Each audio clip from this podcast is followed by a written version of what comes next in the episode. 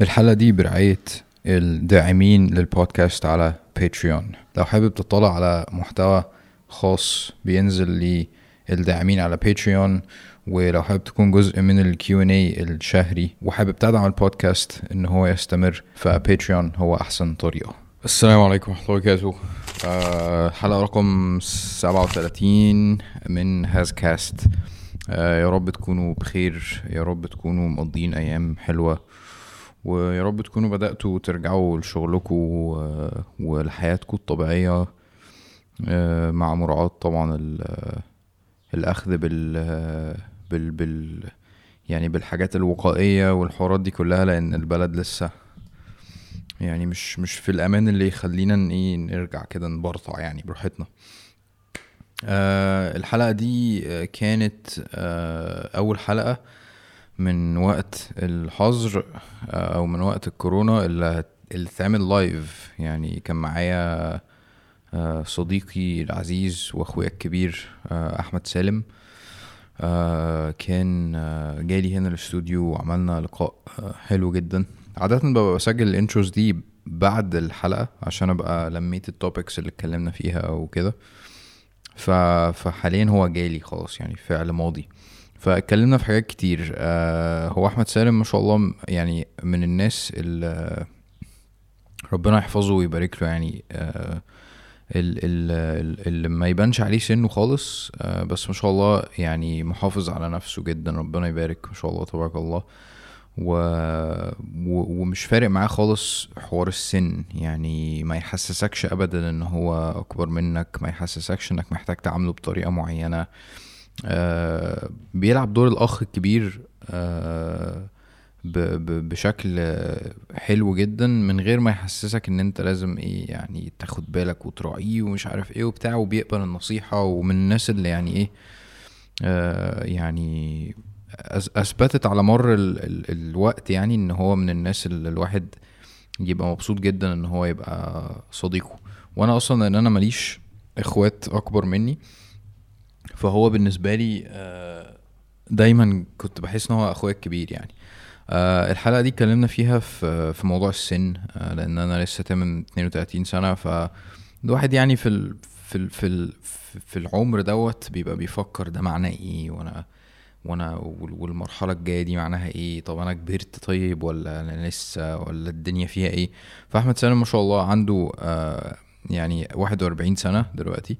آه زي ما قلت لكم ما شاء الله مش باين عليه آه فكان حلو إن إحنا نتكلم في الموضوع دوت من منطلق إن هو لما كان عنده 30 كان شايف إيه ودلوقتي بقى شايف إيه وشايف إيه المستقبل. والكلام ده كله و... وحتة ال- ال mentality المفروض تبقى عاملة إزاي آه، اتكلمنا في ال social media ومساوئها والحاجات الحلوة وكل الليلة دي اتكلمنا في الدعوة والمفروض الواحد يبقى آه، بي- بيسعى إن هو نفسه يتشهر ولا إنه آه، الدعوة هي اللي, اللي تطلع في المقام الأول.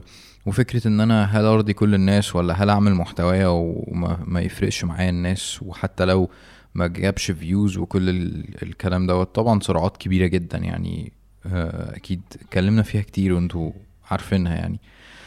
ومن النقط المهمة جدا برضو اللي اتكلمنا فيها إنه هل المحتوى اللي أنا بقدمه أو البودكاست آه، آه، لازم كل الناس اللي بجيبهم فيه أبقى موافق عليهم. آه، لأن طبعا ال- ال- الحلقة الأخيرة عملت يعني controversy كده أو آه، يعني إيه controversy يا حزوم؟ عملت يعني ليلة كده يعني عملت إيه يعني يعني جدال وحوارات وكلام وبتاع.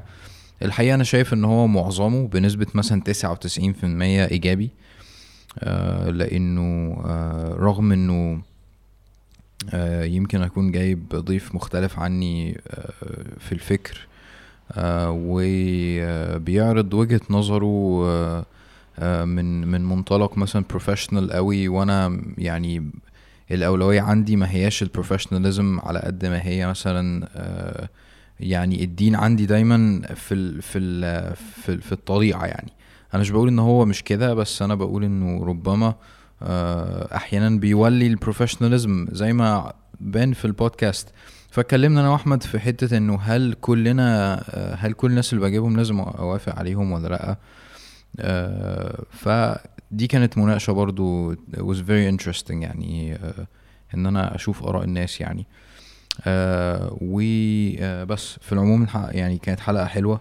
كنت محتاج أفضفض فيها شوية وأخد ودي و و... وإن هي لايف يعني كانت أخيرا يعني الحمد لله يعني. آه بس أسيبكم معاها إن شاء الله و آه يلا نبتدي الحلقة. بسم الله. لا لا. بسم الله. لا لا. أيوه أيوه nice عاش. آه، إزيك يا مستر أحمد سالم؟ ألو مستر حازم. how are you fine نحمده أنا مبسوط جدا إن أنت معايا في في البودكاست. أخيرا. هو دايما الكبار مهدور حقهم. كويس إن أنت قلت كبار لأن هو ده تقريبا هيبقى بداية الكلام النهارده. كنت عايز أكلمك على موضوع السن والحوارات دي. طب وليه اخترتني إن نتكلم عن موضوع السن. عشان أنا حاسس إن أنت يعني بص أنا لسه تمام 32 سنة من من قريب لسه يعني. ما عدتش 30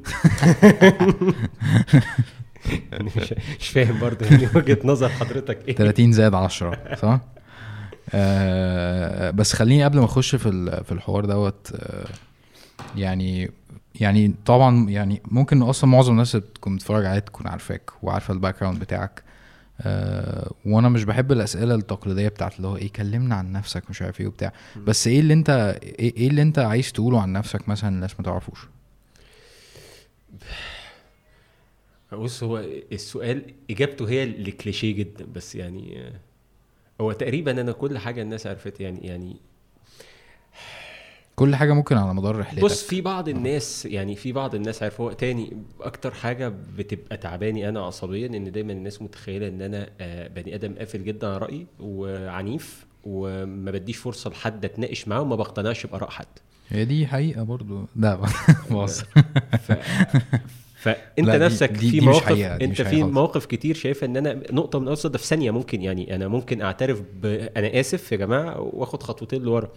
بس الفكرة اللي, بحاول دايما أقربها للناس هو يا جماعة المفروض إن أنا لما أتكلم عن فكرة ما أنا أكيد بتكلم وأنا مقتنع وأكيد أنا مش طالع أهري فبحثت فيها كويس الأول عشان أتبنى الفكرة. فليه طالبين مني إن أنا أبقى سهل جدا لما حد يطرح فكرة على الفيسبوك؟ واحد يخش يقول له لا أنت غلط أقول له حاضر شكرا أنت صح. يعني فالعكس تماما بقى. أنا يعني أنا في ال في ال الأنماط بتاعت الشخصيات مش عايز أقعد أتكلم دلوقتي في, في تفاصيل تكنيكال بس في أنماط الشخصيات أبعد ما يكون عن الشخص المتسلط في ارائه والكلام ده حتى مع بيتي ومع اولادي وتصرفاتي مع أصحابي والناس ما عندي يعني الحتة دي ما عنديش. يعني أنا ممكن أبقى واثق من رأيي. بس أنا أصلا يعني ما بتكسر بسهولة جدا يعني. أنا أشهد على ده جدا. أوه. ممكن تلبس بتاع دي عشان نحس إن إحنا بس في لقاء كده و... وبعدين أنا تخيلت إن أنت هتلبسها على طول لأن أنت أصلا بتاع صوتيات ويعني بحاول أتعافى. ولا أنت مش عايز تبوظ شعرك؟ بحاول أتعافى. لا لا اقلب دي أيوه. آه آه okay. okay.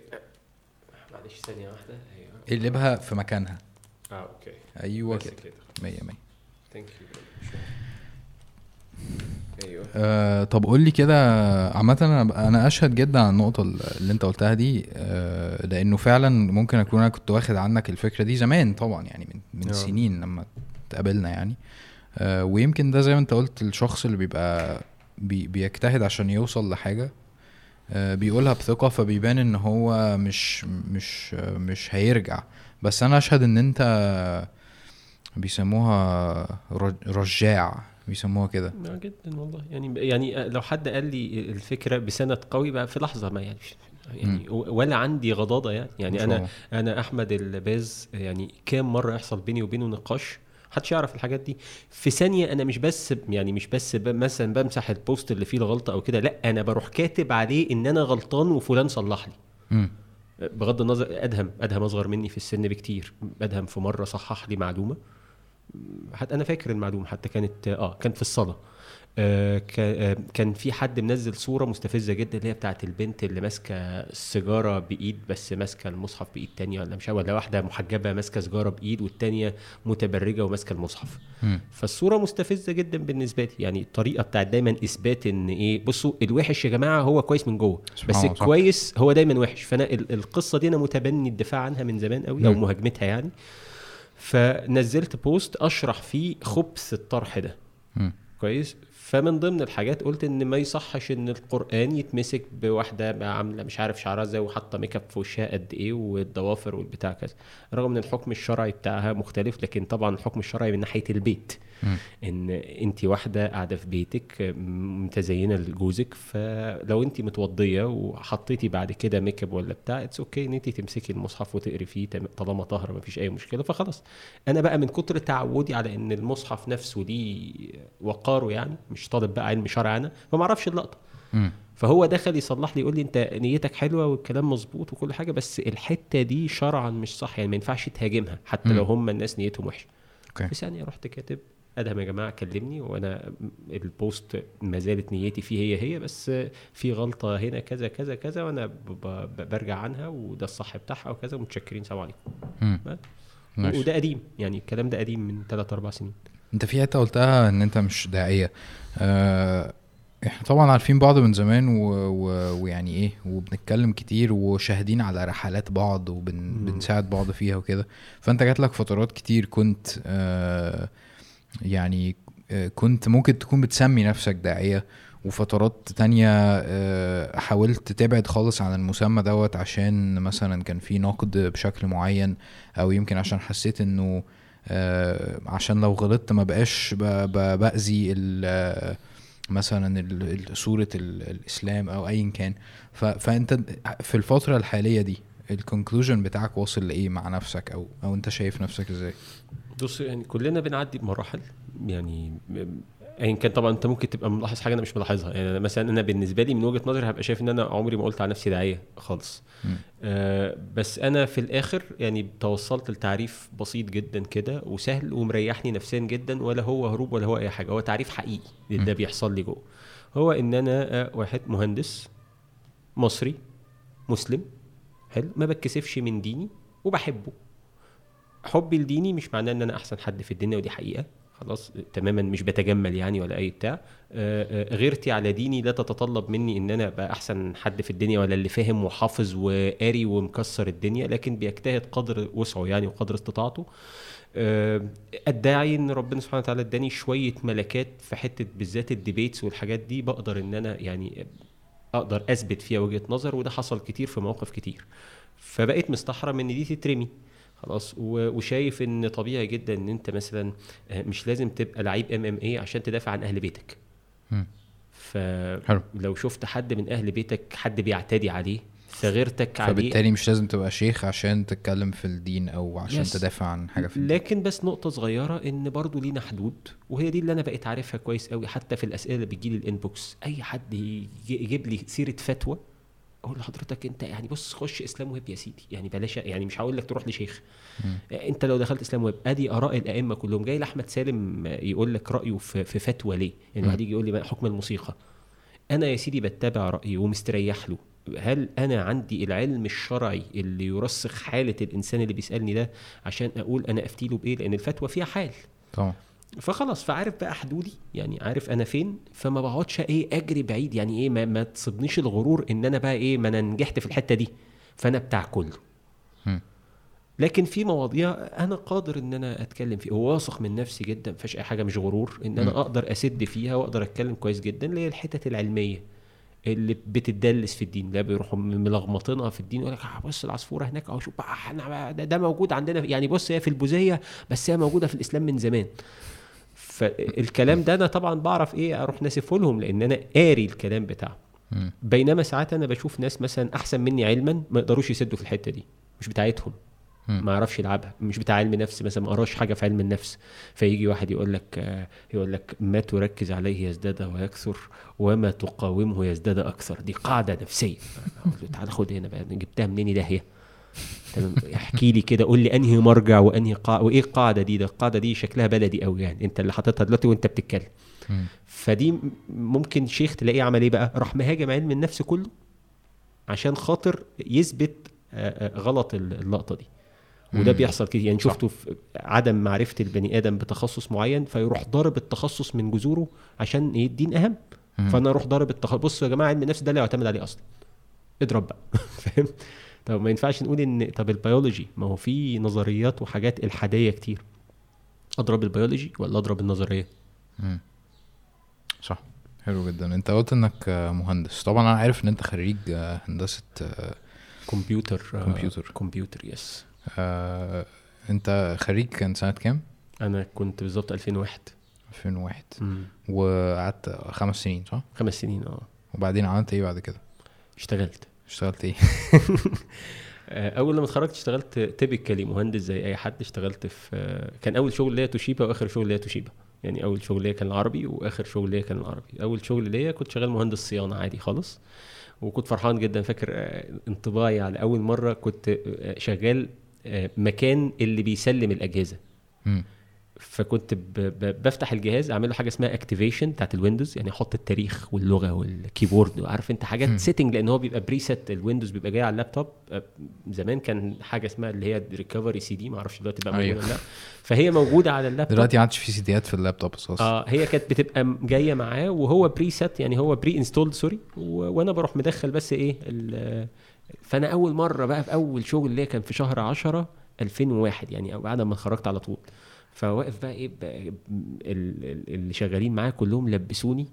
وكان في سبع أجهزة هيتسلموا راحوا مروحين الساعة 5 جت فراحوا مروحين. وسايبين أنا إيه اقعد آه فالسعادة بقى يا أخي إن أنا بفتح الكرتونة وبحط فيها الجهاز تاني وأحط الفوم وأطلع أقول له ألف مبروك يا فندم. يا كنت سعيد جدا بالحركة دي. والله العظيم يعني كنت سعادة. يعني شوف دي حاجة أي مهندس كمبيوتر يقول لك دي إهانة يا عم. أنا أنا مش جاي أعبي أجهزة. أنا بقى حتة إن أنا طلعت من حتة طالب وبقيت مسؤول بقى وبشتغل وبتاع كنت سعيد سعادة بحتة الجهاز اللي بعبيه في الكرتونة ده وأطلع أروح ضاحك كده. ألف مبروك يا فندم مش عارف هو طبعا حالق لي يعني هو بيبص على الجهاز بتاعه يطمن في حاجة ناقصة فيه بتاع. فدي كانت أول شغلانة اشتغلتها قعدت فيها أربع سنين. وبعدين زهقت بقى. يعني كان عندي تشالنجز كتير في الشغل تشالنجز بتاعت السن قلة خبرة وتشالنجز حقيقية موجودة. يعني في حاجات مخلياني مش فاهم الدنيا صح؟ فزي كل الناس اللي بتشتكي على طول كنت بشتكي جدا يعني. وكان في شوية حاجات آه، حقيقية بتحصل يعني في حاجات استقصاد آه في كذا في ناس بت بتسوس في شوية حاجات بس ده الطبيعي في أي بيئة عمل يعني. فما كنتش بعرف أتأقلم بقى كنت إيه عامل زي إيه آه، إخواتي كده لما بيجوا يكلموني الصغيرين ولا يمكن أسكت على ده.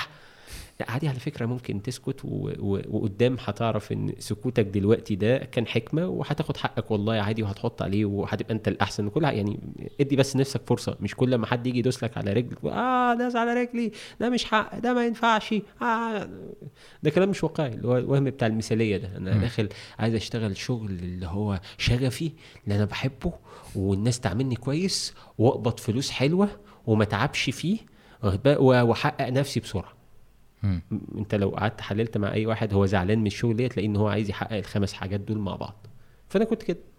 فجيت في فترة من الفترات كان بعد لفة طويلة كنت في الصيانة وبعدين سفروني إويسنا أعمل implementation لحاجة اسمها ERP system اسمه SAP. برنامج كده اللي هو enter enterprise resources planning يعني. فده بيبقى إيه الناس اللي بتسمعنا اللي هو برنامج يمسك بقى المخازن ويربطها بالمبيعات ويربطها بالتسويق يعني مش عارف مين. فانت ال transaction اللي بيحصل هنا أو المعاملة اللي بتحصل هنا بتسمع في كله. دخلت حاجة المخزن اتحطت في الرصيد ونزلت في قدام المبيعات بقوا شايفينها والتسويق عارفين عندهم إيه وهكذا. فقعدت أعمل implementation للموضوع ده في 2000 من 2003 أو من نص 2002 تقريبا لغاية 2004 أو 2004 اللي هو تميت أربع سنين. فسنة ونص كنت بسافر اوسنا كل يوم بالعربية. yeah. عملت 350 ألف كيلو. كنت يوميا بسافر 80 كيلو رايح و80 كيلو جاي. كنت معاك الجوليات آه. آه. قسمت نصنا زي يعني خلصت يعني فاهم؟ أنا خلصت فيها بتاع ثلاث مواتير ولا حاجة يعني خلص وأحط تاني. آه. ما كانش في حتى العربيات ما تستحملش كل السفر ده يعني. فعملت 350 ألف كيلو أنا فاكرها كويس. طبعا كان في جزء منهم أيام لما كنت في الكلية لأن كانت معايا وأنا في الكلية. بس يعني الجزء الأكبر اللي هو الميات دي اتعملت اتعملت في الفترة بتاعت الشغل. فجيت بقى لما رجعت وبنطبق بقى فبندخل ال data data entry بقى. ففي واحد جايبينه تحت إشرافي عشان يدخل ال data. غاب بدون اذن وبدون أي حاجة عشان كان قريب مدير الصيانة. تمام؟ فأعمل أنا إيه؟ فرحت قاعد مكانه اشتغل. خدت الكمبيوتر بتاعه وفاتح واشتغل وبعدين روحت متأخر وكان حظي إن كان نائب رئيس مجلس الإدارة شافني اليوم ده. بروح بيتنا رجعت تاني يوم كان مش معمول لنا بقى حضور وانصراف لأن إحنا بنسهر كتير وبتاع فعادي. فكنت جاي تقريبا الساعة تسعة ونص. وبعدين جاي الساعة تسعة ونص وألاقي الكمبيوتر متاخد من على مكتبي. وعند رئيس الحسابات. هتقولي الكمبيوتر ومش عارف قصة. إيه بقى يا عم اللي حصل؟ إحنا متأخرين في ال implementation وأحمد سالم هو اللي مأخرنا. كنت ساعتها بروح بموتوسيكل ما كنتش بروح بالعربية. كان العربية بقى خلصانة. كان كان عندي موتوسيكل زمان كان عندي Steed صغير كده. nice. ف... فرايح بالموتوسيكل ففاكر كويس قوي لما اللقطة بقى اللي هو إيه الحمية بقى بتاعت العيال الصغيرة بقى. فطلعت إزاي ياخدوا الكمبيوتر بتاعي من على المكتب؟ ويعني أنا اللي معطل. ده أنا شايل بلاويكوا يا أولاد اللذين. فرحت نازل مزعق في الكل وقالب الدنيا واخد شنطتي وأنا طالع وفاكر كنت هتقلب بالموتوسيكل يوميها. أو أنا طالع بقى فأنا ماليش أنا بسوق بسوق آه cruising يعني. فأنا عارف الموتوسيكلات ال cruising فمش مش بتاعت ده أصلا يعني. فطلعت بقى من كتر ما اتغبيت وأنا طالع الاولاني راح طالع بالعرض. قعدت بقى أسند برجلي هنا وهنا بقى عشان الطلعة ما تبص في لقطة سينمائية هنا. لازم أطلع صح يعني بس. وروحت بيتنا وقررت إن أنا ما أرجعش الشغل. قعدت في البيت شهر ونص. وكانت دي بقى اللقطة الفارقة تماما اللي هو كان أول مرة في حياتي آخد قرار. مم. يعني يعتبر أنا خدت قرار ومترتب عليه حاجات كتير جدا في حياتي بعد كده. انترستنج يعني حاجة حاجة حلوة قوي إنك إنك شايف اللقطة دي إنه أول مرة ياخد قرار يعني. آه اللي فات ما كانش قرارات طبعا فات دلع. تخش كلية إيه وتشتغل هنا ولا ما تشتغلش ده لا مؤاخذة شغل عيال صغيرة يعني. انترستنج آه. خليني أفكر في أول مرة أنا أخدت قرار يعني. ما فكرتش أصلا في الحوار بالطريقة دي قبل كده اللي هو أول مرة أخد قرار حقيقي فاهم؟ مش عارف. بس أنا ليه كمان قلت قرار؟ لأن كان عندي مسؤولية كان عندي بيت. ف كنت اتجوزت آه آه كنت اتجوزت. فبيت مفتوح. و... و... وكان أعتقد بنتي الأولى كانت وصلت خلاص يعني كانت لسه واصلة. أو كانت على وشك الوصول. لا هي وصلت لأن أنا وأنا هناك كانت وصلت أنا فاكر في شهر تسعة. بنتك الأولى والوحيدة. آه، بنتي الأولى والوحيدة وعندي آه. ابن كمان. آه بس آه. مش آه يعني دايما بك... أصلا بالنسبة لي ولد وبنت دي ما... يعني حرفيا ما باخدش بالي منها. يعني فهم أولادي. نايس. يعني. ففاكر كويس إن القرار كان صعب جدا في حتة إن أنا حتى ما بقاليش أربع سنين فحتى المستحقات والحاجات اللي هاخدها كلام فارغ ما. يفتحش بيت فترة. وقعدت فعلا شهر ونص أو شهرين تقريبا من غير شغل واتصدمت بالواقع إن شغلانتي مش موجودة في السوق. مفيش حاجة في 2004 اسمها مهندس كمبيوتر بتاع صيانة مش موجود. وأنا خبرتي بقت في الصيانة في اللابتوب بقى والحاجات ال high tech وبتاع. عشان الحاجات دي ما كانتش انتشرت ساعتها؟ ما كانتش منتشرة و... و... ولسه ما فيش شركات كمبيوتر كتير. آخرهم مولات بتجمع PCs فاكتشفت إن شغلانتي مش مطلوبة. فال CV بتاعتي شكلها حلو جدا وكنت واخد حاجة شهادة اسمها TCE اللي هي Toshiba certified engineer ان أنا مدرب على ال technology بقى بتاعت توشيبا وبتاع وكل الأجهزة بتاعته فالمفروض ان أنا يبقى ليا فرصة لقيت فرصتي صفر حرفيا. رميت ال CV في كل حتة شهر ونص بقلبها في كل مفيش. غيرت ال CV ورحت كاتب فيها sales. بس قلبت كل الخبرة إن أنا رحت حاططها sales. بس. أول interview نزلت قابلت أول interview كانت شركة اسمها مايكروتك في الدقي. لقيتهم بيكلموني قلت لهم حاضر أنا جاي إن شاء الله. قعدت مع واحد قعد يغلس عليا ويقول لي بقى إيه فاكر نفسه آه اسمه إيه دوت آه آه بتاع Wolf of Wall Street ده. آه فاكر نفسه. فيقول لي باع لي التلفزيون. بصوت عميق باع لي القلم آه مش أنت كنت مش كنت شغال في توشيبا فباع لي تلفزيون فأول سؤال منطقي رحت سال قلت له حضرتك عايز تلفزيون إيه بالظبط؟ ما أنا بقى راجل فاهم يعني فا يعني عايز تلفزيون عادي تلفزيون LCD عايزه كبير عايزه صغير عايزه options عايز اتنين ريموت عايز إيه؟ برافو. برافو. أنت بصيت الأول على ال need بتاعتي. كان بيتكلم كده والله.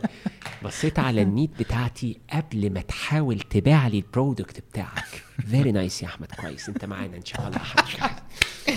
آه. كان أنا مصدقك إن هو كان بيتكلم كده. والله كان بيتكلم كده فعلا يعني. بس هو مشي بعد ما أنا اشتغلت بحوالي ثلاث أسابيع. اخد بالك؟ بس فاشتغلت بقى بس كانت كانت تجربة بالنسبة لي ثرية جدا بقى. لأن رحت آه، في شركة عكس شركتي تمام اللي كنت فيها الشركة اللي كنت فيها عشان family business ده مش عيب هو ده الثيم بتاعتها في الوقت ده يعني؟ آه في آه. الوقت ده كانت كمان الفرع اللي أنا فيه فرع صغير فرع بتاع ال computers وال وال office equipments فرع صغير وكان ماسكه حد من أولاد آه، آه، الحاج محمود العربي فالبتاع كله على بعضه 100 فرد مثلا الشركة يعني فهي شركة زنططة. فما فيش مساحات وتنقلات وبتاع. الشركة اللي رحتها بتاعت مايكرو تك برده ما كانتش كبيرة قوي بس كان المدير بتاع المبيعات مدير العام المبيعات أكبر مني بخمس سنين. امم فواد جامد جدا. ماشي. اسمه تامر أنا فاكر لغاية النهارده يعني كان حد رائع. وكان المدير بتاعي المباشر بقى اللي هو فوقيه على طول كان اسمه أحمد. وبرده كان شاب آه، يعني آه، روش كده. فأنا أول مرة أشوف المنظر ما بشوفوش. أنا ما بشوفش شباب لسه شعرها أسود مديرين. ف واتعلمت أنا ما كنتش أعرف أي حاجة في ال sales. أنا بعرف أتكلم كويس. بس بيع أنا ولا فاهم يعني إيه techniques ولا sales ولا ولا يعني إيه FAB technique ولا يعني إيه features من advantage من benefit آه ولا الهوا marketing بلاطة. يعني ما أنا ما أنا راجل هناك بتاع كنت JavaScript و visual oriented languages كنت programmer بال, بال يعني بالمقام الأول يعني. طبعا نسيت دلوقتي ال programming ده تماما بس كنت شاطر فيه زمان. ف فجيت ساعتها شفت بقى آه، يعني منظر مختلف خالص اللي هو شباب صغيرين بيحققوا بيبيعوا بأرقام كويسة. وعرفت أبيع في الفترة دي حتى كنت أنا فاكر كويس إن أنا في شهر كنت أنا نمرة واحد البياع نمرة واحد رغم إن أنا كنت أجدد واحد فيهم. وابتديت أشوف برضو حاجة تانية خالص ال support الغير طبيعي اللي بيدولي اللي بيحاول يجتهد. لدرجة أنا فاكر كويس كنت ببيع لحد بتاع محل سمك بس مش فاكر اسمه إيه في اسكندرية. سافر بقى معايا المدير العام والمدير بتاعي وسافروا معايا عشان نحضر ال interview. بعد ما قعدت اتكلم معاه في التليفون واقنعه ال software وهنحط لك وده كنت ببيع software. فراحوا معايا ومش عايز أقول لك كان ساعتها تامر ماهر ده بي بي خلاص بيقدم استقالته على الوصايا العشرة بقى اللي قاعد يقولها لي وانت يا احمد وليك مستقبل والحياة والقصة. فكان بالنسبة لي فعلا تغير دراماتيكي جدا في حياتي. يعني أنا باخد قرار بعتمد على نفسي تماما. ماليش أي معارف بقى في الشركة تحت أي ظرف من الظروف. رغم إن الشركة الأولانية أنا أبويا كان شغال فيها بس أنا لما رحت أساسا أول interview اترفضت وعملت interview تاني بعد ما اتقبلت.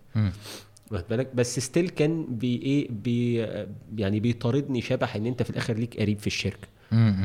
فتلاقي الدنيا مش سالكة معاك. لكن هناك أنا ما لا ليا قريب ولا أعرف مين ده ولا أعرف مين صاحب الشارع ولا أعرف أي حد في أي حتة.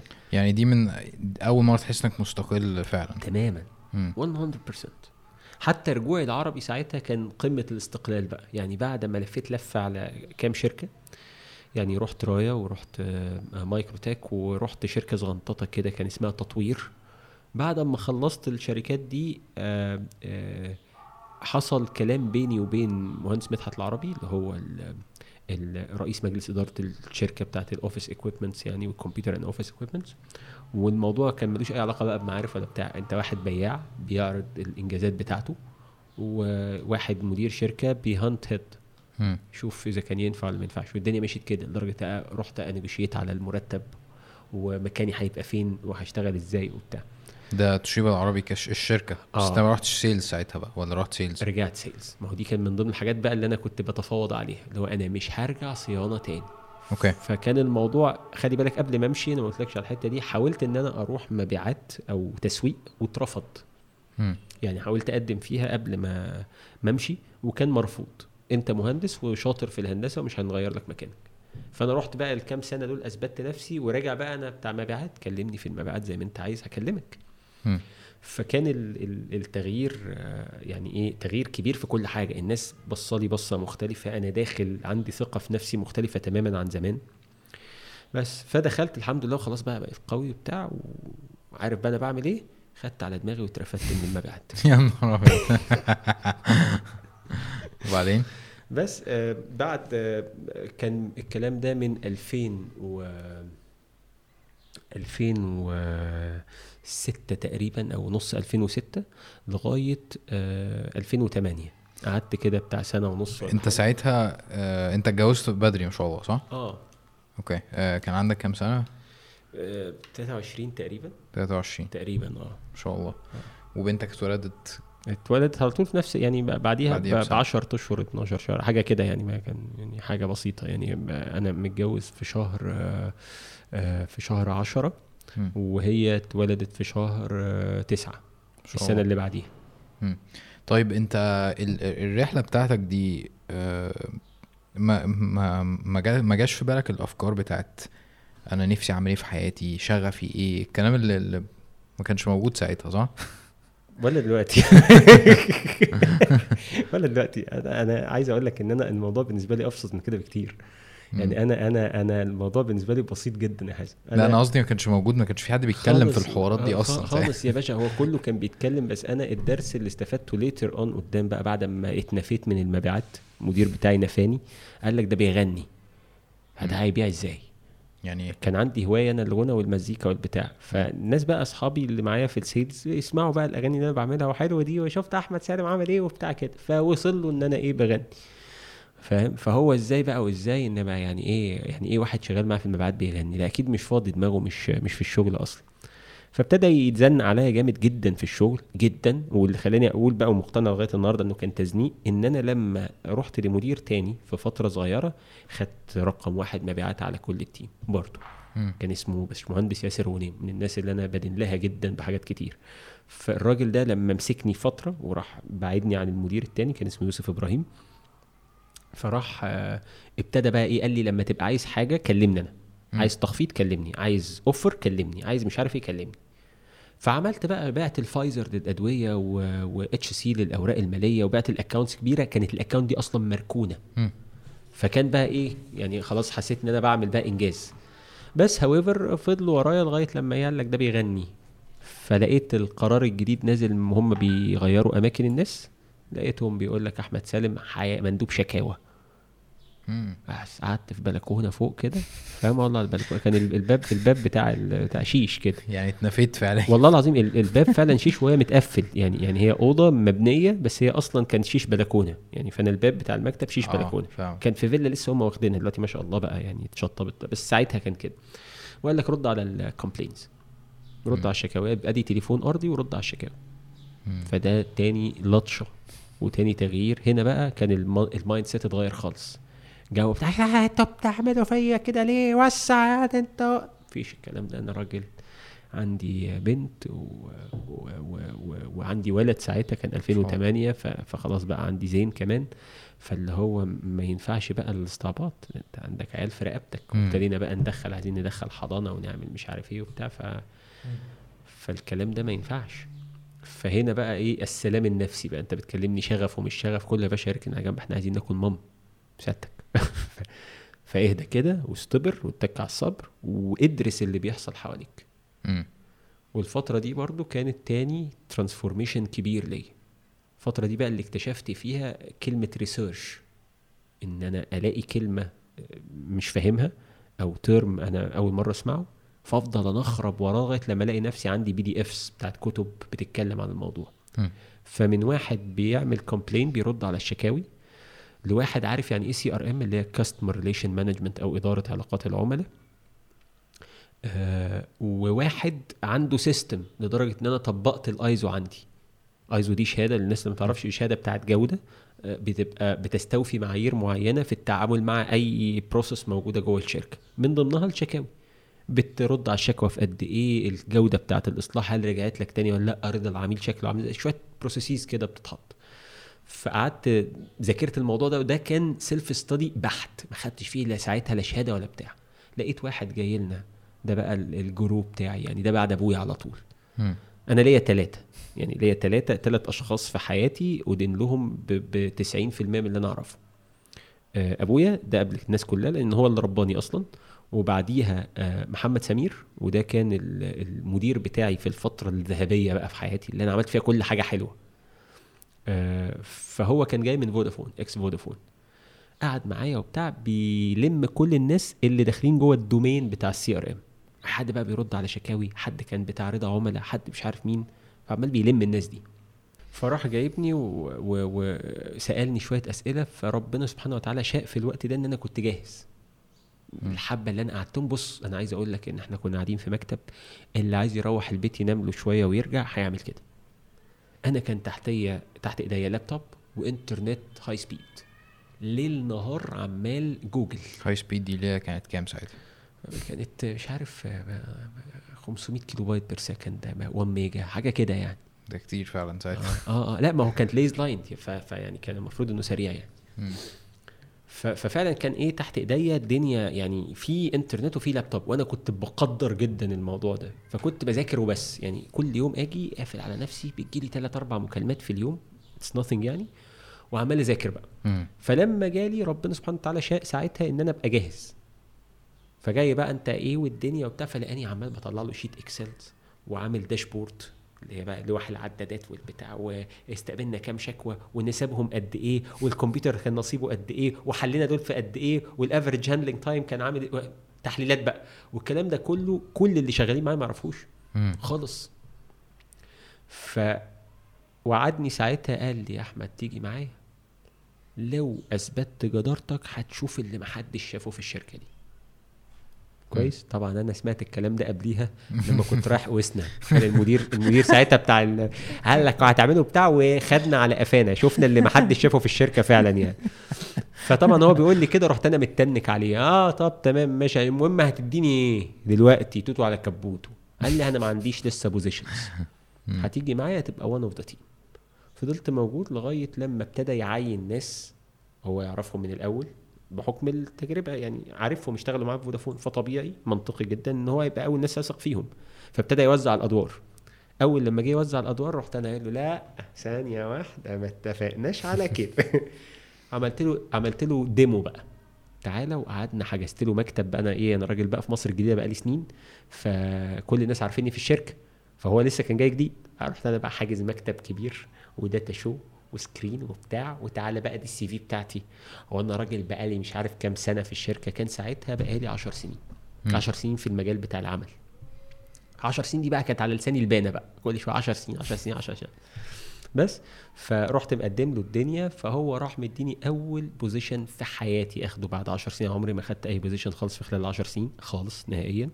أول position أخده في حياتي كان إن أنا بقيت ال team leader بتاع فريق الشكاوي فبقى تحتية ناس يعني عمرك خدت position ليه اسم قصدك آه ولا أي حاجة أوه. ولا ليه اسم ولا حتى acting as يعني ولا أي حاجة ما أنا موظف أوه. يعني okay. أنا بياع مهندس صيانة executive كده تنفيذي ف... فبس فأول ناس بقى جولي جولي بنات م. بس وكان ده برضو أول درس درسته بقى إزاي أتعامل مع الناس بقى. فكانوا ضايعين بقى كل شوية خناقات مع بعض وكل شوية مش عارف مين وبتاع لغاية لما جه اليوم اللي هو شايفني أنا بشتغل وشايف إن دول اللي عاملين لي إعاقة. فقال لي عرق وتسيح دم وطبعا عمري ما عملتها. عرق وسيح ده إيه؟ مين؟ قال لي ال terminate. أ terminate مين يا عم؟ هو جاي من فودافون فهو بيتكلم لهجة أنا ما سمعتهاش في العربي. حضرتك إحنا في العربي عارف أنت إيه؟ يعني جواز أقباط. يعني انت دخلت الشركة انت ما بتترفدش وما بتمشيش. وفعلا هم ما اترفدوش هم اتنقلوا من مكان تاني بس قال لي هتختار انت team واخترت team برضو كان الإدارة التانية بتاعت ال call center رمياه. بس كانت challenge بنت الذين بقى أولاد بقى. اتعاملت بقى معاهم واشتغلت بقى إيه أول شغل ال coaching اشتغلت بقى معاهم وتحفيز والنفسية وال وال empowerment وبتاع لغاية النهارده هم أصحابي يعني. انت كان عندك كام سنة ساعتها؟ كان ساعتها يعتبر عندي 31 آه، سنة. كانت 31 سنة بالظبط. وكان اسم ال sector إيه اللي انت كنت ماسكه؟ كنت في CRM وماسك complain هي نفس الحتة اللي أنا اترميت فيها بس بقيت team leader ال title اسمه إيه بتاعك؟ team leader يعني complain team leader complain team leader بس الفكرة إن ما كانش فوقيه حد يعني كان فوقيه المدير بتاع القطاع. ما فيش فوقيه حد لأن إحنا لسه بنبتدي. بس حصلت بقى الثورة. في 2011 أنا لسه ماسك وابتديت بقى أشوف خبرات أنا ما كنتش هتعرض لها في حياتي. زي إن إحنا مثلا أنا كنت في العباسية كنا واخدين outsource call center فأنقل كل الكمبيوترات بتاعتنا وحاجتنا وأطلع على القرية التكنولوجية بتاعت المعادي عشان الأحداث اللي في العباسية. فإن أنت ت take ال responsibility بتاعت الناس بتوعك وتكلمهم وتنزلهم من البيت وتروحوا بإيديك وتشيلوا وتحطوا على عربيات نص وتروح تركب الحاجة وتكلم ال IT وتقف معاهم. فكانت حاجات أنا كل ده أنا كنت مرفه يا باشا. هو في شركة بتعمل لي الشغل أنا ما بعملش حاجة. ساعتها أنت كنت شغال في القرية التكنولوجية بتاعت المعادي؟ رحت أشتغل هناك مع العربي برضه. ساعة الثورة. آه مع العربي برضه أنا كمان كنت شغال هناك في الفترة دي. okay. فرحنا قعدنا ما قعدناش كتير قعدنا حوالي شهر أو شهرين لغاية لما الدنيا هديت في العباسيه رجعنا تاني. بس م. كانت التجربة نفسها حازم عارف أنت في الفترة دي وإزاي بتتصرف مع أنت تحت إيديك team فأنت بت communicate إزاي معاه والانترنت لما قطعت والمش عارف مين يعني الكلام ده كله ومسؤوليتك بقى. م. فكان حاجات ما ما بتحصلش. وهو كان محمد سمير يمسيه بالخير كان من أكتر الناس اللي بتدي empowerment للي قدامها و delegation أنا كنت بمسك فلوس في ايديا عمري في حياتي ما مسكتها تحت اي ظرف من ولا حتى وأنا بتجوز. يعني عايز تعمل إيه؟ عايز تعمل team building خد. يروح مطلع لي كام ألف جنيه يقول لي خد. انت عندك ال team بتاع لما ال team كبر بقى. عندك 20 فرد خدهم واطلعوا مش عارف في العين السخنة فين. طالعين نتفسح فهو بيديك فلوس والفلوس دي فلوس شركة. تمام؟ بس هو عارف كويس إن هنعمل ده عشان نرفع الروح المعنوية بتاعت الناس وبتاع. وعمل بقى إحنا المكان يمكن انت شفت بوستات ليه كنت حاطط الصور بتاعت المكان. تقريبا ممكن. آه ليه كان فيها ال posters بتاعتي وبتاع الحتة النرجسية لازم كانت تتحرك. فرحت متصور مع ال team كله. يعني ال team كله كان الغرض إن إحنا نعمل بقى إيه ال loyalty approach إن أنتوا يا جماعة اللي بنيتوا المكان ده فإحنا مش هنجيب models ولا ناس بتوع call center شكلهم حلو. إحنا هنجيبكم أنتوا بنات محجبات واولاد ملتحين واولاد عاديين وكان عندنا ناس مسيحيين شغالين. كل دولت متصورين في صورة كبيرة جدا بتضم الفريق اللي أسس ال CRM وحطينا الصور في كل حتة. فكانت التجربة بالنسبة لي يا حازم حاجة بقى يعني إيه أنت اتخذت من إيه عيل موظف كده هم اللي بيدبروا لك أمرك؟ لواحد أنا كنت بشتغل شغل ال HR أنا اللي بعمل interviews وأنا اللي عملت ال competencies dictionary أو اللي هو قاموس الجدارات اللي أنت بتختار بيه الموظفين. فانا عامله مشترك فيه. آه، أنا اللي عندي النظام المالي. أنا اللي بحط الحوافز بايديا. أنا اللي بعمل ال1 to 1 coaching قبل ما نحط ال appraisal أو التقييم بتاع الناس الشهري. لازم اكون قعدت مع ال subordinates بتوعي أو الناس اللي تحتيه اقعد معاهم face to face كده واشتغل على مشاكلهم. وهو لا أنا مظلوم وأنا اخدها واحدة واحدة لغاية لما اخليه هو يقول انه غلطان. آه اللي أنا يعني بفكر فيه في في الرحلة بتاعتك دي آه انه اللي أنا فاهمه عن ال عن ال آه، عن عن عن تربيتك وكده إن أنت آه، نسبيا كنت آه، يعني كنت مرتاح في حياتك وأنت صغير وكده. وما كانش في تحديات كبيرة يعني عارف في ناس كتير اللي بيدفعها للحياة والعمل وكده إن هي تبقى عندها تحدي معين وهي صغيرة.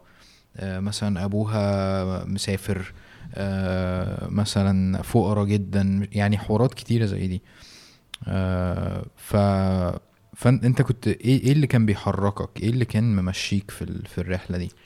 آه، بص آه، أنا يعني آه، أنا خدت الترانسفورميشن في حياتي حتى مع أهلي بس يعني ادعي ان هم أو يعني والدي وامي ما كانوش بيضغطوا علينا أو يحطونا في التشالنجز اللي بتحصل. بس إحنا عدينا بالتشالنجز يعني إحنا حتى كأسرة ابتدت أنا اوعى على ان إحنا كنا يعني يا دوبك الحال على القد قوي ما كانش في عربية. واخد بالك؟ لفترة كبيرة. بعدين جت عربية 128 وشكرا. وقاعدين في شقة إيجار قديم. فاهم؟ اللي هي الإيجار ما بيتغيرش. فكل دي شوية حاجات كده مخلينا مركونين في حتة كده على القد. وبعدين ابتدى يحصل حاجات. بس طول الوقت بقى كان والدي ربنا يكرمه ما بيحسسناش بالحتة دي. وحاططنا في حتة ما يبقاش لنا طموحات أكبر من المساحة بتاعتنا. فما تحسش إن أنت ناقصك حاجة. حلو. خلاص؟ فبشكل ما أو باخر عدينا عدينا بتحديات بس أنا ما اتضريتش منها أو ما حسيتش بيها. الموتيف بقى بالنسبة لي كان لمجرد إن أنا أبقى مستريح. يعني أنا طول عمري بفكر في الموضوع بالبساطة دي. أنا مش عايز يبقى طلعان عيني طول الوقت. أنا عايز أبقى مستريح زي أي حد. ف في الأول كنت بدور إن أنا أبقى مستريح في الشغل ومستريح في السالري ومستريح في يعني أبقى مستريح في كل حاجة. وبعد كده قدام اكتشفت إن فكرة معادلة الراحة الكلية دي معادلة مستحيلة وغبية جدا. ما ينفعش أصلا واحد يفكر فيها بأي شكل من الأشكال. يعني دايما بن إيه بن بلاقي البنات لما تيجي تتكلم في الشكل الحياة الزوجية فتقعد تحلم بكل الأشكال بتاعة الرفاهية اللي في الدنيا. عايزة تروح المالديفز عايز واحد بيحبها قوي وعمال يتصور معاها وينزل الصور كل شوية وعايزة كذا وعايزة كذا عايز ناجح جدا وطموح. يعني عايزه combination ما يركبش. فأجي مثلا أقول لها طب حضرتك الناجح والطموح ده. يعني هيبقى فاضيلك إمتى؟ ياخدك يفسحك ويدلعك ويعني هو هو طموح. طموح يعني عايز يكبر طول الوقت. فلازم يبقى في جزء استغنى عن الوقت اللي هيقضيه معاكي. تبقي عارفة إن هو هيبقى بيروح يحقق طموحه اللي هو بيبسطك. طب أنت لقيت إيه؟ فأنا لقيت ال balance؟ آه أنا ال balance إن لو عايز حاجة أحققها دلوقتي يبقى أستغنى عن حاجات تانية. عايز فلوس يبقى هتعب ويبقى مش هشوف ولادي زي الأول وهبقى ببقى مرهق وهبقى في risk كبير وهبقى وهبقى وهبقى في كمية حاجات. فتعايش معاها لو سمحت. م. عايز راحة يبقى عيش على قدك يا ريس. وما تقعدش تقول أنا ما ليه إحنا في بلد ما فيهاش العربيات بره ب 1000 دولار و1000 ونص دولار يعني في الآخر أنا مؤمن جدا ب ب ب بمبدأ كده يمكن سمعته أنت مني قبل كده إن أنا مش مؤمن بحاجة اسمها الظروف أصلا. م.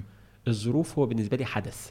لا ما سمعتش كويس. أنا بالنسبة لي الظروف حازم يعني الظروف شماعة يعني ما أقول لك circumstances المفارقات على فكرة يعني هي حتى بال English معناها مش مش الظروف معناها المفارقات يعني حاجات حصلت أحداث مختلفة حصلت صدفة قدامك من غير ترتيبك أنت صح؟ أي بني آدم فينا هو عنده شوية إمكانيات وشوية نقاط قوة وشوية نقاط ضعف. نفس الحدث لو حصل لحازم وبعدين حصل لأحمد رد فعلنا هيبقى مختلف بيزد على خبراتك واستعدادك وقوتك وضعفك. كويس. فلو انت حضرت نفسك كويس للتشالنجز أو الظروف اللي إحنا بنقول عليها ظروف دي إنها تحصل فغالبا مش هتأثر فيك قوي. حلو. فإن انت تروح جايب وتقعد تعلق شماعة وتقعد تقول أصل أنا الظروف في البلد أصل التعليم في البلد أصل مش عارف مين أنا هنا تاني. أنا مش برر البلد لسه بتكلم في موضوع التبرير والسبب. أنا عرفت إن هم وحشين وعرفت إن التعليم فاشل and so إيه الخطوة اللي بعد كده؟ الفرق كلمة positive و negative دايما بن... ما بنفهمهاش.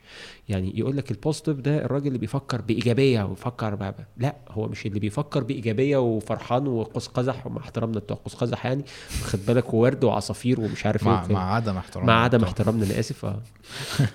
يعني والله قوس قزح مظلوم بس تمام. كرهت يعني الألوان يعني. تمام. تمام. آه، خلينا في القوس قزح السبع ألوان بتاعنا إحنا. تمام. ف فانت لو لو النهارده بتتكلم في في circumstances معينة ال positive إن انت تفكر في حلولها. يعني خلاص شكرا انت شفت الوحش ده positive على فكرة. اللي بيعرف يبص على الوحش ويطلعه ده راجل إيجابي. لأن إيجابي معناه إن انت فاعل مش مفعول بيك. آه إن انت proactive بس proactive بالظبط كده. فأنت شفت عرفت يا عم إن البلد وحشة تعليمها وحش وظروفها وحشة والفلوس فيها قليلة ومش عارف إيه والدنيا مش أمان. شكرا. م. اتفضل حضرتك يا إما تبتدي تخطط إن أنت تمشي لو أنت مش قادر أو تخطط إن أنت ت adapt أو تتكيف مع هذه الظروف وتحقق اللي أنت عايزه. يعني مش بقول لك adapt يعني اقبل بقى وانكسر وبتاع. صح. لا لا لا لا. أدبت إن أنا طب أنا هبقى قوي.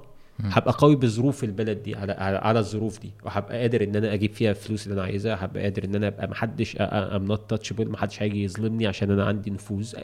whatever كانت إيه. حلو. فلما بقيت أفكر بالطريقة دي بقى الموضوع بالنسبة لي أهدى. بقيت أبطل أقعد ألوم لأن الواحد بيبقى تعبان ويفضل يلوم في حاجات هي مش في إرادته ومش في إيديه. فمرهقة بتدمرك نفسيا بتوديك في حتة سودة ضلمة. عارف أنا مشكلتي الأكبر إن أنا بلوم نفسي أكتر. يعني ما بعرفش ألوم يعني أنا معاك في النظرية بتاعت إن مفيش ظروف وكده بس أنا اللي بيحصل لي إن أنا من كتر ما أنا آه، مؤمن إن أنا المسؤول عن الاوتكم آه، بتاع حياتي فبقيت بلوم نفسي بشدة.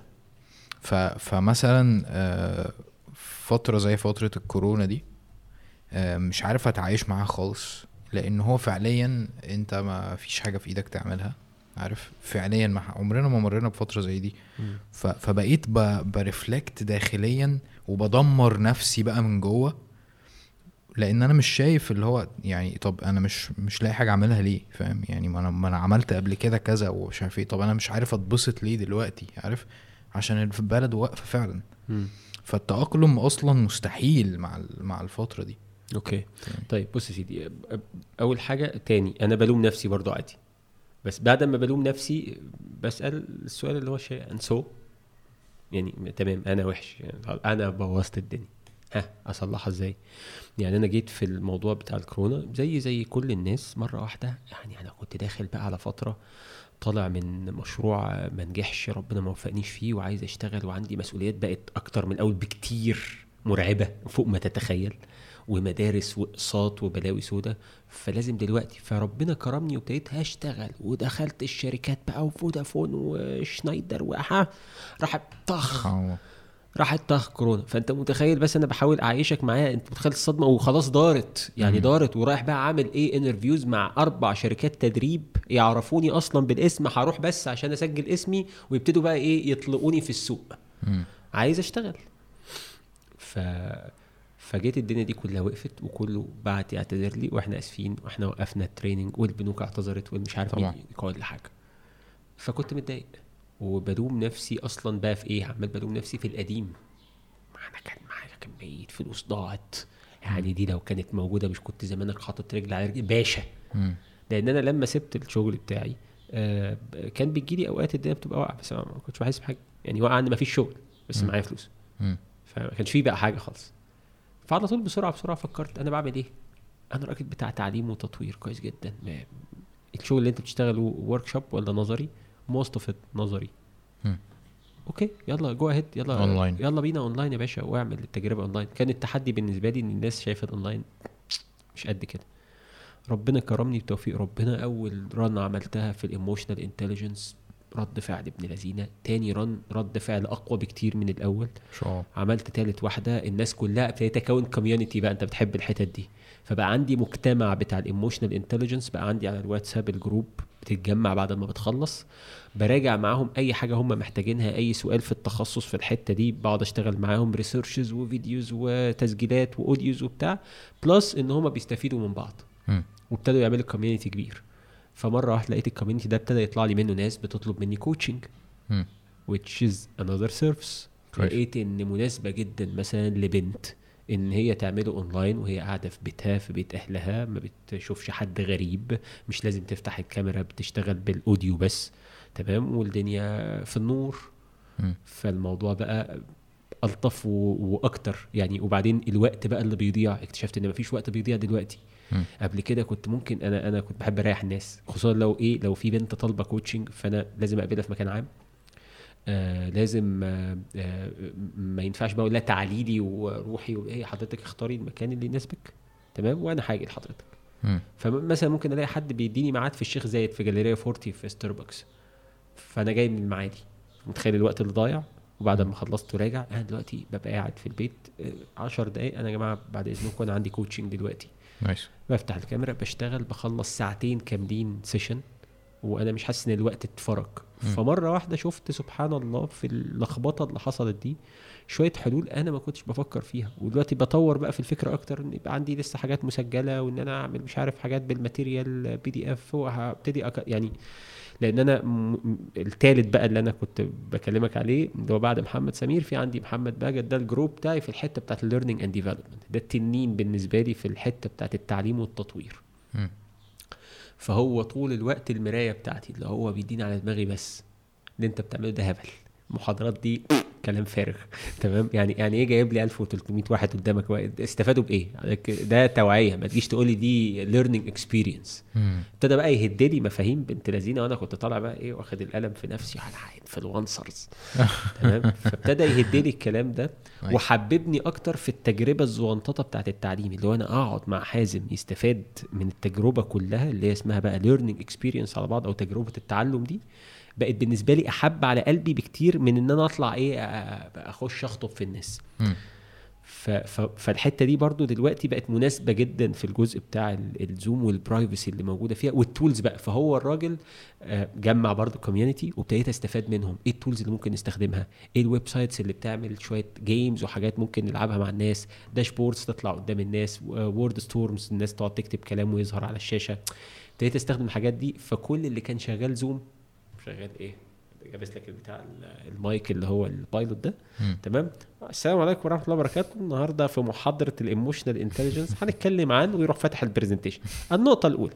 emotional intelligence is an intellectual skill وهي طبعا مهارة يقعد يعمل كده. فالناس بتيجي. one one sided بس. الناس بتنام. بيعملوا webinar أنا كنت بعمل meeting فالناس اللي قاعدة معايا تقدر تفتح مايك وتقدر تفتح الكاميرا ويتفاعل ويتكلم وبتاع. plus ما بتفوتش ربع ساعة أو تلت ساعة إلا وإحنا طالعين بره ال Zoom بنعمل activity بره ونرجع. م. شوية نروح عاملين breakout room نجمع الناس فرق خمسة خمسة خمسة وأخش أنا بعديهم وأقعد بقى إيه أهزر معاهم. اللي هو معلش لقيت باب الأوضة مفتوح فقلت أما أدخل أشوف أنتوا بتعملوا إيه. فالناس بقت ال experience بالنسبة لها تحفة وابتديت لقيت نفسي بقى مشغول في حاجة تانية أقعد أطور فيها. nice فقصدي يعني ده مثال عملي أهو إن أنا وبرده كنت بلوم نفسي. يعني برضو كان عندي نفس اللوم على حاجات كتير جدا. كان عندي إيه لستة لوم ممكن أقعد ألومها لنفسي. يعني إن أنا محطوط دلوقتي في, في الوقت ده في السن ده في الموقف ده. م. بس and so يعني الحياة قصيرة قوي إن أنا أقعد أرهق نفسي في, في إن أنا أقعد أدي على نفسي بال بال بال بالعصاية فوق دماغي وأخدني قلمين وإنت ما كانش المفروض يعني م. حلو إن أنت تعرف إن أنت غلطان. الأحلى إن أنت تبتدي دلوقتي حالا هعمل إيه عشان ما اغلطش تاني؟ أو هعمل إيه عشان أصلح الغلط ده؟ يعني في إيديا إيه؟ م. ولو مش في إيديا أي حاجة انسى. تناسى بقى. بح. ده يعني بيسموها easier said than done. يعني سهل إنك تقول كده بس صعب إن أنت تمرن نفسك فعلا على خدت سنين. م. يعني أنا أكيد كان نفسي في ده من سنين كتير قبل كده. بس خدت سنين. يعني حتى أنا آخر فترة في حياتي كنت بحاول أعمل كده وكنتش عارف. م. يعني لا أدعي برضو أنا موافق جدا في الكلام لا أدعي إن أنا بقى يعني جامد ولما بدوس على الزرار بيبقى لا لا كنت عايز أعمل ده ما عرفتش. بس وقفت واقفة مع نفسي انت سو السؤال اللي دايما اللي هو بقى يعني ها؟ أنا خلقي ضيق فإنجز. جميل حلو قوي لومنا الدنيا خلقي ضيق على نفسي. آه لومنا الدنيا ولومنا البتاع وحياتك بقت ضلمه وأنت قاعد مكتئب والناس طبطبت عليك وعيطوا ها خلاص خلصنا خدت الشحنة العاطفية اللي نفسك فيها. ها؟ إنجز. فاهم؟ هي دي بس النقطة. أنا أنا يعني ادعي دلوقتي الله أعلم. أنا ممكن أكون عديت أكتر من النص ممكن أكون وصلت للنص يعني ممكن أقل من ما أعرفش. فديفنتلي أنا بالنسبة لي لما بفكر دلوقتي أنا ما عنديش وقت. م. يعني حقيقي ما عنديش وقت. اقعد اتدلع أنا ما أعرفش. يعني أنا ما أعرفش فضل 10 سنين أقل أكتر. بس اللي أعرفه إن أنا عديت فترة كبيرة مكتوبة لي. ده الأكيد. م. في 41 سنة عدوا من حياة البني آدم دلوقتي وداخل ماشي في ال 42 فهتقعد تهفلط في حياتك تمام وتقعد تعيش دور الضحية مع نفسك. يعني لا تلومن إلا نفسك. أصل أنا لما هقعد عيل فاشل ماليش لازمة و... والدنيا بايظة أقعد بقى يبقى عندي قصص صعبانيات كتير أحكيها لكل واحد قد إيه الدنيا غدرت بيا وقد إيه الناس غدروا بيا وبتاع. حقيقي أنا مش هتبسط. أنا هتبسط لو معايا فلوس هتبسط لو ولادي مبسوطين هتبسط لو بسافر وبروح وباجي في الأماكن اللي أنا عايزها هتبسط لو معليش ديون لحد هتبسط لو أنا كل حاجة في حياتي ماشية سلسة وكويسة. ده اللي بيبسطني. ما بيبسطنيش حاجة تاني. nice. فممكن تفكر شوية في مصلحتك. حب نفسك حبة. فبس. فحب نفسك لقيت نفسي أنا مش كاره حد أصلا. فعلا بقى حرفيا. أنا مش إيه؟ حب نفسك فلقيت نفسي مش كاره حد. يعني مش كاره. يعني آه مش آه. كاره حد خالص. ف يعني بقيت يعني اللي هو يعني حتى الناس اللي بيني وبينهم مشاكل. هو عنده أسبابه للمشاكل. and so, خلاص هو مش مقتنع إن أنت صح وأنت مش مقتنع إن هو صح. أنا حرق بنزين ليه؟ خلاص قادرين تتعايشوا مع بعض تعايشوا مش قادرين تتعايشوا ابعدوا طب خليني أسألك أنت أصلا آه، يعني أنت أنت المجالات كتيرة اللي أنت بت بت بتدوس فيها. فإيه هو اللي أنت مش عارف مش عايز أقول متخصص بس خلينا برضو نقولها يعني من باب إن ده ده التعريف يعني. إيه اللي أنت متخصص فيه دلوقتي على الأقل؟ كويس. أنا التخصص بتاعي ال managerial psychology اللي هي ال اللي هو علم النفس الإداري. م. كويس. ده اللي عندي الخبرة اللي فيه وده اللي درست فيه وده اللي كمان آه، بدرسه. يعني لأن أنا في المجال بتاع ال learning and development يعني في فرق ما بين أنت تبقى دارس علم نفس إداري وأنت مدير. م. كويس؟ فهتطبق. يبقى انت بتطبق. بس في درجة تانية بقى هي ان انت تنقل العلم وده انت بتتعلمه. يعني انت بتمرن المديرين. آه. okay. بشتغل. فدلوقتي ببقى شغال ال mix ده عبارة عن business consultation لكن في حتة معينة. مش بال... مش بالشكل العام. ال business consultation هنا ليها علاقة بإدارة الأفراد. وده التخصص بتاعي اللي specific جدا. okay. كل ما هو ليه علاقة بال performance بتاع ال team بتاعتي. م. إحباطاتهم إيه؟ تشجعهم إزاي؟ ترتبهم إزاي؟ تعمل لهم appraisal إزاي؟ تحط ال KPIs بتاعتهم كل الحاجات الإدارية دي دي بتاعتي دي اللي الناس بت consult me فيها. م. تمام؟ أي حاجة تانية في ال consultation مش بتاعتي بيجي لها حد متخصص تاني واحد مثلا يعمل feasibility study مش بتاعتي. م. أنا عارفها بس مش بتاعتي. okay. مش أنا اللي بعملها. حلو. فأنا حتى دلوقتي بقيت عامل ال scope مضيقه خالص في الحتة بتاعتي. ما بقتش إيه ما بخشش في, في كذا حتة. في معرفة إن أنت تبقى بص تبقى أنت موسوعي دي حاجة حلوة بس لنفسك. هتفرق معاك في طريقتك لتناول الأمور لكن ما ينفعش تبقى شغال بكل اللي أنت بتحبه وكل اللي أنت تعرفه. صح. ما ينفعش. طيب أنت التجربة بتاعت المحل عندك مشكلة نتكلم فيها؟ لا خالص. طيب. خالص. آه يعني آه إيه أصلا اللي خلاك تاخد الخطوة ديت؟ كذا سبب. اللي مش عارف أحمد سالم وكريم وأمير كان عندهم محل آه، مطعم قصدي. آه، وقعد تقريبا سنة قبل ما آه أقل من سنة شوية صغيرين. okay. يعني أنا كملت فيه لغاية آه، يعني حوالي 10 ل 11 شهر تقريبا. ما كملش ال 12 شهر. امم okay. آه طيب اللي خلاني كان سببين. السبب الأول إن أنا كنت بدور على الاستقرار المالي. كويس. يعني إحنا الشغل بتاعنا كان قريب جدا. إحنا التلاتة أصلا شغلنا مع الناس. فابتدينا يعني كان من ضمن الغلطات إن أنا ابتديت أواجه انتقاد في إن أنا شغلي ده اللي أنا بعمل بقى عليه فيديوهات وبوجه ناس وبتاع باخد منه فلوس. إن أنا ساعات أعمل مثلا محاضرة أو كذا. وغلطتي إن أنا ساعتها كنت بنساق لهذا الكلام الساذج.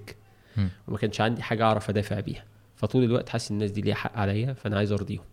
فكان أول سبب إن أنا عايز أستقل بشغلي بعيد عن أي حاجة ليها علاقة بالناس دي. م. ويبقى عندي business بيدور. وال business ده يدخل لي فلوس أعرف أنا بقى أعيش حياتي الناحية التانية بقى وأعمل event ات ببلاش وأجيب مش عارف مين نظرة رومانسية بحتة كده. okay. واخد بالك؟ فده كان السبب الأول. السبب الثاني كان إن أمير كان هو صاحب فكرة المطعم يعني هو اللي كان عايز يعمل مطعم أصلا ك... كفكرة. يعني يمكن أنا وكريم قبليها اتكلمنا كنا عايزين نعمل شركة تدريب. م. فده كان ال project الأولاني الأقرب لشغلنا. يعني كان كريم ساعتها بيدرس coaching وأنا في ال learning and development من سنين من 2008 تقريبا. فكان عايزين نروح الناحية دي بقى core 10 سنين. 10 سنين. هو ساعتها كان 10 سنين برضه. آه okay. ف... ف... فدي الفكرة إن يعني ده كان المشروع. بس لما بقى أمير آه، لقيته رايح يفتح لوحده. فما رضيتش أسيبه. يعني حرفيا فعلا أنت بتكلمي بمنتهى الصدق. يعني ساعتها كنت خايف جدا إن أمير يخش يتوه لوحده. فقررت إن أنا إيه أروح داخل معاهم في الموضوع. وقلت له على اساسها راح كريم واخد القرار استخار هو كمان ورحنا يلا توكلنا على الله يلا هنعمل إيه؟ مطعم. الموضوع كان ابتدى الأول ببادجت صغيرة جدا وبندور على مكان في حدود 15000 جنيه في الشهر 10000 جنيه علينا إحنا الثلاثه فاهم؟ فيعني 3000 جنيه كل واحد ولا حاجة. فيعني الموضوع إيه بسيط. بهوأ بعد كده مننا بقى. الأحلام قعدت تزيد والتطلعات زادت. آه. وال وال والظروف بقى بتاعت المشكلة المشاكل كان في شوية مشاكل حصلت في المحل وبتاع الكهرباء وصاحب المحل واصلا المحل كان في مكان مش قانوني وحوارات زي آه. فكتير كان حاجات مش في ايدكم أصلا. هي هي حاجات قلة خبرة هي في إيدنا. يعني آه، في الآخر أنا لما هاجي ألوم ألوم إن أنا في إجراءات قانونية لازم أتأكد منها قبل ما أخد أي خطوة هيدفع فيها فلوس كتير. م. آه، ما ينفعش أسمع كلام أنا والله فير جدا مش برمي على حد بس ما ينفعش أسمع كلام حد من صحابي إن هو واثق 200% إن هتبقى عوم مثلا فيلا بينا ندخل. م. بس في الآخر أنت اللي وافقت فهي مسؤوليتك. أيوه فاهم يعني طبعا. يعني في جميع الأحوال أنت وافقت فأنت خدت قرار لأن كان بإيديك تقول لأ. م. بإيديك تقول أنا مش معاكم أو تخرج. ف... فدي نقطة مهمة جدا. النقطة الثانية هي آه، آه، ال budget كانت محسوبة مش دقيقة. فخلتنا في الآخر بقينا حرفيا إحنا نطينا في البحر ما نعرفش إحنا بنعرف نعوم ولا لأ وبعد ما ننط هنشوف. فلما عملنا المشروع المفروض إن أنت يبقى في عندك burning cash وعندك شوية حاجات حاططها على جنب أنت عارف إن هي مش بتاعتك. هتتسرق بقى تصرفها في غرامات تعملها لازم يبقى معاك ال budget دي. خليني أقول لك بمنتهى الأمانة أنا كانت واضحة بالنسبة لي من الأول بقول يا جماعة لازم نعمل حسابها. بس الأحلام خدتنا كلنا وابتدينا نعمل بدون حسابات. فواحنا بنفتح بقى الملاذ الوحيد بتاعنا ان إحنا ننجح دلوقتي. مفيش أي بقى مساحات أو مجال آه. إن أنت إيه تاخد وقتك مع إن بعد كده آه بالخبرة بقى والناس اللي اتكلمت فأنت قدامك بتتكلم مينيمم سنتين. عقبال ما تبتدي إيه تقف على رجليك والمكان يشيل نفسه. طب ما في سؤال هنا يعني لأن أنا برضو كنت معاكم في في الموضوع و... و... واتكلمنا كتير في الحوارات دي. آه. أنتوا كان في عامل كبير قوي آه متحمل على فكرة انه آه الماركتنج هيبقى سهل عشان أنا في ناس كتير عارفاني. آه طبعا. ف... فلما بتبص على الموضوع دلوقتي آه هل فعلا ده كافي؟ بص أنا كنت من الأول عندي موقف في ده مسجل. ان أنا قلت أنا مش عايز اربط ال brand بينا كأشخاص. م. دي كانت واضحة وصريحة من الحاجات اللي هي إيه لا تحتمل الوجهين. يعني قلتها رسمي. لأن أنا أصلا كنت ضد ال personal branding بشكل عام بكرهه. خلاص؟ بكره جدا إن أنت تبقى ال brand. م. أنا بحبش المدرسة دي. مدرسه موجودة وناجحة وناس بتحقق بيها حاجات. أنا بحبهاش. أنا بحبهاش. أنت بتتكلم عليا. لا لا لا والله. هي ناجحة. هي ناجحة مع ناس. لا أنا معاك. أنا ما تمام؟ مش أنا ما بحبهاش ليه؟ لأن هي risky جدا. ده حقيقي. خلاص انت في لحظة انت قعدت فال brand وقع. ده حقيقي. يعني انت كشخص. بتحط pressure كبير جدا آه عليك لكن كمان. النهارده أبل ما زالت مبيعاتها نمرة واحد في العالم في عالم الموبايلات وستيف جوبز مش موجود. م. تمام؟ ف يعني ستيف جوبز اتعرف بأبل مش العكس. لما تيجي تدور في الموضوع فعلا فعلا هو مش ستيف جوبز كان ال icon. هي أبل كانت ال icon والراجل ده اللي جوه أبل فاتشهر. لأن أبل موجودة من قبل يعني ستيف جوبز سابها في فترة وبعدين رجع فهي كانت أبل. فال branding دايما أنا كنت ببقى مؤمن أكتر بإن أنت تشتغل على entity على كيان بعيد عنك كشخص. م. ليه؟ لإن أنت أي غلطة هتغلطها أي حاجة بتعملها هتتلزق في الكيان. طبعا. يعني أنت بتخيل النهارده طلعت قلت رأي ما عجبش الناس. اتقبض عليك. ربنا يستر. واخد بالك؟ أي حاجة. فأنت م. على طول إيه؟ لطشت في مين؟ لطشت في البراند طبعا.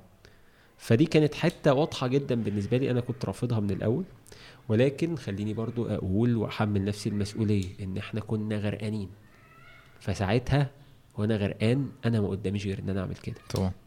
وعملنا كده والفكرة ان هي جابت يعني أول لما قلنا طبعا كان ليها مساوئ كتير بالعبيط بس هي جابت. وأنت حضرت معانا ال event الأولاني اللي هو بتاع الافتتاح الرسمي بعد رمضان وبعد ما قفلنا شوية وفتحنا م. تاني. فحضرت اللي هو اليوم اللي كان زحمة وفي ناس كتير وبتاع. ف كان في تجارب كتير مستفادة من الموضوع. أنا استفدت على الصعيد الشخصي في حتة ال gaining knowledge إن أنا كان ال curve بتاعي في الفترة دي سريع مرعب. م. عرفت كمية تفاصيل وبقيت أقف في المطبخ وأنقي اللحمة ويعني كنت بعمل حاجات مش بتاعتي يعني مش أنا مش م. سكتي. فبقيت عارف فيها أكتر من اللي كان صاحب الفكرة نفسه. يعني أمير كده ممكن تسأل أمير مثلا مين فيكو اللي كان يفهم في الوقفة دي أكتر؟ هو ممكن يقول لك. ف... فالاحتكاك أنا استفدت منه جدا. جدا. م. السرقة اللي اتسرقتها والقرارات الغلط اللي أنا خدتها وكل الحاجات اللي حصلت معايا استفدت منها استفادة مرعبة. يعني لو أنا بقول على الكام transformation اللي قلت لك عليهم في حياتي قبل كده فدي transformation بالنسبة لي أنا أضخم منهم كلهم. م. طب في حتة تانية أنا أنا بحب جدا موضوع إنك تشارك صحابك. كويس. أنت رأيك إيه في الموضوع ده؟ طيب أنا مش من الناس العيوطة. يعني ما اطلعش من التجربة ما نجحتش. اقعد تشاركوش صحابكم خليكوا صحاب من بعيد وبتاع. المشكلة دايما كلها فين؟ المشكلة كلها إن إذا تداينتم فاكتتبوا. فلو حضرتك داخل في أي نوع من أنواع المشاريع ما تدخلش دي في دي. أكبر غلطة إن إحنا صحاب واثقين في بعض ومش عارف مين. يا سيدي ربنا يديمها نعمة. بس خلي الموضوع رسمي. مم. إذا تدينتم بدين فاكتبوا مش كده؟ فاكتبوا آه مم. صح. فاكتبوا ده النص الصحيح. ف... فالفكرة كلها في إيه؟ إن أنت لما هتيجي وقت المشاكل مش هتقعد بقى تحسب الحسابات اللي إحنا وكل واحد هيحسبها من وجهة نظر أنا هبقى شايف طبعا. ان هم المفروض يعملوا حاجات. يعني دي كانت المشكلة الرئيسية؟ يس طبعا. okay. طبعا. وهو الواحد فعلا يعني بعد مرحلة معينة الشيطان بقى بيبقى دخل. آه طبعا. و... هو كان في ضغوط كتير. يعني اللي حصل كان في ضغوط كتير. أنا شايف إن من حق أي فرد فيهم إن هو يزعل على فلوسه أو يزعل على إن الدنيا مش ماشية. يعني أنا ما بنكرش عليهم الحق ده. م. خلاص لكن لو أنا هتكلم business يعني هو بس الكلمة اللي هكلمها إن هي شركة م. فالشركة ما فيهاش حاجة اسمها أنا زعلان ومصدوم فأنا ماشي يعني الشركة ما فيهاش كده هو لو وصلت لمرحلة الظلم ف... ف... فده دليل على إنه كان في مشاكل قبل كده زي ما أنت قلت الكتابه آه آه. وكل الكلام ده آه ما هي دي بقى ف... فهي دي القصة لأن أنت ما, بت... ما تقدرش تلوم أي بني آدم على ان هو يصاب بخيبة أمل حقه. م. سواء في شخص يعني سواء في أنا شخصيا أو سواء في المكان أو سواء في المشروع يعني سواء في الفكرة حقه. م. يعني الحتة بس اللي أنا بتكلم فيها بقى اللي هي مريحاني نفسيا إن أنا لو مكان الشخص ده ممكن أحس كده. خصوصا إن أنا إيديا كانت بره الموضوع نوعا ما فأنا حاسس إن أنا خسرت حاجات كان بإيديا أعمل فيها أحسن من كده. حاجات ما كانتش بإيديا. ففي الآخر لازم تقدر الخسارة بتاعت الشخص اللي قدامك. وتطلع بدرس مستفاد إن أنت مش هتخسر حد ولا أي حاجة. بس أنا لو سألتني يا أحمد تخش تاني مع أصحاب ليك في مشاريع هخش. لو اتاحت فرصة وفكرة وحد كواليفايد إن هو يدخل في مشروع دلوقتي أنا بقيت عندي خبرة إن أنا اسس أكتر الشخص اللي هيدخل معايا إذا كان ينفع يدخل في مشروع ولا لأ. وعندي القدرة أكتر إن أنا أحزم الموضوع من أوله أبعده عن الآراء الشخصية والزعل والعواطف والحاجات دي. تمام؟ فلو اتوفرت الفرصة تاني هعمل كده. فلو أنا برفض حاجة قدامي وجات لي كذا حاجة بالمنظر ده برفض عشان ما يتوفرش فيها الشروط مش عشان أنا بقيت كاره الفكرة لا بالعكس يعني أنا آه، في شركة أنا شغال لها consultation دلوقتي نسايب. والشركة بقى لها أكتر من 20 سنة. شركة بتاعت عقارات. فنسايب ده أصعب بكتير. صعب قوي يعني. يعني في أجيال طلعت الجيل الثالث بقى موجود. فالجيل الثالث ده المفروض أصلا في النظام الحوكمة عندنا في الإدارة إن ده اللي بيبتدي فيه المشاكل بقى. كتروا يعني انت كان في اتنين متشاركين. ليهم ولاد اتنين واتنين. الاتنين دول كل واحد فيهم اتجوز وجاب إيه؟ اتنين تانيين. فبص بقى انت الليفل بتاع التالت ده في عندك تسعة بيتخانقوا على الورث. فغالبا بتيجي في الجيل التالت بتلبس في حيطة. لو ما طبقتش نظام اسمه نظام الحوكمة. فأنا الشركة اللي فيها ما شاء الله ناجحين ومتفاهمين مع بعض والدنيا. ليه بقى؟ كل واحد عارف دوره كل واحد هناك موظف ما فيش حد فيهم صاحب مكان. كل واحد موظف وظيفة في درجة معينة إدارية. ملوش رغم إن هو ليه أسهم بس أسهمك دي تاخدها مكسب آه ما هيش إدارية. آه. مالكش بقى إن أنت تقول إيه أنا شريك بالتالت فأنا لازم ما يبقى ليا رأي. م. لا أنت ارتضيت إن ده يبقى مدير فهو مدير في الحتة دي أخفق أو نجح فهو في الآخر هيكمل في الموضوع لغاية الآخر. فده بينجح الحاجات. فأنا بقول لك هو مثال قدامي عملي لنوع من أنواع القرابة صعب جدا إن أنت تكمل فيه أصلا. أصعب من الصحاب. وعندي كتير ناس صحاب فتحوا مع بعض وكملوا. يعني اعرف أعرف أنا شخصيا ناس كده كتير فتحوا مشاريع ومكملين مع بعض واصحاب طب أنتوا أنا طبعا عارف إن أنتوا يعني إيه آه طبيعي بعد أي فض الشراكة أو كده الناس بتبقى متضايقة شوية وبتاع بس أنتوا دلوقتي ما شاء الله رجعتوا وتتكلموا عادي وكده. طب إيه إيه اللي ساعد على ده؟ إن أنتوا ترجعوا تاني. ولا أي حاجة. أنا قعدت أزن في فترة آه يعني قعدت أزن كان آه أمير كان عنده مشكلة وكريم. عندهم مشكلة إن هم ما بيقولوش. ممكن يبقى عندهم حق في حاجات كتير ما بيتكلموش فأنا كنتش عارف الزعل فين. فأنا قعدت أزن. أنا قعدت أزن سنة. لغاية لما قابلت أمير في مرة راح منفجر بقى راح مطلع القديم والجديد والبتاع منها حاجات هو ممكن يبقى عنده حق فيها منها حاجات لأ. بس في الآخر قصدي اتكلمنا. ده وده الدرس المستفاد للناس لو بتسمعنا. م. السكوت مش حل. م. إن أنت تتخيل اللي قدامك المفروض يفهم. يعني إيه يفهم يا عم غبي زي حالاتي؟ مش فاهم. مش فاهم. فهمه. فهمه وخد منه رد فعل. يعني فهمه وقول آه أنا رغم ان فهمته وهو لسه برضه دماغه جزمة قديم أنا معاك. فلما قعدت الحمد لله مع أمير في, في كنا خارجين في التجمع وشفته وسلمت عليه وهو كان لسه راجع من الحج وبتاع قعدنا نتكلم فضلت أدوس أدوس أدوس أدوس لغاية لما هو راح منفجر.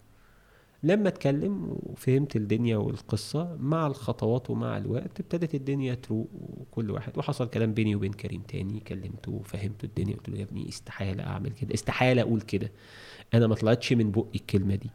انت طول الوقت حاطين ما بيننا ناس حواجز حتى لو الناس دي كويسة كل واحد هيبقى على قد فهمه. فممكن يحصل مشاكل. دايما أنا أنا يعني أنا حتى في بيتي بمنع تماما لما يبقى عندي مشكلة حد يخش ولا أبويا ولا أمي. صحيح. ليه؟ مش مش مش ذم في الشخص والله بس صدقني كل واحد ليه طباع طبعا. مختلفة. الصحاب مع بعض بيبقوا معجونين مع بعض فاهمين. يعني ممكن يعني يعني يلتمسوا الاعذار لبعض. المتجوزين ممكن يلتمسوا الاعذار في حتت معينة انه فاهمين بعض بقالهم سنين مع بعض. اللي في الوسط كلمة منه من غير قصده جاي بيصلح بيها الدنيا تروح مسخنة. كلمة فهو مش قصده هو زي الفل. فكان الدرس المستفاد في الموضوع إن كانت القصة لازم يحصل من الأول كلام مواجهة اللي هو كان طول الوقت مش عايزينها تحصل. يعني حتى إحنا لما قعدنا مع بعض انت كنت قاعد معانا إحنا مش جايين نتكلم في اللي فات. كانت أكبر غلطة. يعني أنا ما اتكلمتش و... ويعني إيه رحت منصاع للكلام اللي أنتوا عايزينه وقلت ساعتها كده. بس لما نيجي ندور النهارده إمتى اتحلت؟ هو إحنا كان هدفنا من القعدة اللي انت بتقول عليها دي إن إحنا آه نصفي. لا آه بالظبط. يعني نخلص الحوارات الحالية وبعد كده نبقى نتكلم. هو ما كانش في حوارات. انت نفسك شفت ان يعني لغاية النهارده أنا عمري ما هختلف مع ناس آه، استأمنوني واشتغلنا مع بعض وأنا استأمنتهم وحاطين فلوسنا على بعض. آه، على فكرة كريم ملوش ورقة تثبت إنه ليه ولا مليه بس فلوسه كلها مكتوبة وإحنا عارفين هو ليه كام وعارفين حقه في إيه يعني كل حاجة مكتوبة. رغم إن هو هو كان بره مصر ساعتها فما عرفش يعمل توكيل والدنيا والحكاية والرواية. واخد بالك؟ فإحنا كنا الحاجة الوحيدة اللي الحمد لله رب العالمين كنا متأكدين منها وربنا وفقنا فيها إن محدش هيجي ياخد ربع جنيه من التاني. طبعا طبعا. يعني وأعتقد إن إحنا الثلاثه عندنا استعداد نتنازل لبعض. يعني أعتقد إن إن يعني أدعي إن كريم وأمير عندهم نفس الحتة إن هو ممكن يجي على حقه في حاجات مقابل ان ما يبقاش فيه مشكلة. صح. ف ف فالحتة دي كانت المفروض من الأول قدامنا فما كانش يحصل بقى الإيه كل الجدل والحتة دي إن إحنا عارفين كويس إن يا أحمد عايزين كذا حاضر. لكن هي الفكرة كانت الظروف ملعبكة جدا. واخد بالك؟ زي ما أنت عارف أنا بالنسبة لي كانت الدنيا صعبة قوي لأن أنا أنا أنا الوحيد اللي في المشروع شغلي وقف تماما لمدة السنة دي. 100% ليه؟ لأن كنت متفرغ 100% للمشروع تماما. تماما. بتفاصيله فكان بالنسبة لي صعب إن أنا أعرف أفض شراكة أو أعمل كده. الموضوع بالنسبة لي شبه مستحيل. واخد بالك؟ شبه مستحيل. وحتى إن أنت تسيل assets ده برضو جنون. يعني في الفترة دي وأنت مش عارف مستقبلك رايح على فين فتروح مسيل asset فاهم؟ فهتلاقي نفسك لبست في حيطة زيادة. واخد بالك؟ فهي كانت التجربة كده. لكن إيه اللي طلعت بيه من الموضوع؟ إن آه لأصحابي يتشاركوا. آه جدا. بس لو سمحتوا صحوبيتكم على جنب. والشراكة تبقى شراكة. تتعامل أكنك بتشارك حد غريب. في الاتفاقات. اتنين إن أرجوكوا لو حصل اختلاف صدقوني تقعدوا على الترابيزة خمس دقايق بتخلص. لو ما بينكم وبين بعض خير وليكوا زي اللي أنا بدعي إن هو مثلا بيني وبين كريم لو الناس وأمير. لو الناس اوبن فعلا آه. لأنه المشكلة اللي بتحصل برضو إن الواحد ممكن ما يبقاش عارف هو نفسه مش عارف إيه اللي مضايقه. عارف؟ ف... فما يعرفش يقوله. يعني هو مش عارف يدسكرايب إنه أنا متضايق إن أنت مثلا آه إنت مثلا يعني ال... الواجهة بتاعت المحل مثلا عارف؟ م. أنا مش أنا مش مقتنع ان إن دي حقيقة رغم إن هي حقيقة جوايا فمش هقولها. كويس. فالمشكلة هتفضل تكبر ومش هيبقى في كلوجر بقى عارف؟ حلو. ويبقى افتح حتى لو أنت مش عارف صح. قول أنا في حاجة مضايقاني. عارف إحنا ممكن نوصل لكده. يعني قصدي إن كان في من الأريحية في الكلام اللي يخلينا نقول ده. يعني فتاني إحنا بس مش بنقلب في ملفات قديمة. أنا بقول الدرس المستفاد لو حد بيسمعنا عشان ما يبقاش القصة الناس تقعد تقول إيه ده؟ أهو اتفرج يا عم الصحاب اللي كانوا ليل نهار واكلين شاربين نايمين مع بعض أهو دلوقتي متخانقين. لا إحنا مش متخانقين. صح. واللي كان حاصل كله كان شيطان وكان يخلص. بس قدر الله ما شاء فعل يمكن ربنا سبحانه وتعالى لسبب يعلمه هو هو كان عايز يوقف المشروع ده بشكل ما يبقى في ضرر لينا إحنا الثلاثه محدش يعرف. واخد بالك؟ يعني فعلا محدش يعرف. فأنا ممتن جدا للتجربة خالص يعني تماما. اتعلمت منها حاجات كتير جدا فاهم؟ واتعلمت على كبر. يعني التعليم على كبر ده بيبقى يعني برضه إيه بيوجع قوي يعني. آه يعني أنت تبقى فاكر نفسك أنت الحمد لله على السلامة وصلت وفاهم كل حاجة وتنين وبعدين تلاقي نفسك إيه أنت لسه بيبي صغير بيتعلم. فدي برضو أنا ممتن لأن في ناس كتير بتوصل للسن ده خلاص بيقفل على نفسه وهي دي مجموعة الخبرات اللي عنده. وأنت بتشوف بتتناقش مع ناس كبار كتير وبتشوف خلاص قفل على نفسه صندوق فدي برضو جدا صح. آه دي بقى فتحت لي برضو حتة إن لا هفضل أسمع الناس اصغر مني في صح. السن وهفضل آخد خبرات من الناس هفضل الناس تعلمني وتقول لي واطلع أنا غلط في حاجة واطلع أنا مش فاهم في حاجة. يعني اتعلمت بصراحة منها جدا وبالتالي برضو في تحديدا في حوارات البيزنسز مع الصحاب وكده إنه الواحد بيبقى داخل بعشم كبير جدا فبيتجاهل تماما فكرة إن إحنا ممكن في يوم نفض. آه التأمين ده بالظبط. آه. فما بتبقاش ما بتبقاش عامل ال exit plan بتاعك إن أنت لو افترقنا مين هياخد الاسم مين هياخد المحل مين هياخد الحاجة كل الكلام ده. م. فدي نصيحة مدمرة إن أنت لازم مش هي عكس المدمرة يعني بس آه. أنا لازم أقول إن أنت لازم فعلا تبقى تحط الورست كيس يس لازم تحط رغم انها كانت محطوطة بنسبة على فكرة يعني العقد كان موجود فيه إزاي نتخارج من من العقد. م. يعني كان موجود فيه ده. بس تاني إحنا نفسيا ما كناش محضرين نفسنا لدي. okay. فحتى إحنا ما رجعناش ما حدش فينا بص على العقد. يعني ساعة لما كنا زعلانين ما حدش بص على العقد. واخد بالك؟ فهي بس الحتة إن إحنا إيه نستوعب فكرة إن ده business مع ناس غرب. إحنا بنحب بعض على جنب إحنا كذا إحنا كذا ضامنين حقوقنا. وبعدين بقى إيه نقطة بقى مهمة بقى أهم من كل الكلام ده ال expectations set ال expectations بتاعتك إن أنت طالما دخلت مشروع احتمال تطلع بولا مليم محدش يزعل محدش يعيط. واخد بالك؟ احتمال تطلع ولا مليم ده وارد جدا. مش وارد ولا مش وارد؟ طبعا. حصلت معاك قبل كده؟ لا إن أنت تخسر فلوسك كلها اللي دخلت بيها في استثمار معين. بس. فدي مسؤوليتنا كلنا. خلاص مش مسؤولية حد. يعني خلصت. أنت داخل أصلا كلمة مشروع فيها risk. ال risk ممكن يوصل ل 100% أنت بتحاول بالدراسة تقلله. لكن هل أنت منعت قضاء ربنا؟ مش هتمنعه. حتى إحنا دلوقتي على فكرة الدنيا استريحت لما إحنا الثلاثه بنتعامل في المشكلة دلوقتي إن آه، قدر الله ما شاء فعل إحنا ما عندناش حاجة. قادرين ندير الأزمة بقى دلوقتي. في قضايا بقى وفي بلاوي في حاجات مع الناس بقى اللي ضحكوا علينا والمش عارف إيه والكلام ده. فمرتاحين نفسيا جدا وطول الوقت متشابكين قوي مع بعض في قراراتنا نتيجة إن إحنا الثلاثه وصلنا للقناعة دي. إحنا بنتعامل دلوقتي إن قدر الله ما شاء فعل كان فيه وخلص. فاهم؟ وعمالين بنشوف حياتنا بقى. يعني ربنا يكرم. هنحاول بقى نصفي الحاجات اللي ما بيننا والكلام ده بس إحنا بنتعامل كان فيه وخلص. هنعمل إيه؟ and so so, السؤال اللي كنت بقوله لك في الأول. and so so. فأول لما كلنا رحنا سألين نفسنا السؤال and so so, الحياة بقت لطيفة وجميلة والحمد لله. لا الموضوع صعب. يعني ال business ال business عامة مش مش أي حد ينفع يخش business يعني خالص آه خالص. جدا جدا. الحتة دي أنا كنت بتكلم فيها كتير قوي. يعني دايما بيزعلوا مني لما بقعد أقول لهم إن ريادة الأعمال مش لكل الناس والوظيفة مش حاجة وحشة. يعني هم دايما بيصمموا إن الوظيفة استعباد ويجيب لك البتاع الفار اللي بيجري ولا البتاع الموظف اللي عمال بيجري جوه العجلة بتاعت الفار صح؟ يجيب لك التاني أصل آه مطلع صخرة على الجبل بس بعد ما يوصل للقمه هيقف و يshine ويحط ال crown على دماغه وبتاع. فطبعا الكلام ده ساذج جدا لأن كل بني آدم ميسر لشيء معين وممكن يبقى ناجح جدا في الحتة اللي هو فيها. جدا. ولا غير لا استغناء عنه. يعني أنت لو طلع من الحتة دي يهد لك الدنيا كلها. يعني النهارده أنا كان عندي الطباخ هو طباخ. هيجي يبص لي أنا بقى اللي معايا فلوس وراكب عربية وعامل محل صح؟ من غير الطباخ ده أنا ولا أي حاجة. ولا أي حاجة أقفل المحل وفلوسي على جنب وشكرا. هشتغل إزاي؟ مش هشتغل. فاذا هو ليه قيمة. سيبك بقى من إحنا كمجتمع إيه الدنيا ضايعة عنده المعايير رايحة في 60 داهيه فاهم؟ وعنده double standard بالعبيط. فبس الواقع ومش كلام تنمية بشرية هو ليه قيمة كبيرة. ومن غيره الموضوع لا يساوي. ومهما خلينا كل الناس تبقى entrepreneurs وكلهم يبقوا رواد أعمال هجيب موظفين منين عشان أبقى رائد أعمال؟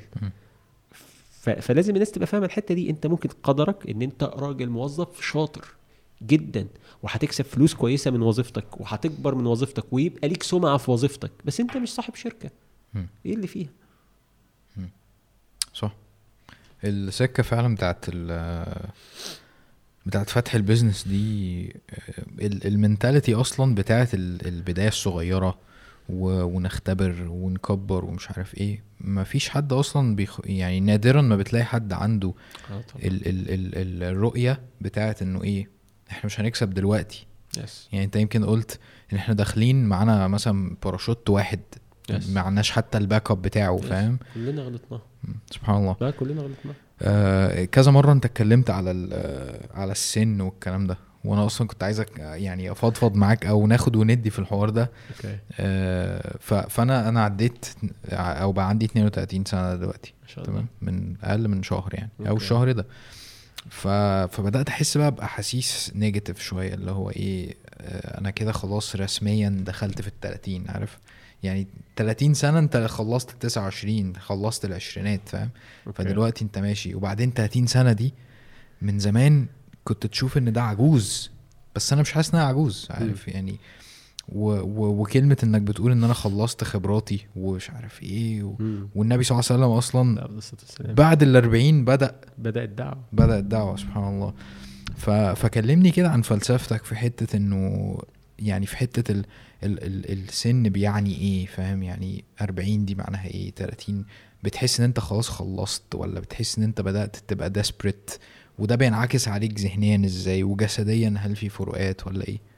بص أنا طول عمري دي الحاجة الوحيدة اللي كنت بفكر فيها بدري شوية يعني ملهاش دعوة بالخبرات بقى والنضوج والكلام الحلو ده. كنت مقسم لنفسي دايما إن كل مرحلة في حياتي عشر سنين. م. فكنت فعلا حرفيا كل ما أعدي المايل ستون دي بقف. م. يعني وأنا عندي 10 سنين وابتديت بقى إيه أعد وأنا في الكلية 17 18 19 20 20 20 دي كنت سعيد بيها جدا. 20 بقيت راجل. not anymore إن أنا صبي. محدش بيقول لي أنت لا 20 سنة. 20 سنة دي إحنا بنقولها كده في الشباب. شاب. سلام بقى 21 سنة كمان فيعني إيه دخلنا في دي. 30 ابتديت أحس إن أنا قربت شوية من إن أنا بقيت ناضج ما بقتش عيل إيه خفيف. أوكي. تمام؟ فالحاجة الوحيدة اللي كانت بتبقى على بالي دايما إن أنا بخاف من السن. جدا. أنا بترعب ما بعملش لا عيد ميلاد ولا أحتفل بيه ولا بتاع وكل لما أهلي عايزين بس إيه عارف أنت يفرحوا بيا يجيبوا لي هدية تورتة مش عارف يعني ما بحبش أحتفل بيه خالص ولا سنة. كل ما أقول مش عارف نتجمع مع بعضينا ونقعد. خلاص آه والله نقعد الله يكرمكم بلاش أنت عديت وما خيبة. أنا هقعد هقعد أعد بقى اللي فات وأقعد أحاسب نفسي هي ناقصة. عدوا وخلاص وخلصنا. فأنا طول عمري بخاف من السن دي حاجة. تاني حاجة إن أنا يعني غير خوفي من السن في حتة الإنجاز بخاف جدا من الهرم. يعني بخاف مم. من فكرة إن أنا جسمي يبتدي ما يبقاش زي الأول و already أنا في سني ابتديت أحس ده يعني فعلا. أنا أنا ما زلت بركب عجل وبلعب CrossFit وبتاع وحديد و... فلما باجي أتصاب زمان كان أسبوع آه. آه. أسبوع تبقى إصابة جامدة جدا فاهم؟ أسبوع والله العظيم يا حازم خلاص الحمد لله بفضل الله خلصت. الورم راح ومفاصلي شغالة وبتاع. أنا في مرة اتخبطت في صباعي في صباع رجليا في المحل ساعة لما حصلت الخناقة بتاعه المحل في الظباط دي. اتخبطت في صباعي لسه ابتدت تخف الأيام دي. بص إحنا المحل من شهر ستة اللي قبل اللي فات. يعني بقاله سنة قصه حزينة جدا. فالدنيا ابتدت كده. بس بس آه، فعلا بقى مش كلام تنمية بشرية. شايف إن الموضوع mindset جدا. تعاملك مع فكرة السن. mindset جدا. أنا بقى ده شفته في مين بقى؟ شفته في اللي سابقنا كتير. شفته في أبويا. يعني أبويا معدي السبعين. شاء الله. فهو طول الوقت بيحبش ابدا يقعد. خالص. خ... يا باشا استقالة بقى وها وال... وال sweet seventies و... وعيش بقى حياتك وروح في الساحل الشمالي اقعد بقى اتفرج على البحر واقرا كتاب الصبح و... عارف الجو الحلو بتاع الناس الكبار هو أبويا شعره أبيض وسيم كده ف... ما شاء الله. فاهم؟ فلا هو بيسافر كل يوم بنها ويرجع كل يوم. ما شاء الله. تمام؟ يرجع يروح ماسك الموبايل حازم يفتح المصحف أو الأذكار ويقعد يتمشى في الممر بتاعنا ده رايح جاي كده وهو عمال يقرا الايه يقرأ المصحف. يوميا. يقعد يمشي له بتاع 4000 خطوة خم... عارف يقعد يعمل كده يقعد يتنافس مع جوز أختي اللي هو أكبر مني بخمس سنين بس يتنافس معاه على ال application بتاعت السامسونج دي مين مشي أكتر عدد خطوات. فشفت ده عليه وشفت لما قابلت دفعته. أنا في vlog ما نزلتوش لغاية النهارده. رحت معاه اليوبيل الذهبي بتاع دفعته في الكلية. yeah. فرحت شفت معيدين ليه وشفته وشفت زمايله. فشفت الفكرة إن هم كلهم كبار. خلاص أبويا كده كده هو شكله كبير يعني عدى السبعين فخلاص باين عليه. بس شفت حتة الروح م. اللي بيتحرك وبيروح ومش بيتعامل على إنه خلاص بقى في سن شيخوخة أو كبر أو كذا واللي بيتعامل على إن ابنه جاي مسنده ما عندوش أمراض ولا حاجة هو زي الفل. بس هو خلاص يعني, يعني إيه ده؟ هنطلع الدور اللي فوق. هو ما فيش أسانسير عارف؟ هو ال mindset. أمي نفس القصة. أمي آه، برضو معدية السبعين. بتيجي في في يوم الخميس ده مقدس بالنسبة لها إن لازم تعمل لنا غدا وهي اللي تعمل. محدش يا ستي طب ده أنا بناتي يعني بنتي كبرت وبنات إخواتي كبار في جامعة. الله. فينزلوا يساعدوا. لأ ابدا. مم. نيجي والله امبارح لسه كنا قاعدين امبارح آه، يوم الخميس ده هو اليوم اللي بنتجمع فبنت أختي آه، بنقول لها فين البيبسي ال diet؟ عارفين ان أنا بحبه. ففين بيبسي ال diet فقالت آه أنا سبته في الثلاجه تحت وإحنا كنا على ال roof أنت عارف البيت. فماما ما رضيتش تخليها تنزل. فأختي قعدت تزعق يعني إيه ما تنزلش؟ مين اللي المفروض ينزل؟ هي ولا يومنا. هي بتقول لي أنا اللي أتحرك. وهي شايفة إن ده ما بيقللش منها في حاجة بس هي ما بتحب هي تتخنق جدا ان هي تبقى اسمها قاعدة وكبرت. آه. فطول الوقت بتتحرك فوق وتحت من الأجيال اللي هي شايفة إن ترويق البيت وشغل البيت ده بتاعها مش بتاع حد. مم. رغم إن إحنا بنحاول دايما نساعدها ونجيب لها حد يعمل بس هي طول الوقت هي تحب تعمل ده بإيديها. فشفت ال mindset بتاعت أنا كبرت وعجزت ودول ما بقوش بتوعي الحاجات دي المفروض مش أنا اللي أعملها. وشفت اللي بيتعامل على إنه لسه ممكن يكون 40 سنة 45 لسه بصحتي طالما بتحرك بشيل وبحط وأروح وأسافر وأعمل وبتاع. فشفت ده بيأثر على البني آدم من بره إزاي؟ فدي كانت أكتر حاجة بتخوفني زمان إن أنا كنت بخاف. أنا زمان ضمن الحاجات أنا كنت بحب عمرو دياب قوي وأنا صغير. خلاص كشخصية كده كنت بحبه قوي كمغني بقى وأنا كنت إيه زوانطوط في السن 11 12 سنة. كان بالنسبة لي بقى عمرو دياب تبع الوسيم الرياضي اللي مش عارف مين. فكان من ضمن الحاجات اللي أنا عمري ما اتكلمت فيها يعني بس بما إن هنا بتبقى يعني ترابيزة الاعتراف. فكنت عمال بحسب زيك إن هو قرب يعدي ال 30 وأنا عايزه يفضل شباب عشان أنا بتبسط بيه كده هو شاب وهيكبر وهيعمل ومش عارف مين. فكنت ببقى متضايق جدا من فكرة إنه قرب يعدي ال 30 وإن شوية وخلاص هيبقى شكله معجز وأنا في السن الصغير ده. طبعا دلوقتي ال 30 بالنسبة لي أنا شايف شاب زي الفل أهو ف 30 بالنسبة لي مش كبير. بس كنت بفكر كده.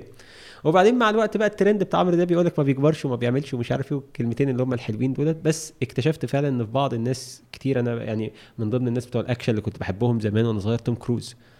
فتوم كروز لما بشوفه اللي هو بيعمله بالنسبة للخمسينات مش سنه جاكي شان اللي بيعمله بالنسبة للستينات مش سنه. واخد بالك؟ فلقيت إن الناس دي كلها مشترك ما بينهم شوف بقى الأطياف والأفكار وبتاع مشترك ما بينهم حاجة واحدة بس. ان هو ما بيعتبرش إن الوقت فات على إنه يعمل الحاجة دي. م. هي ممكن تبقى أصعب. بس it's okay I will take the hard way أنا هاخد الوقت ده. م. يعني هتعب زيادة؟ أوكي. إيه اللي فيها؟ عايز أنجح دلوقتي بس أنا فات عليا وطول حياتي فاشل وحالتي بالبلا فدلوقتي عشان بعد الأربعين عايز أحقق نفسي وأنجح صعبة. بس مش مستحيلة. م. صح؟ عايز ألعب رياضة تاني. شفنا كام واحد من بعد ال 40 ابتدى رياضة ودلوقتي بقوا أثليتس أقوياء تمام؟ فهتاخد مجهود شوية لأن أنت مش زي زمان بس مش مستحيلة. فالحاجات دي هي اللي هتخليك ما تقعدش تبقى إيه بقى عمال بتفرق كل شوية في السن من ناحية إن أنت تتعب أنت تهرم. يعني أكتر حاجة هي كانت تخوف يعني أنا شايف إن لو بصيت للسن أكتر حاجة ممكن تخوف البني آدم أكتر من الطموح والتحقيق ومش إن هو يهرب إن هو ما يبقاش قادر يعني. سبحان الله. هو في أصلا في الأدعية بتاعت الأذكار اللهم إني أعوذ بك من العجز والكسل. آه. آه. وأعوذ بك من الهم والحزن وأعوذ بك من الشح والبخل وأعوذ بك من غلبة الدين وقهر الرجال. ف ف فمن ضمن الحاجات اللي تجلب عليك العجز والكسل السن والهم والحزن كمان هتبقى حزين. سوء الكبر. آه طبعا. وإحنا بنقول اللهم لا تردنا إلى أرذل العمر. ف ف ففي عمر ممكن يبقى رزل. عمر انت مش قادر تتا... مش قادر تخش الحمام لوحدك. ف... فده يتأخر إزاي؟ أنا شفت مما لا شك فيه. وكمان في حتة بقى في دراستي في, ال... في السايكولوجي وكان في حتة كده anatomy فالمخ زيه زي أي حاجة في جسم البني آدم. طول ما هي شغالة بتبقى حلوة. ركنتها هتصدي. فمن ضمن الحاجات اللي بتحصل للمتقاعدين إن يبتدي المجهود الذهني بتاعه يقل. عشان كده بقى النصيحة للشباب اللي بيمسك البتاع ده وي scroll طول النهار. ده ال minimum level of effort انت ما بتبذلش أي مجهود. فتأكد إن أنت هتكبر بدري جدا. مم. لازم تكون بتعمل حاجة تانية في حياتك. فالناس اللي ما بتستخدمش دماغها سواء في طاقة حر... أفكر في الحركة لأن أنت وأنت بتتحرك بتستخدم دماغك عشان توجه الأعصاب بتاعتك. وأنت بتتكلم. دايما لما يجي حد يبتدي يبقى في سن شيخوخة وكبر وعدى ال 80 يقول لك كلموه. عشان المخ يفضل الإشارات بتاعت الكهرباء شغالة. كل الأماكن دي تفضل دايرة ما تصديش. كويس.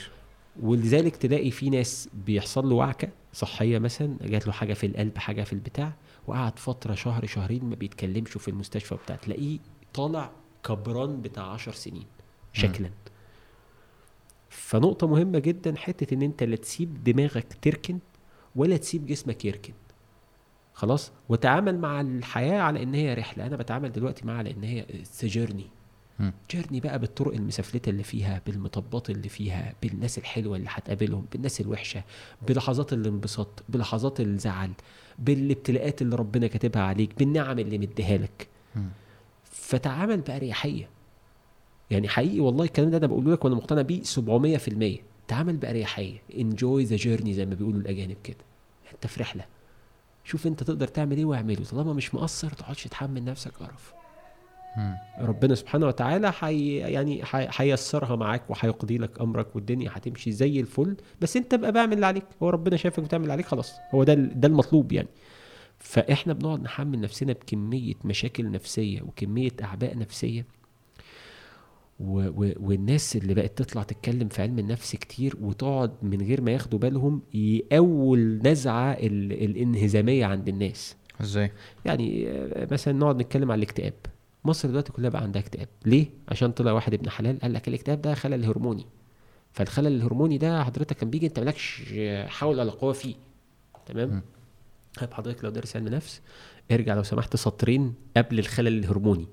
إيه اللي بيؤدي للخلل الهرموني؟ هل هو disease يعني هل هو حاجة زي الكورونا مثلا تيجي لك وانت ماشي بالهواء أو هل هو فيروس زي الزهايمر؟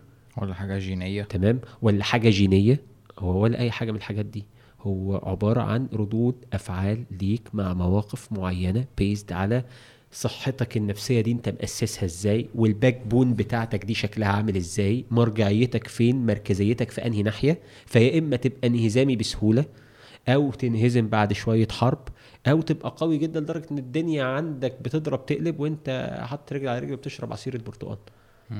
دي اللقطة اللي قبل الاكتئاب اللي محدش بيرضى يتكلم فيها. ليه؟ عشان نلاقي عذر لكل بني آدم عنده اكتئاب. سبحان الله. أنت عارف أنا أصلا الأيام دي آه باخد آه يعني بقالي فترة باخد therapy sessions يعني. آه في سبيل يعني مش مش من باب إن أنا مثلا مريض أو حاجة بس من باب إن أنا يعني عايز أرتب دماغي شوية بتاع عايز آه عايز أساعد نفسي في المرحلة لأن أنا في مرحلة دلوقتي بحاول أشوف إيه الخطوة الجاية والكلام ده كله. ف... ففي ناس بتقول إن أنا ممكن أبقى عندي depression عارف؟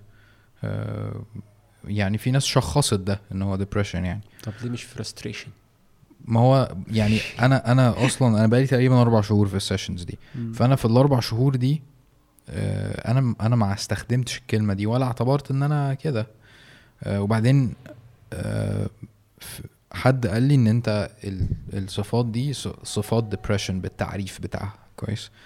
فالحوار أصلا مبدئيا بدأ يخليني أستسلم للحوارات بتاعه ال depression عارف؟ اللي هو طب خلاص أنا هقعد بقى فاهم أتفرج على التلفزيون وخلاص لأن أنا مفيش في ايدي حاجة. yes وفي حد تاني recommended إن أنا آخد آه، أدوية عشان ال depression فاهم؟ آه وطبعا دي بعض الناس بتحتاجها مفيش شك. طبعا يعني خلينا بس نوضح عشان الناس ما تفهمش غلط. إحنا مش معنى كده إن إحنا بنلغي مرض موجود وبيبقى عضوي. بالزبط. إحنا بس عايزين إيه؟ إحنا كنا بنتكلم عن المحطة اللي قبل. بالظبط كده. لكن لو وصل لها definitely هو محتاج medication محتاج psychiatric طبيب نفسي دارس طب ودارس علم نفس يتعامل معاه. بالظبط. تمام؟ فانا بقى اللي انت قلته في فكرة انه الخطوة اللي قبلها وايه اللي ممكن اعمله والكلام ده أنا دماغي مش مش معمولة بطريقة انه ابقى reactive اللي هو انت عندك depression فانت لازم تاخد مش عارف إيه.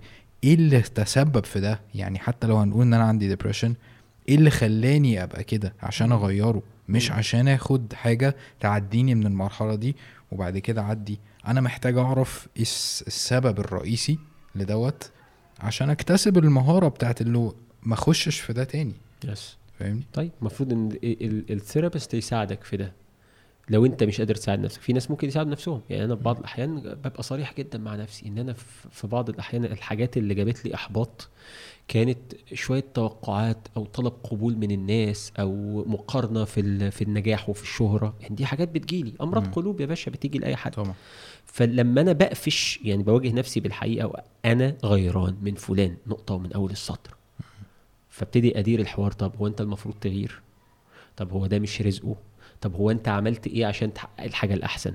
في إيديك حاجة ولا مش في إيديك؟ وانت حد حاربك حد جه ناحيتك؟ هو مش رد الفعل بتاع الناس ده عبارة عن رد فعل لاسلوبك وطريقتك؟ مش أنت اللي ارتضيت الاتجاه ده؟ مش ب... مش بهدف الجلد يا حازم بس فهم. بهدف إن لا لازم تفهم. أحط ال facts قدامي طبعا. الحقائق. فابتديت أبقى متصالح مع إن يعني أنا الموضوع ده كان بيصيبني جدا لأن أنا طول عمري أنا تنافسي جدا. فحتى في حاجة أنتوا وانتوا عارفين المواضيع دي في حاجات كتير أنا بحب ده في العربيات في الرياضة جدا يعني أنا تنافسي بطبيعتي. فممكن الموضوع ده دايما كل صفة كويسة ليها dark side يعني كل صفة حلوة يعني صفة التنافس حلوة. ان انت تبقى راجل challenging بت challenge الاشياء والاشخاص دي حاجة حلوة. طبعا. بس لو تاخدك في ال dark side ان الموضوع يتحول لسواد يتحول ان انت مش بتقبل ان حد يبقى نمرة واحد غيرك. مم. في فرق بين ان انت بتسعى ان انت تبقى نمرة واحد في فرق بين انت مش قابل ان في نمرة واحد. م. فرق كبير في ال mindset ف... ف... فدي في بعض الأحيان ابتدت تسيطر عليا ك dark side ابتديت أبص للاصغر مني في السن للاقل مني علما للمش عارف مين كذا كذا. وليه الناس دي موجودة؟ وليه الناس دي مشهورة؟ وليه رغم إن ده ممكن ما يكونش أصلا أنت عايزه أساسا. رغم إن أنا ممكن أبقى في في الوسط في الزحمة أنا بقول إن أنا مش عايزه. م. بس واجهت نفسي إن أنا في حتة جوه بتقول أنت عايز. م. طب شكرا. كلم نفسك بقى يا باشا يعني إحنا إحنا اتفقنا قبل كده إن إحنا قلنا ربنا سبحانه وتعالى لا يحاسب على الميول والنوايا الداخلية صح إحنا م. متفقين في ده وكل حتى علماء الدين والشيوخ متفقين صح. أنا لو أنا عايز أسرق وأشتهي السرقة وطول الوقت بفكر في البنك وأنا معدي من قدامه إن أنا بفكر في اليوم اللي هسرق فيه الفلوس بس عمري ما عملت كده فأنا لا أحاسب على ده خلاص؟ فممكن أكون ما عملتش الأفعال اللي تخليني بني آدم جريدي كده أو بني آدم إيه يعني جشع وعمال بيفكر في كل حاجة مادية لكن بفكر فيها. ودي نقطة مهمة جدا نواجه نفسنا بيها، يعني في حاجات بالمنظر ده، حاجات زي مثلا إيه seeking attention أنت قصدك إن أنت تفصل نفسك عن ال... عن الأفكار ولا أنت؟ آه يعني إن أنا أبص دلوقتي إن مش معنى إن أنا ما عملتش حاجة فيها نوع من أنواع النفسنة على حد في الأفعال. ما أذيتش حد ما اتكلمتش على حد وحش ما حاولتش أقلل من نجاح حد. مش معنى كده إن أنا ما عنديش الإحساس. م. هو موجود. أنا أنا أتمنى عندي النية في لحظة من اللحظات إن فلان ده يقع. هو إحنا ليه بنقول اللهم لا شماتة؟ عشان أنت عشان أنت جواك ممكن يبقى في شماتة. طبعا. فهي موجودة. فتصالحك مع إن أنت ممكن يبقى عندك المشاعر الغير أخلاقية دي اللي مش كويسة وإن أنت تروح مهذبها هو ده اسمه جهاد النفس م. إن أنت بس تواجه نفسك أنت بني آدم أنت طبعا. مش ملك بس مش ملاك مش من وجهة نظر الناس بتقول لك إيه أنا مش ملاك فعك الدنيا هو أنا بقى جوه زي بره لا ده حضرتك ده اسمه تجرؤ واسمه صح. صح. واسمه صح. إيه آه يعني آه اسمه جهر بالمعصية لكن جدا. لكن إن أنت تواجه نفسك إن أنت مش ملاك وإن أنت تسعى ان أنت تبقى بني آدم كويس فدي حتة صحية جدا إن أنا لا يا جماعة أنا بغير. م. أنا بغير من زملائي. وأنا نفسي أبقى في حتة أحسن. ده كويس يا أحمد ولا مش كويس؟ هيفيدك في حاجة ولا هيضرك؟ نفسك هتخليها نقية ولا نفسك هتبقى سودة وفيها سواد؟ فاهم؟ والله لو كانت المنافسة منافسة شريفة وكويسة وأنا بشتغل على نفسي عشان أبقى أحسن. خلاص؟ وطول الوقت حاطط benchmark لكن أنا بشتغل لمجرد إن هو benchmark يلا okay. يعني لو أنا شايف أحسن شركة كمبيوتر مين وأنا نفسي أعمل شركة الكمبيوتر اللي تعديها فدي منافسة شريفة وبشتغل على نفسي طول الوقت إن أنا أعدي الناس دي. لكن لما أبقى طول الوقت بقلل من نجاح غيري وعمال أبص له إن هو ولا حاجة واللي بيقدمه دوت فسا ما فيش أي بتاع ولا كلام ولا مش عارف مين في الهوا. فلو أنا وصلت للمرحلة دي طب ما full stop مع نفسك يا ريس. هو هو ده أصلا أنت تتخيله يعني بشكل إيجابي مع أي حد؟ لو حد بيحس ده أكيد الإحساس ده مش حلو. إن أنت بتكره إن واحد إن هو ينجح. يعني تسأل نفسك سؤال أنت مش عايزه ينجح أصلا. ما هو دي جاية منين؟ يعني تفتكر. عشان أي بني آدم عنده حظ نفس. يعني إحنا معظم أمراض النفوس شكلها كده. شكلها إن أنت بتفضل نفسك على كل الناس وكل الأشياء وشايف إن أنت تستحق وغيرك لا يستحق. حظ نفس. كلنا بنقع فيها. أنا وقعت فيها بالعبيط. حياتي كلها بقعد بقع فيها. أول لما ابتديت بس أقفشها إن أنا هي فيا وإن أنا فيا السواد ده وإن أنا فيا المشكلة دي فابتديت أواجهها. هتهذبها إزاي يا ريس؟ هتهذبها بأفعال ولا تهذبها بأفكار؟ ولا هتزكي نفسك؟ ولا هتقرأ زيادة؟ ولا هتفهم الصح إيه والغلط إيه؟ يعني هتعمل إيه؟ واخد بالك؟ فبيبقى فيها حاجات مش حلوة. ف... فواجه نفسك بالحاجات اللي مش حلوة فيك وحاول تصلحها مع الوقت. تدرب عليها. هي عاملة زي أي حركة أنت بتتمرن عليها في ال MMA في الأول صعبة مش عارف تعملها ومع الوقت بتتقنها بس بتبقى بتبذل فيها مجهود وبعد كده بتلاقي unconsciously بتعملها وأنت مش واخد بالك. رد فعل reflex آه، انت في نقطة قلتها حلوة جدا بتاعت إن أنا بره زي جوه. يعني لأن آه. دي دعوة فعلا موجودة جدا وإحنا وإحنا فاكرين إنه إن دي أحسن حاجة إن أنا ابقى وهي هي بشكل ما ممكن تبقى حلوة في حتة إن أنت تبقى عايز اللي أنت عايزه فعلا عارف؟ بس في حتة إنه لو أنا مثلا عندي ميول مثلية بما إن البودكاست اللي آه. كان كده يعني. okay. فخلاص أتصالح مع دوت وأبقى كده. أو لو أنا زي ما أنت قلت مثلا متنافس أو حقود أو مش عارف إيه أو كده ف ففعلا ال... الاستيعاب بتاع إنه إن أنا أه بجاهد نفسي دايما أه بيحطنا في في مكاننا المظبوط إنه أنا ممكن أبقى حاسس ده. وده على فكرة اللي كان بيقولوا لي الثيرابيست بيقول لي أنت مش أفكارك. ف ف فده برضو إيه أنا ما بعرفش أقتنع بحاجة غير لما ألاقيها في الدين. كويس. عارف؟ ففعلا استيعاب إنه النفس بتقول حاجات والأفكار دايرة في الدماغ. وربنا فصلك عن النفس يعني النفس شيء وأنت شيء. واخد بالك؟ يعني النفس أمارة بالسوء. وأنت بتجاهد مين؟ نفس. بتجاهد نفسك. فاذا هم يعني تو انتيتي في لحظة من اللحظات لا يمثلوا نفس الحاجة. في لحظة من اللحظات. هم في الآخر كلهم مجموعهم عبارة عن أنت. بس أنت آه أنت ليك إرادة فوق النفس. وبعدين في حتة بس يعني حلوة قوي. الناس اللي بتقول لك عايز يبقى بره زي جوه. هو حضرتك ليه اخترت الوحش وقررت إن أنت تبقى زيه من جوه؟ طب ليه ما تختارش الحلو وتقرر إن أنت تصلح اللي جوه عشان يبقى حلو زي اللي بره؟ عشان مش حاسس إن عايز أعمل الحلو. آه حلو الكلام. يبقى بس أنت شايف أنهي الصح؟ يعني أنت عارف عندك المرجعية والمقياس اللي بتقيس عليه إن ده صح وده غلط؟ فانت شايف ان ده صح بس أنا مش قادر اعمله فقررت ان أنا اعمل الغلط من جوه كمان عشان ابقى من بره ومن جوه غلط؟ ده منطق؟ يعني ده منطق ممكن نتعامل بيه كبني ادمين بشر؟ مش هم نفس الناس دي اللي بتتكلم على الإنسانية على إنها معيار؟ مش هم نفس نفس الفئة دي بتتكلم على الإنسانية على إنها معيار. واللي ما عندوش إنسانية ما عندوش دين وبلا بلا بلا, بلا. يعني أنت عندك معيار للصح والغلط. هل من الإنسانية إن أنت تبقى بني آدم آه، أرعن وماشي في الحياة كده بتنطح وبتشطح وكالبهائم ما مالكش أي ستاندرد ولا حد يردك ولا حد يقول لك حلال أو حرام أو صح أو غلط؟ هل ده أساسا من ضمن الإنسانية؟ definitely المفروض لا. لأن الإنسانية دي الإنسانية من وجهة النظر دي هتضر ناس كتير. لما أنا أدي لنفسي الحرية المطلقة بتاعت كل حاجة فما فيش حاجة اسمها حرية مطلقة لأن أنت طول الوقت حريتك بت intersect مع حريات الآخرين تتقاطع. طول م. الوقت طول الوقت تخيل أنت ثانية واحدة إحنا اتفقنا إن النفس مختلفة عن الشخص م. لما واحد بيروح يضحك على واحدة فهو ضحك على نفسها وعلى غرائزها وعلى ميولها العاطفية صح فهو أذاها في حريتها في إن هي تقدر تعيش حياة عاطفية صحية أو سليمة خلاص فهو يقول لك إن برضاها. لا أنت بت abuse ده. أنت عملت abusing. psychology بقى أنت عملت abusing. أنت استخدمت حيل كتير عشان توصل للحتة النفسية اللي تخليها attached أو أو مرتبطة بيك. وما تقدرش تبعد عنك. وتعمل الغلط. فأنت بتحتسب ده انه حرية وأنا راضي وهي راضية إيش دخلك أنت بينا قاضي ولا مش عارف إيه ولا فاهم؟ فتيجي ترجع طب لا بس أنت حضرتك تعديت على حريتها لأن ده abusing. صح؟ مش إحنا في عندنا التعريف في في السايكولوجي موجود عندنا ال abusing اللي هو الاستغلال وإساءة الاستخدام وسوء الاستخدام. فأنت بت abuse مشاعرها. لأن هل أنت استخدمت المشاعر في الحتة الصح؟ لا. استخدمتهاش في الحتة الصح. ما عملتش الصح. فإذا أنت مش حر. ما فيش حد فينا حر بشكل مطلق. فنرجع بقى للنقطة الأولانية. أنت اديت لنفسك مطلق الحرية في إن أنت تكون من بره زي من جوه في الوقت اللي أنت حريتك. بتدعي إنها ما بتضرش حد. وهي بتضر كل اللي حواليك في مناطق مختلفة. فاهمك. ده لو معيارك هو الحرية يعني. بالظبط. يبقى انت بت بتناقض نفسك. انت قصدك كده آه جيبها شمال تجيبها يمين صباح الفل. انت مش هتيجي.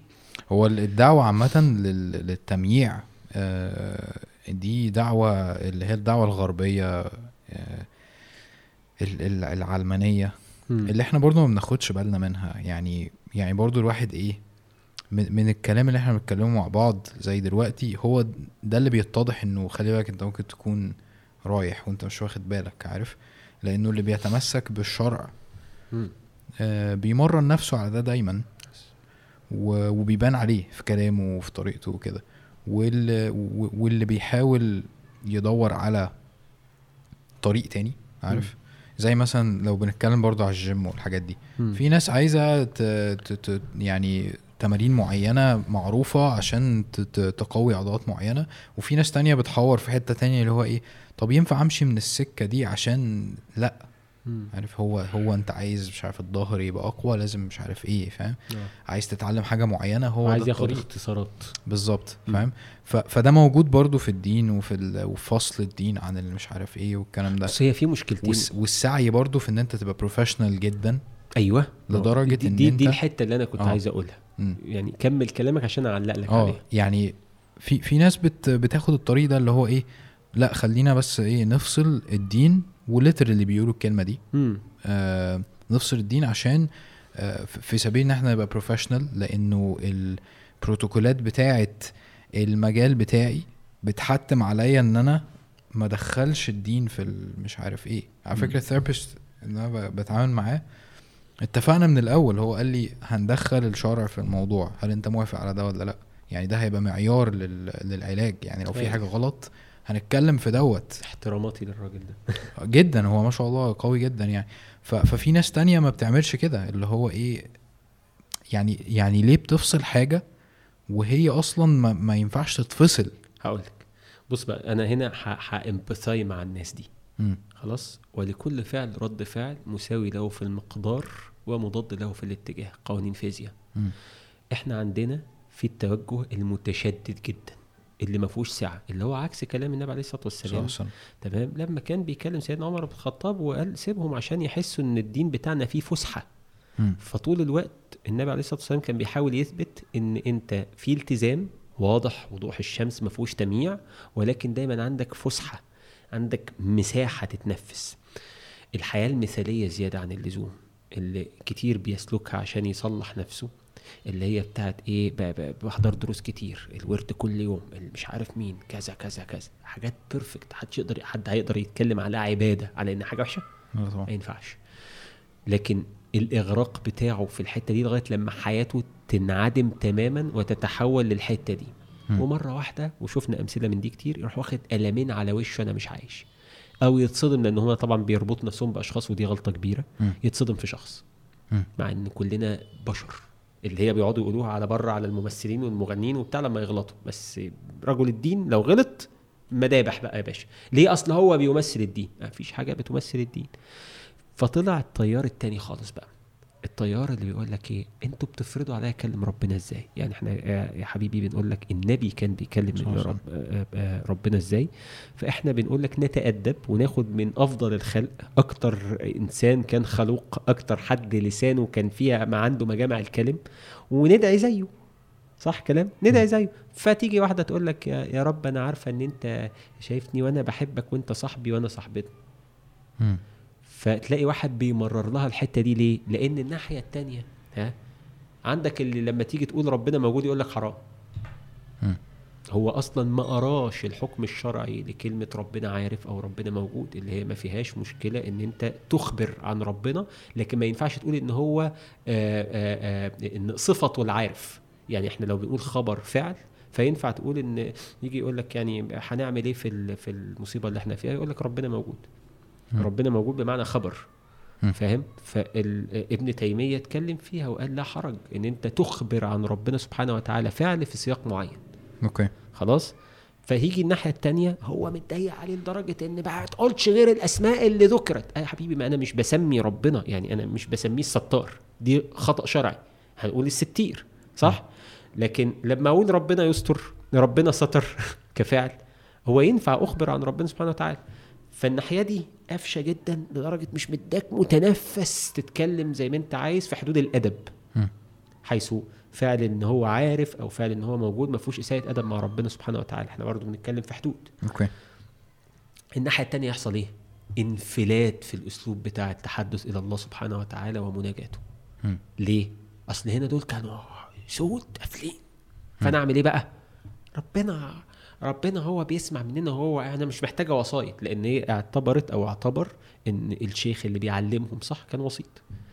فدايما اللي بس بتكلم فيه إيه والتجربة اللي نفسي تتحقق وبدور عليها.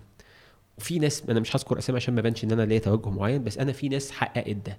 الإنسان الصارم الحازم جدا في الدين اللي عنده السعه والفسحة بتاعت الدين واضحة وصريحة ومش بيقفل فيها على الناس. أوكي. okay. ده الموديل اللي أنا شايفه ينفع للفترة اللي إحنا فيها دلوقتي ده. وهو ده الأصل يعني ده أصل الدين إن أنت تبقى حازم بدون تشدد تمام؟ وعندك فسحة بدون تميع. في أماكن ربنا سبحانه وتعالى ادالك فيها فسحة مضايق على نفسك ليه؟ أو لو أنت قررت تضايق على نفسك ممكن لو سمحت اللي ما ضايقش واختار الرأي الأهدى ما تقعدش تلوم فيه وتقول له اتقوا الشبهات. مش ده بيحصل؟ فاهم؟ فعمل خناقة من ما فيش خناقة. دول مسلمين ودول مسلمين ودول في حدود شرع ربنا سبحانه وتعالى وكلام العلماء والتابعين والصحابة من قبلهم والنبي عليه الصلاة والسلام. صح, صح. صح؟ فإذا إحنا مش خارجين ما بنشتش. يعني أنا مش إلهي هواية. يعني م. أنا مش جاي النهارده بقول إيه عشان برضو في ناس بتاخدها لقطة بقى أنا أبتدي أنا إيه أخترع أنا دين على مزاجي. زي ما أنا تجربتي الشخصية في الدين. لا إحنا بنقول بس يا جماعة محتاجين نتعلم شوية. ونفهم الفسحة اللي موجودة في الدين موجودة فين؟ فين المساحات اللي عندك تاخد وتدي فيها؟ يعني أنت عندك مثلا في بعض الأعذار في الشغلانات لو أنت مضطر فتاخد مثلا أقل الحرام بس لو أنت مضطر يعني استنفذت كل طرق وكل أساليب العمل والعمل ده فيه شبهة معينة وما عندكش غيره وهتهلك لو أنت إيه؟ لو أنت ما عملتش ده. فالفسحة في الدين إيه هي؟ إن أنت مضطر هنا. فانت مش آثم وانت مش باغي. انت مش بتعمل كده عشان انت شايف ان المفروض اعمل كده. أنا م. بعمل فعلا مضطر ولما هأسأل قدام ربنا عندي الإجابة يا رب أنا استنفذت كل الطرق لأن أنا أمشي في سكة الحلال البين خالص وما لقيتش غير أقل حاجة فيها شبهة هي البتاع دي. ماشي؟ السارق. لما بنيجي الناس اللي بتقول لك سيدنا عمر أوقف حد السرقة هو ما أوقفش حدود سرقة هو حد السرقة أصلا هو طبقه زي ما هو. يعني هو حد السرقة اللي, اللي النبي عليه الصلاة والسلام أخبرنا بيه هو اللي فيه هو اللي فيه قطع يد السارق وهو اللي فيه لو كان بيتقي الجوع أو الهلاك لا تقطع يده. أوكي. هو الحد نفسه كده عشان بس في ناس بتقول أوقف الحد هو آه ال phrasing بيبوظ الدنيا خالص صح. هو لم يوقف حد أوقف حد دي كبيرة من الكبائر. صحيح. فأنا ماليش أساس إن أنا أوقف حدود. سبحان الله صح. ولكن ربنا سبحانه وتعالى هي دي بقى النقطة. ربنا سبحانه وتعالى مدي فسحة فسحة عشان هو اللي خالقنا. وعارف إن الراجل ده وخلي بالك هو ما زال بيعاقبه. هو يرد دينه ويرد الحاجة اللي سرقها. بس بقى إيه؟ حين ميسرة يشتغل عند الراجل بالفلوس دي. يعمل مش بس إحنا هو سرق تفاحه عشان ياكل عشان يأكل عياله. فاهم؟ فالدين بيتعامل معاه إزاي؟ هو ما زال مذنب. بس مش مش هقطع إيديه. ما ينفعش عامله زي الفاجر. صحيح. واخد بالك؟ دي الفسحة أهي. هي دي ده, ده اللي عشان ما حدش يفهم كلامي بحتة بعيدة. فدي الفسحة. فعدم وجود بعض الخطاب الديني اللي ما فيهوش الفسحة الشرعية الصح تمام؟ هو اللي طلع لنا الخطاب الثاني اللي هو متميع خالص ومتلحوس ومتلخبط وحالته بالبال هو اللي طلع لنا الخطاب الديني بتاع مش وقته. واخد بالك؟ يعني تيجي في حكم حكم واضح وصريح تقول لك مش وقته نتكلم فيه. مفيش حاجة اسمها مش وقته. لأن انت أصلا عملت خدعة يعني مغالطة منطقية اسمها رجل القش كده معروفة قوي ان انت اخترعت حاجة يعني قلت لي مثلا إيه تعالى نتكلم موضوع التحرش اللي بيزعل الناس قوي. فرحت انت إيه مطلع لي خدعة ان أنا ببرر. فانت غلطت مغالطة منطقية ما بين السببية والتبرير وفي فرق فلسفي كبير ما بين السببية والتبرير. لو أنا جيت قلت النهارده احمد سرق البنك سرقه ليه؟ السبب. عشان عايز يبقى غني. ده سبب صح؟ ينفع أخده مبرر لأن أنا أمرر السرقة؟ لا طبعا. ما ينفعش صح الكلام؟ يبقى اذا السبب مش مبرر. وجود م. السبب واقع. يعني أنت هتوجد السبب في أي وقت. لازم أوكي. تبقى عارف الس... المتحرش بيتحرش ليه؟ عشان عنده هوس جنسي. نقطة. أوكي. نقطة. ما ينفعش حاجة تانية. هل ده مبرر؟ لا. ليس مبرر. طيب اضلاع يا باشا أي عملية إدارية في العالم إيه هي؟ تمام؟ ثلاث اضلاع عندك أول حاجة وضع قانون واضح وصريح منظم للحقوق والواجبات. م. كويس؟ أنت داخل شركة عليك إيه وليك إيه صح؟ يبقى في قانون والقانون لازم إيه؟ يطبق. أدي أول لقطة. اللقطة الثانية ها؟ منظومة إصلاحية في حالة إن حصل مشكلة. أنا لما في موظف عندي بيغلط باخده الأول أعمل إيه؟ أعمل له coaching تعالى أنت ليه عملت كده؟ ليه لعبت في الرقم ده؟ أصل أنا كنت خايف في ال report يطلع كذا وحقق ن coach ونقول له كده حبيبي كخه وكده عيب ما تعملش كده تاني صح؟ استمر في الموضوع هو كده كده خد عقاب أهو العقاب بتاع إيه؟ اللي هو سرق عشان كان عايز ياكل. م. خلاص؟ طيب استمر في ده فأصبح إنسان فاسد هيفسد المجتمع في وجوده ده فلازم يبقى فيه عقوبة مغلظة. م. صح؟ طيب الحتة الثالثه الوقاية. لازم أحط سيستم يقيني إن أنا أغلط أو يقيني إن أنا الناس تقع في الغلط. صح كلام؟ يعني هو أنا ليه أبقى عارف إن أنا عندي بلكونة الناس بتدخن فيها وأنا منع التدخين وأفضل فاتح البلكونة؟ اقفل البلكونة عشان يبقى اللي هيدخن جوه الشركة بعد كده يبقى هو أساسا بي violate كل ال rules اللي موجودة. تمام. خلاص عربيتك انت سبت فيها الشنطة بتاعتك واللابتوب. آسف إن أنا بفكرك بالموضوع ده. خلاص؟ ونزلت تشوف بتعمل إيه بقى. بص يا مؤمن أنت نازل تصلي. في أكتر من كده عم عشان ترمي كل البلاوي السوداء على على الناس الوحشة والناس اللي مش عارف إيه. وإحنا أكيد اللي سرق ده بني آدم ربنا لا يسامحه. واخد بالك؟ يعني آه، خد شغلك وخد مجهودك وخد حاجة يعني ما عندوش ضمير. صح؟ فهل أنت النهارده لما لومت نفسك إن أنت سبت الشنطة في العربية هل ده نوع من أنواع التبرير للم... للحرامي إن هو سرق؟ لا طبعا. بس هو السببية. يعني إن شاء الله بإذن الله لو حضرتك كنت واخد الشنطة بتاعتك كان اتليست لو العربية اتكسرت مش هيتاخد منها حاجة قيم فما زال وقوع الضرر قائم ولكن أقل. أوكي. صح؟ فعندك الثلاثه دول. ينفع بقى في الإدارة تيجي تقول لي يا أحمد ينفع في الإدارة تناقش واحدة وتسيب الاثنين التانيين عشان مش وقته؟ مبنيين على بعض. بس مبنيين. ليه؟ لأن أنا ما ينفعش النهارده البيت بتاعي اتسرق وأقول معلش الراجل مصدوم فأنا مش هركب له كاميرات مراقبة ومش هقول له يقفل الباب بكالون سبع سكات ومش هقول له يعمل انفراريد أصل مش وقته. أصل هو مصدوم في سرقة بيته فما ينفعش أقول له ده دلوقتي. ده منطقي sounds يعني يعني logic بالنسبة لك؟ لا أنا وأنا وأنا باخد له حقه بس عشان بس إيه نشفي آه. غليل الناس. وأنا باخد له حقه وأنا بحاول أقوم الإنسان ده عشان ما يضرش المجتمع تاني. بقول له بس خلي بالك لو سمحت فاذا ده السؤال اللي جالي قال لي الناس بتسيب الاثنين وتركز. قلت لهم اللي ساب الاثنين وركز على حاجة واحدة هو غلطان. لكن لو حضرتك اللي سايب الاثنين في كلام الشخص اللي بيتكلم قدامك وذكرهم أكتر من مرة فتروح أنت ناططهم وماسك في الثالثه المشكلة عندك. م. وهي دي الحقيقة اللي بتحصل. إن تمسك خطابات مقصوصة. يعني أنا من من ضمن الناس أنا عايز أعترف اعتراف جالي دلوقتي مهم جدا. أنا بحب الاعترافات. أنا كنت زمان عندي مشكلة رهيبة مع الشيوخ السلفية. مشكلة نفسية. نتيجة إن أنا كانت دماغي مغسولة بالإعلام. كنت أنا على طول بتفرج على التلفزيون وبتاع أو في الوسط اللي أنا فيه برضه أنا رغم إن أنا شغال مهندس بس كان أعرف بتوع مزيكا وبتاع. فطول الوقت يعني إيه ما بشوفش غير الإيه الجو بتاع باسم يوسف القصقصة. فاهم؟ يعني اللي هو انت ما بتصليش ليه؟ فأنا ما سمعتش الشريط لغاية لما قعدنا مع بعض. حضرنا الفيديو بتاع الصلاة عمري ما كنت سمعت الشريط. التيب ده عمري ما سمعته.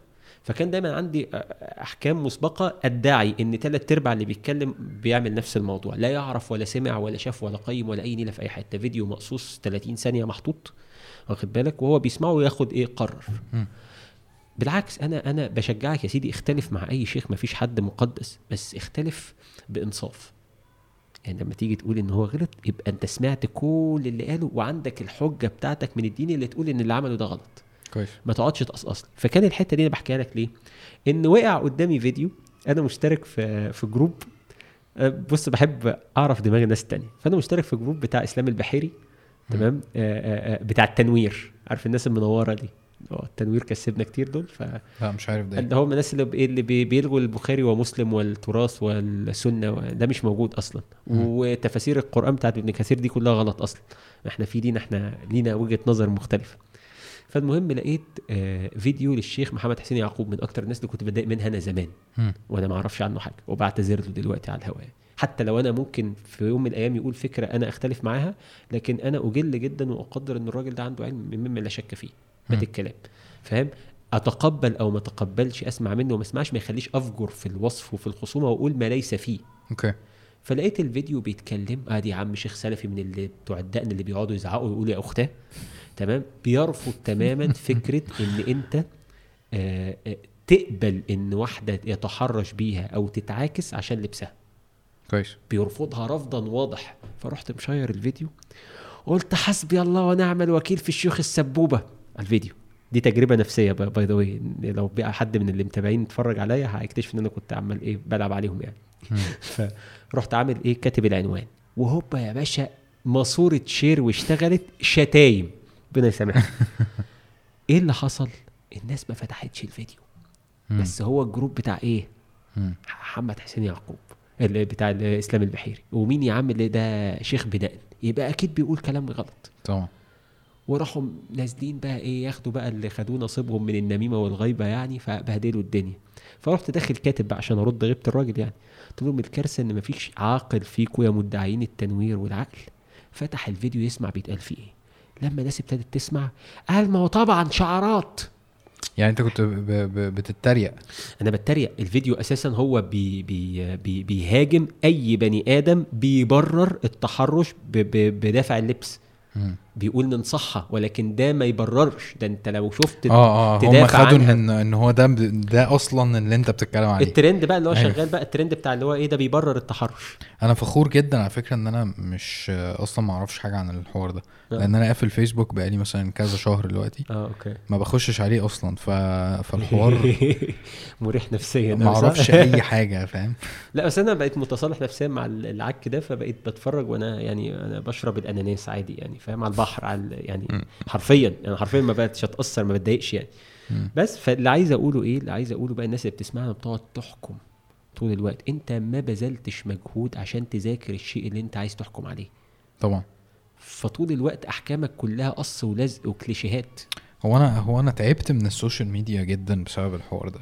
إنه يعني الناس فعلا عايشة في العالم دوت اللي اللي بي بيستدعي منك عشان أصلا تبقى واحد منه إن أنت تعمل كده عارف؟ إن أنت لازم تطلع وتطرقع و... وتهبد ويعني هو أيوه.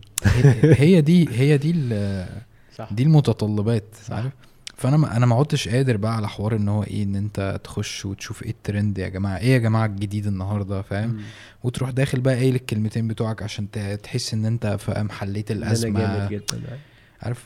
حتى حتى في الدعوة كان حمزة بتاع ايرا كان بيسمي الحوار ده fire آه، fighting إن أنت بت... إن أنت بتطفي الحريق عارف؟ اللي هو إيه في ناس عندها دعوة بتأصل وبتتكلم و... yes. وعندها منهج معين مش عارف إيه وفي ناس بتطفي يمكن ده يكون صح يعني يمكن ده يكون برضو إيه آه مطلوب من من من بعض الناس يعني.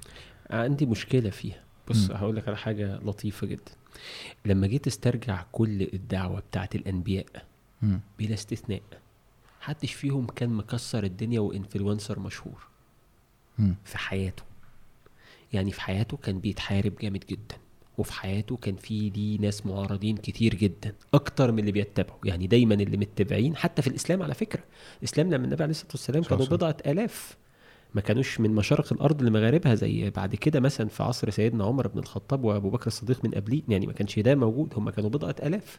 فلما تيجي تقارن ده بحجم الدين الإسلامي دلوقتي فتلاقي إن لو بصيت في الآخر هتلاقي إن اللي كانوا ضد هم كانوا الأكتر.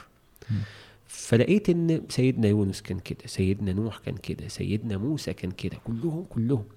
فلقيت فكرة إن أنت تبقى مشهور قوي زيادة عن اللزوم دفنت أنت في جزء متنازل عنه في روحك. م. إيه هو بقى؟ إن أنت طول الوقت ما يطلبه المستمعون. بحجة إيه؟ أنا باخدهم بالراحة أنا مش عايز أصطدم. تاني الحكمة ضالة المؤمن. أنا ما بقولش إن أنت تبقى راجل لسانك سليط ما بقولش إن أنت تبقى راجل صدامي ما بقولش كذا.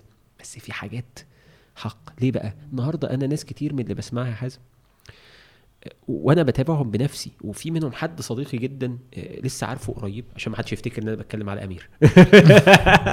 عشان بس نوضحها من الأول يعني. كنت بقول له بقول له بنتناقش في الحتة دي بقول له إن أنا خوفي خوفي إن أنتوا من غير ما تاخدوا بالكم تبقوا بت بتليطوا القضية أكتر ما بتحلوها.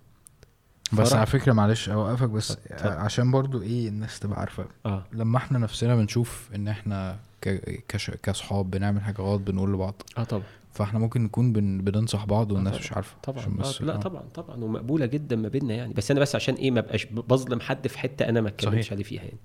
ف... فالمهم صديقي ده وحد أحسبه على خير جدا وأحسبه من الصادقين ولا نزكيه على الله. فالمهم آه، نزل فيديو عن الطلاق. فكان الفيديو طيب. مش هقول أي حاجة تانية الفيديو طيب. مش على الطلاق آسف عن التعدد الزوجات أنا آسف. okay. خلاص؟ فالفيديو طيب. لقيت واحدة من ال feminist مشيره الفيديو اللي هيكلمني بعد كده في تعدد ولا بتاع حط الفيديو ده في عينيه. فهي فهمت الرسالة في حتة تانية خالص من كتر ما هي مش sharp تمام؟ فرحت بعت له screenshot قلت له بص ده اللي كنت بكلمك عليه امبارح. تمام؟ إن في بعض الأحيان أرجوك خالف الناس يعني أصل بص منتهى الأمانة يعني إن أكثر الناس إيه؟ إن أكثر الناس إيه؟ لا يعلمون. بيتقال كتير قوي في القرآن. خلاص؟ يعني الأكثرية دي معروف إن دايما ال ال ال اللي بيحاسب نفسه واللي كذا واللي كذا ده الأقلية معروف نسبة وتناسب خلاص؟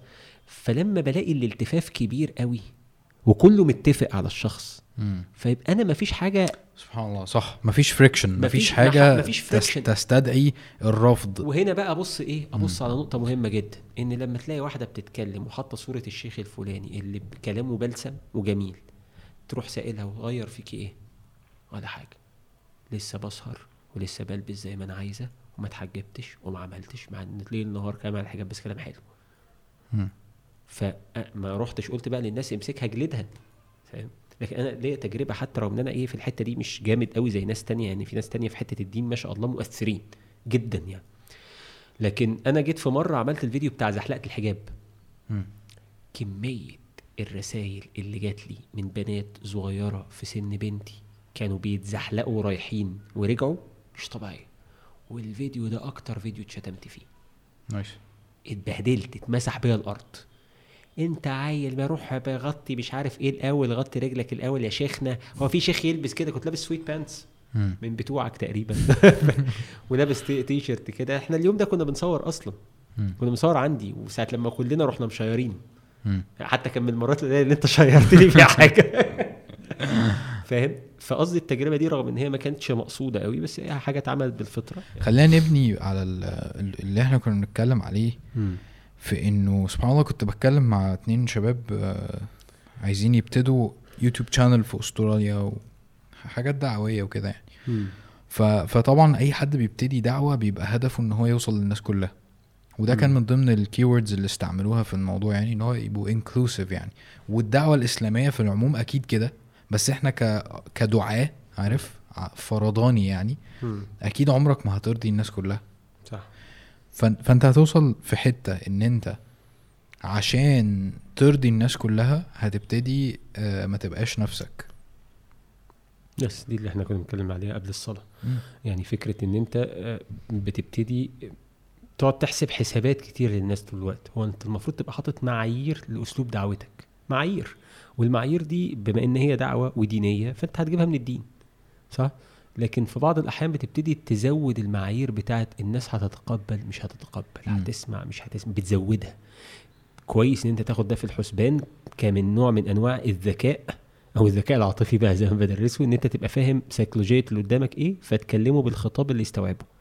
ولكن ما يتحولش الموضوع. كنت دايما أكلم حد من أصحابي أقول له إيه؟ أقول له أنا موافق جدا إن أنت بتمد إيدك تجيبه من حفرة وده دورك. كويس؟ عشان تطلعوا الدور الأول والثاني والثالث للناس الأدفانسد أكتر أو الناس المحترفة أكتر. بس أنا بشوف ناس كتير فيكو بيروح من كتر ما هو عايز يجيبه من الحفرة يروح نازل له واقف معاه تحت. ما هو ده أصلا آه، ما هو إحنا عندنا أمثلة على ده. يعني آه، عمرو خالد. آه ده اللي حصل. التجربة بتاعته كانت كده. بس. وربنا عملها تجربة حقيقيه عشان نستدل. يعني إن شاء الله يمكن يكون ربنا عملها عشان كده مش بس, مش بس الخسائر فيها كانت كبيرة.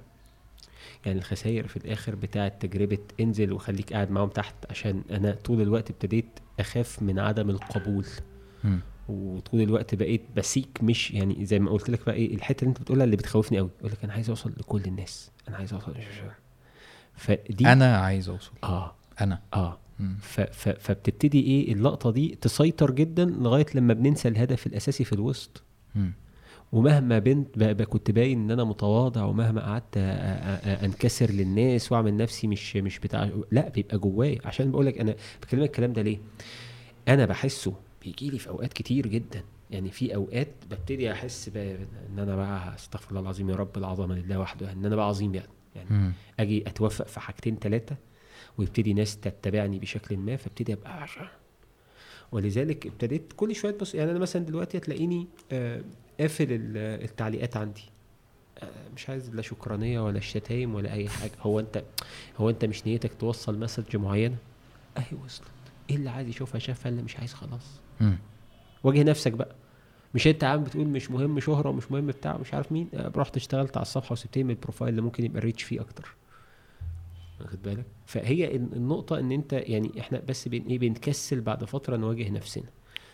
والشيطان هو الشيطان برضو بيبقى بيخش بقى يحط الطبقات بتاعته. لأن أنت اخترت طريق. فاكر قصة برسيسة؟ لا. برسيسة العابد؟ القصة دي القصة دي رهيبة. يعني يمكن ما حدش يتكلم في تفاصيلها بس هي قصة من الأثر واخد بالك؟ وحتى لو هي من الإسرائيليات فيجوز إن إحنا ناخد عنهم القصص اللي فيها عبر بالشكل ده. برصيصه ده كان راجل عابد زاهد. يعني ما بيعملش حاجة إنه يعبد ربنا حاجة ولا أروع. واخد كهف هناك في الشيراتون هناك في الصحراء وبيعبد ربنا ليل نهار بس ما بيعملش أي حاجة تانية. فالمهم آه جه الشيطان وقف تحدى كل الشياطين بقى الحمر والخضر والزرق وكل حاجة تحداهم مين اللي يجيب لي إيه؟ اللي يجيب لي برصيصة الشيطان نفسه الملك بتاعهم يعني. فحد من الشياطين الحمر يعني اللي هو يقال إن الشيطان الأحمر ده اللي هو يعني إيه؟ يعني أسوأ أنواع الشياطين. قال لك أنا أنا أجيبه لك لغاية عندك. راح يجيبه إزاي؟ راح على انه هو تلميذ جاي يتعلم من الأستاذ.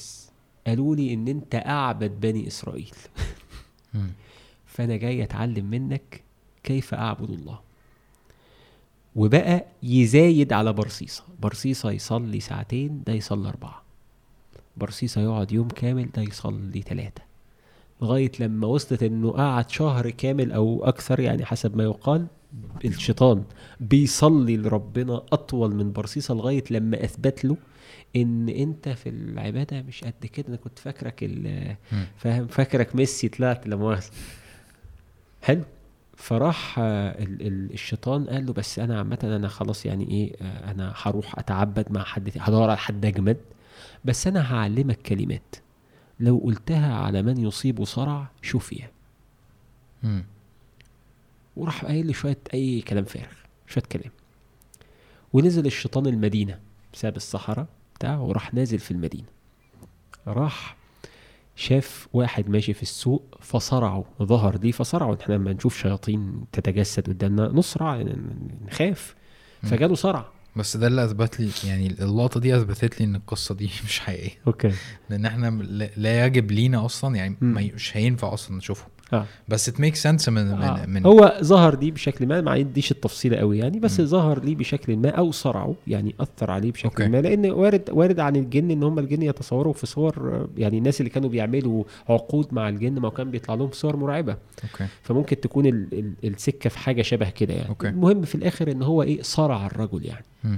فالراجل بيجي له الصرع ما بيفوقش منه خلاص عامل كده راح متصور في صورة واحد قال لهم عارفين مين اللي يفك الصرع ده؟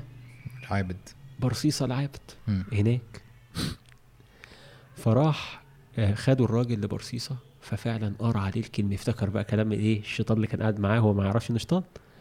قرأ عليه كلمتين فاق. اشتغل بقى الشيطان في الأزرق بقى. كل لما يشوف حد يروح صرعه ويروح. صرعه ويروح. لغاية لما صرع واحدة جميلة. فخدوها فبرصيصة رفض. قال لك إيه؟ قال لك ما لا ما أنا يعني أنا راجل وعايز أبقى قاعد لوحدي فأنتوا هتسيبوها لي؟ لا ما ينفعش تسيبوها لي. فالمهم إخواتها لقوا إن مفيش أمل فظهر لهم الراجل تاني قال لهم بصوا هو لو سبتوها له جنبه في الغار اللي جنبه هو هتصعب عليه ومش هيسيبها. ده عابد وزاهد ومش عارف سيبوها. شوف الغواية. وابتدى يغوي. فبرصيصة ابتدى إيه طب ما أروح أبص عليها بصة. فما أروح مش عارف إيه. المهم في مرة رايح فوقع بيها. حلو؟ بس. وحملت. يداري المصيبة السوداء إزاي؟ لك أنا مش عارف أعمل إيه. قتلها؟ نزلي الواد. لا أنا مش هنزله. فراح قتلها وبعدين لقى نفسه هيتفضح. فخد الست وراح عند جبل بعيد وراح دافنها تحت الجبل. يقوم الشيطان يطلع لاخواتها في الحلم ويقول لهم برصيصة. قتل أختكم. حلو. فراح الإخوات يسألوه قال لهم أنا ما شفتهاش دي مشيت.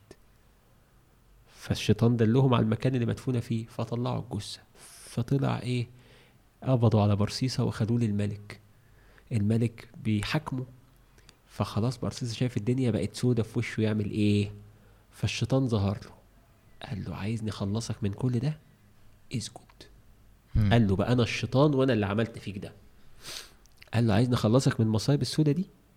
اسجد فسجد لي فظهر الشيطان تجسد في هيئة إنسان تمام؟ يعني أو هيئة حد شايفينه وشافه برصيصة وهو بيسجد له.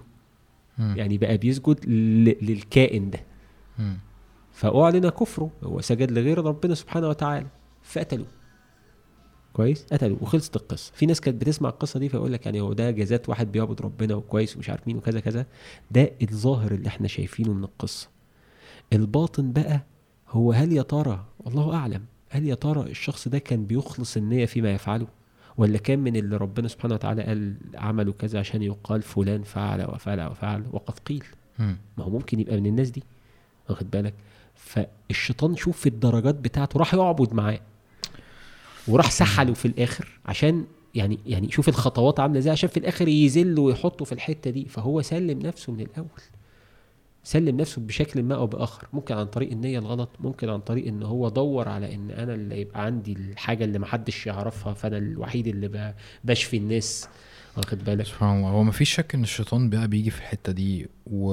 وبتبقى يعني إيه صعب جدا تفصل كداعية آه وبداعيه قصدي إن حد بيتكلم في آه. الدين يعني آه. أو حتى بيقول رسالة حلوة يعني آه.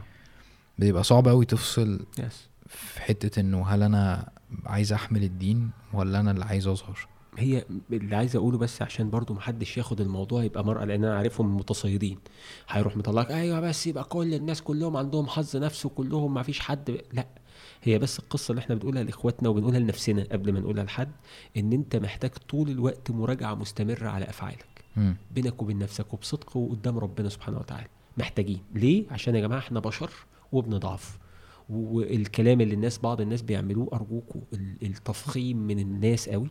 تمام؟ وحش. يعني الناس برضو بتتعلق بالدعاء تعلق شخصي. طبعا.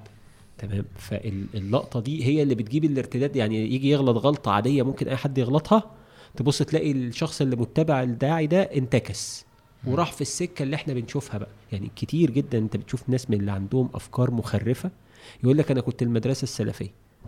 الغلطة مش في المدرسة السلفية الغلطة في الباشا اللي اعاد الدنيا دي كلها على فرض. واعتبر الفرد ده منزه عن كل الأخطاء مع إن ربنا سبحانه وتعالى أبلغنا صح. بغير ذلك أنا بقع برضو في المشكلة دي كتير عم. أنا ليا وجهة نظر في موضوع ال ال ال التشهير بالناس أو التحذير منهم أو كده خصوصا لما يبقوا الناس دول مسلمين عارف آه عايز آخد رأيك في الموضوع ده بس يعني إيه أنا أنا بشوف إنه مش آه يعني الكلام عليهم برضو بيبقى فيه انت بتبقى عايز تظهر فاهمني؟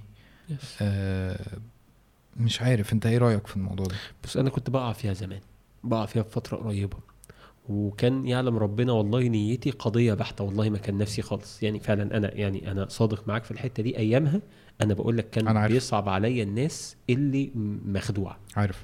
بس أنا غلطت في دي. أنا يعني أنا دلوقتي لما بحاسب نفسي أنا كنت غلطان. ليه؟ لأن كان قدامي إن أنا أوضح المجال وأوضح الخطأ والعوار في المنهج اللي في الآخر اكتشفت إن ناس كتير بيتبعوا غير الشخص اللي أنا هاجمته. يعني في ناس كتير بيروجوا له مش ده بس. فكان أولى بيا إن أنا أشتغل على المنهج خلاص أحسن ما أشتغل على الشخص. رغم إن أنا اتفرجت على فيديو ليا قديم وأنا بنتقد الشخص قلت أنا بنتقد الفكرة مش الشخص لأن لعل وعسى الشخص ده يرتجع في يوم من الأيام يبقى أنا ما غلطتش فيه. مع إن ده المبدأ اللي كان موجود بس برضه كنت بغلطها. يعني ده اللي عايز أقوله إن رغم المبدأ أهو موجود هناك أهو. فاهم؟ بس برضه غلطت واتكلمت على الأشخاص. وكان خليني يعني إيه أحكي لك أنا بحس بإيه عشان يمكن نحس بالناس التانية بتبقى فاكرة إيه. م. أنا كنت بحس إن لازم تشاور هنا على الشخص ده عشان في ناس مش هتاخد بالها. أوكي. فأنا كنت شايف ساعتها إن ده صح. بعد كده لقيت إن لأ لو هتعمل كده اعمل كده individually. فرديا. يعني لو قررت تحذر شخص من شخص تاني اعمل الموضوع ده بشكل فردي. ما يكونش في نوع من أنواع التشهير زي ما أنت بتقول. يعني ما اطلعش أعمل فيديو هيشوفه مئة ألف واحد عشان أقول إن فلان ده مدلس ومخرف وضد الدين وضد كذا وضد كذا. ليه بقى؟ لأن لقيت إن هو أنا الغرض من اللي أنا بعمله إيه؟ حاجتين. واحد المفروض خلي بالك المفروض الدعوة تبقى كده. لو إحنا بقى هنتكلم إن اللي بنعمله ده جزء من الدعوة. تبقى هداية الناس لطريق الحق بما فيهم الشخص المذنب اللي هو بإيه اللي بيروج للباطل. يعني م. إحنا نتمنى إن أوكي. مروج الباطل يبقى بني آدم كويس. حلو. طيب نقطة بقى من النقط المهمة جدا. هل تحويل السجال ما بيننا لحرب؟ ها؟ وأنا الجلاد وأنت اضرب يا شيخنا عادي في البتاع في الجنب وبتاع. هل ده بيفيد القضية عند الشخص التاني؟ أكيد طبعا لا. بس حط نفسك أنت مكانه. أنا كأحمد اتهاجمت كتير من ناس إيه ملتزمة أو يقال عليهم ملتزمين. لولا ربنا يكرمهم يعني أنت وناس تانية يعني ودي حاجة أنا أول برضو مرة أقولها. أنا كنت رحت في داهية. يعني أنا كنت على أنا في فترة من السنين ساعة لما سبت الصحبة. كنت على الخط ده. كنت على الخط إن أنا بكرة فاهم؟ انزل اكلم صحابي المطربين والمغنيين والبتاع وابو ام ده مجتمع منافق قافل الدنيا وبتاع أنا جوه فبشوف غلطات الناس. وتشيز أنا كمان ليا غلطات. فمن المفترض بس شوف الشيطان بيعمل إيه. من المفترض إن أنت ليك غلطات وأنا ليا غلطات فإحنا متساويين وبنحاول نجتهد إن إحنا نبقى كويسين. فما فيش نفاق في الموضوع. لكن الشيطان ساعتها يقول لك إيه؟ كلهم أنت ماسك كل البلاوي بتاعتهم ومشاكل وشايف إن هم مش زي ما الناس شايفاهم. فاهم؟ طيب إمتى بخاطب نفس الخطاب ده؟ أول لما الهجوم الرهيب اللي بيجي من الناس اللي إيه؟ اللي بنقول عليهم ملتزمين وأنا بقدر نيتهم أنا عارف إن هم نيتهم مش شر هم عايزين ينصروا دين ربنا. بس حبيبي هو ما زال مسلم. صح. هو ما رفعش عليك سيف. هو بيحاربك في أفكار باطلة وخاطئة وضد الشرع. بس هو ما رفعش عليك سيف. يعني هو لا يحارب الله ورسوله بالشكل المادي قوي اللي, اللي ذكر اللي هو بقى نمسك سيوف ونحاربهم. ما حصلش. فلسه ليه خط رجعة؟ خط الرجعة أنا عارف إن ناس كتير بيبقى عندها حظ نفسي بيبقى الغرور عندها راكب وصعب جدا إن أنت توصل للشخص اللي هو بي بيسيء للدين ده. ولكن أنت كمان ما تسوقش ما تسوقش للدين. هو صحيح الدين لا يحتسب بتصرفاتنا يعني بس يعني قصدي في الآخر إن أنا هشوفك عذر بالنسبة لي ومبرر لأن أنا أسلت وأعمل اللي أنا عايزه. ليه؟ انت ما بتسمعش. أسلوبك فظ. طريقتك وحشة. بتهاجم وخلاص. قد أكون في تخصص معين فأنا فاهم أكتر من اللي بيتكلم عليا. آه. تمام؟ فألاقيه هو وهو زي ما قلت لك أول ال ال ال ال البودكاست. كنت بقول لك إيه؟ بقول لك ساعات يجي شيخ غير مؤهل في العلم الفلاني. فيجي ينتقد يروح هادم العلم من بابه. صح. يقول لك الفلسفة ده علم الكفار. فاهم؟ الفلسفة ده مجال للكفرة رغم إن الفلسفة مهم جدا دراستها عشان تفهم طريقة الناس وتجادل معاهم في حتت معينة. يعني باب من الأبواب فيها فساد آه فيها فساد بس فيها منافع. واخد بالك؟ فيروح هو هادم الفلسفة كلها على بعضها يعني بعض المدارس بتحرم إن أنت تدرس فلسفة. بتحرمها. فزي ما بقول لك إيه يجي هو مش فاهم فراح ناسف العلم إيه؟ ناسف العلم كله. فيجي بقى اللي فاهم يقعد يقلب شمال ويمين في الإيه؟ في الكلام بتاع الشخص ده ويطلع فيه هو كمان عوار. فيبقى الخناقة ما بين واحد متدين مش فاهم مع واحد مخرف في الدين بس فاهم في حتته. صح جدا. تمام؟ طيب الأمور دي لو بتسالني في وجهة نظري آه، تتقابل إزاي؟ واحد أهل تخصص مش ربنا سبحانه وتعالى هو اللي قال واسألوا أهل الذكر إن كنتم لا تعلمون.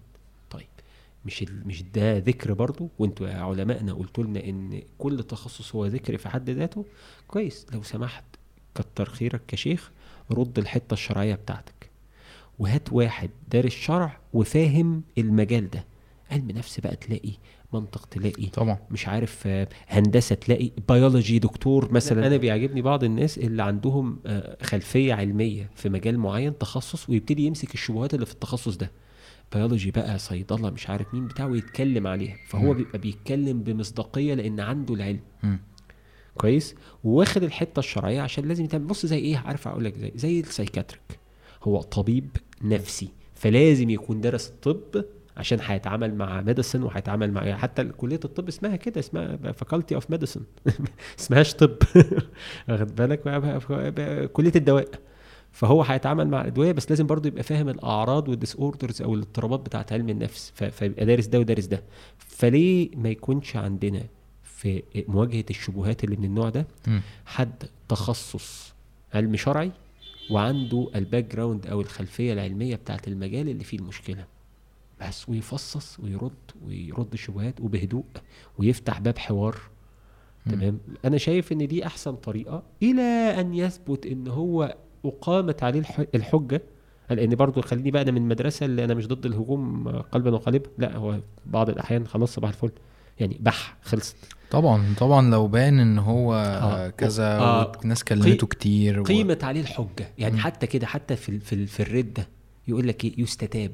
لما جيت أقرأ كنت زمان مش فاهم يستتاب يستتاب يقول له توب فلما قريت بقى حاولت أذاكر وأفهم فلقيت الاستتابة دي يعني يجيبوا لي كونسلت علماء وناس راكزة وراسخة في العلم الشرعي جدا يرد له على كل شبهاته اللي بيدعيها. ودي إقامة الحجة. يعني حضرتك لو جبت لي عالم ضعيف ما عرفش يرد عليا ويشبع السؤال بتاعي ويدحض السؤال قدام كل الناس مش نقعد نسقف ونقول تكبير لا يعني يبقى فعلا طلعته. إذا لم تقام عليها الحجة لسه فلسه ما ينفعش يقام عليها حد الرد. لازم اللقطه دي. فشوف قد إيه الحتة دي أنا كنتش فاهمها خالص. ماشي. كنت بحس إن الإيه يعني ب... ب... على طول كده لأن أنا كنت من الناس برضو اللي بتتخض من الحاجات اللي فيها سيف سيف كتير كتير كتير كتير. فإيه يا عم في إيه؟ لكن القصة مش كده. لأن الإسلام دين معتدل جدا. لا تقيم عليه الحجة بأجمد ناس عندك. هات الأقوياء اللي عندك في الدين. ماشي. ولذلك دي عرفتها من قصة الإمام أحمد بن حنبل. هو ليه الإمام أحمد بن حنبل لم يعدم؟ في الأول لما كانت القصة إيه هو مات في السجن م. بس قبليها ليه فضل مسجون وما تعدمش وخلاص؟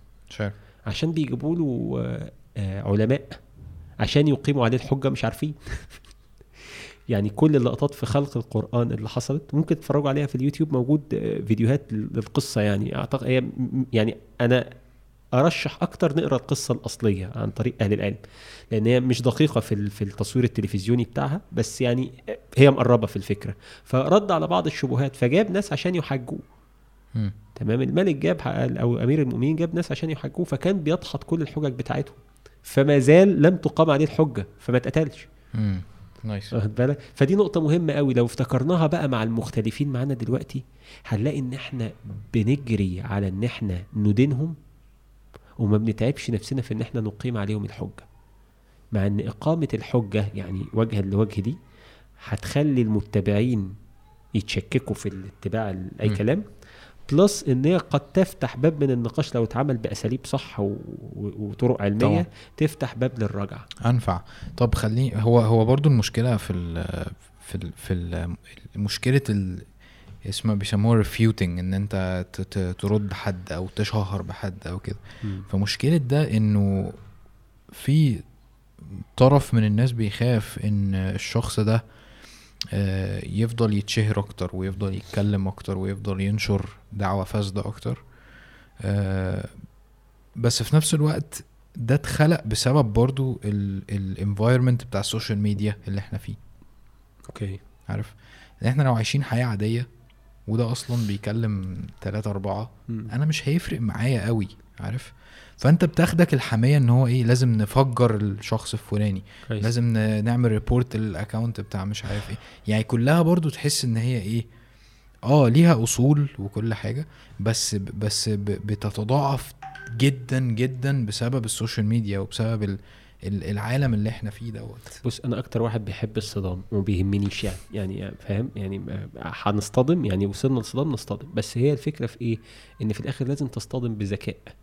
لو أنت النهارده اصطدمت بالطريقة دي طب ما أنت بتشهره دي حقيقة. صح. ليه بقى؟ لأن أنت على قد غلظتك وأسلوبك الناشف على قد ما أنت بتخلق متعاطفين جداد ليه. صح. صح. فاهم؟ صح. ودايما إحنا عندنا في لقطة في علم النفس برضو نقولها للناس إن الصمت أكبر رد. الأذكياء بس اللي ما بيدخلوش نفسهم في السجال بتاع هرد وهو يرد وارد وأنا ارد تلاقي بقى الطرف الساكت كسبان. طول الوقت. يعني طول الوقت تتفرج على مثلا في لعيبه كوره كده عندنا تبص تلاقي اللعيب ده اتشتم من طوب الأرض. ولا مرة تسمع له رد. فالناس كلها ردت عنه. خلص الموضوع. واخد بالك؟ طب واللي بيرد؟ ها؟ واللي طلع على القنوات ويشتم في ده ويعمل في ده وبتاع خلاص انت شيل نفسك انت بقى مع نفسك. فبيكتسبوا غطاء شعبي رهيب جدا من سكوتهم. أقول لك الله شوف متصالح طبعًا نفسيا طبعًا إزاي؟ طبعا. شوف التانيين من جوه سود إزاي؟ وإحنا ما بنتكلمش وما بنغلطش في حد. زائد انه أصلا الفعل بتاع التشهير ده يعني اتربط بالمجتمع الإسلامي. فبشكل تلقائي حتى لو اللي انت بتشهر بيه ده غلط الناس بتتعاطف معاه. نعم لأن. هم مستعدين يكرهوا الشخص اللي يكرهوا الدين ولا whatever يعني ايا كان هو يعني. مؤهل نفسيا لده. هو اتغسلت له دماغه مؤهل نفسيا لده. من الغباوة مننا بقى إن إحنا ما ناخدش بالنا إن ده حاصل. صح. نفس المثال اللي كنت بقول لك عليه في التحرش. أنا عارف إن ده هيحصل. فما تقعدش تسيب لي البتاع في العربية. فنفس القصة يا جماعة. أنا عارفين إن الناس بتكره الملتزم. وشايفاه إن هو متعالي وشايفاه إن هو شايف إن الجنة ليه هو لوحده وشايفاه كذا وكتير من الكليشيهات اللي محطوطة على أي واحد بدقن واخد بالك؟ لدرجة إن حكمه على الأشخاص عشان يحكم إن هو كويس ولا بتاع ممكن يكون إن إحنا مثلا إيه آه، بنتكلم انجلش أقول لك الله وسطي وبيتكلم انجلش أصل المتدينين بيحرموا الإنجليزي. فاهم؟ والله العظيم يعني صح. هو مش هو ما حكمش على وسطيتنا آه ما حكمش على وسطيتنا حتى من الأفكار. لا هو حكم من الطريقة يقول لك إيه أي حد كان بيكلمني يقول لي أنت قريب مننا بتلبس زينا وبتقص شعرك زينا ودقنك زينا. على فكرة أنا إرهابي جدا في افكاري إرهابي أكتر. على فكرة يعني. على فكرة أنا في بعض الأحيان بيخش لي ناس شيوخ يعني الين مني بكتير. فأنت مجرد إن أنت شفت اللقطة دي آه، فحكمت بشكل معين فطالما إحنا عارفين إحنا بقى كمجتمع يعني لو جاز القول إن أنا أقول إن إحنا مجتمع ما يعني بيشكل ايديولوجيه معينة فطالما إحنا عارفين فلازم ناخد حذرنا في الحتة دي بالشكل الكافي ها؟ لا نزود فيه لغاية لما نبقى بنعبد الناس وبنرضي طلباتهم خلاص؟ ولا نقلل فيه عشان ننصر الحق لدرجة إن في الآخر يبقى الحق ما حدش بيسمعه. صح فاهمك. أنت عارف برضو آه، أنا أنا يعني رغم إن أنا ممكن أكون ما بسمعش مثلا لشيوخ معينين أو ولا أنا. آه يعني أنا بسمع لكله فعلا يعني. بس بس بس ما تقدرش آه، ما تحترمش إن هم على مدار السنين دي كلها كلامهم واحد ما بيتغيرش. آه طبعا طبعا. ما دي حاجة من الحاجات اللي غيرت لي أفكاري. إن أنا لما ابتديت أشوف الأسامي اللي أنا مش عاجباني أو اللي مضايقاني اللي أنا ما سمعتهاش كانت مضايقاني عشان المفروض أتضايق منها أو قالوا لي أتضايق منها. فاتضايقت. واخد بالك؟ آه والله العظيم هم قالوا لي أتضايق فاتضايقت. يعني بس يعني لذلك بطلت خالص آخد من أي مجتمع ايا كان وجهة نظره في شخص. بطلت تماما. تماما. أخش أذاكر الشخص ده أشوفه كويس ولا وحش. بيقول إيه؟ وعندي معاه رئيس عليه ولا لأ؟ نايس. واخد بالك؟ ف... ف... فلقيت إن فعلا ناس كتير لأ يا جماعة بذلوا بذلوا في شغل الدعوة وليهم من ال من ال ال ال الانتصارات الكويسة في حق الدين زي ناس أسلمت على إيديهم وكذا وكذا. حاجات ما بتتقالش عشان هم مش بيروجوا بيها ما بيشتغلوش بيها. إحنا دايما عندنا آه، عقدة الخواجة. يعني مثلا حد زي الشيخ يوسف أستس إحنا عارفين في قد إيه ناس أسلمت على إيديه. عشان هو بالنسبة لنا خواجة ما شاء الله وأسلم. فأنت عارف الحتة بتاعت الخواجه وأسلم دي. إحنا عندنا مسلمين من الأول وربنا سبحانه وتعالى فتح عليهم هادوا كمية ناس. تمام؟ يعني بامر ربنا سبحانه وتعالى هو اللي بيهدي يعني لكن ساعدوا في هداية ناس بشكل رهيب جدا. وأسامي أنا ما كنت بشوفها فاكرهم اللي هم مذيعين أو أو شيوخ التلفزيونات والفضائيات. اكتشفت الناس دي ليها شغل على الأرض دعوي كويس جدا. فانا معاك يا عم إن ممكن نختلف في بعض الأفكار ممكن في بعض الأفكار من نفس الشيوخ اللي بنحترمهم يبقى فيها بعض من التشدد. بس هل ده مبرر إن إحنا نهدم كل اللي هو عمله؟ أنا ما عدتش شايف كده الصراحه آه. بس. أنا كنت شايف كده. آه أنا كنت ببقى شايف كده كده زمان يعني أنا كان بالنسبة لي ما اسمعش يعني ما بصوا هو مدرستهم عملت إيه؟ وطلعت لنا تلامذة عاملة إزاي؟ كنت بقول صح كده. صح. تمام؟ وبعدين اكتشفت إن لأ برضو كل نفس بما كسبت رهينة. يا باشا اللي باظ كده ترجع تاني. هو الراجل قال حاجة غلط؟ لأ ما قالش حاجة غلط. هو بقى خدها وفلترها وراح قافشها وعملها كده أهو.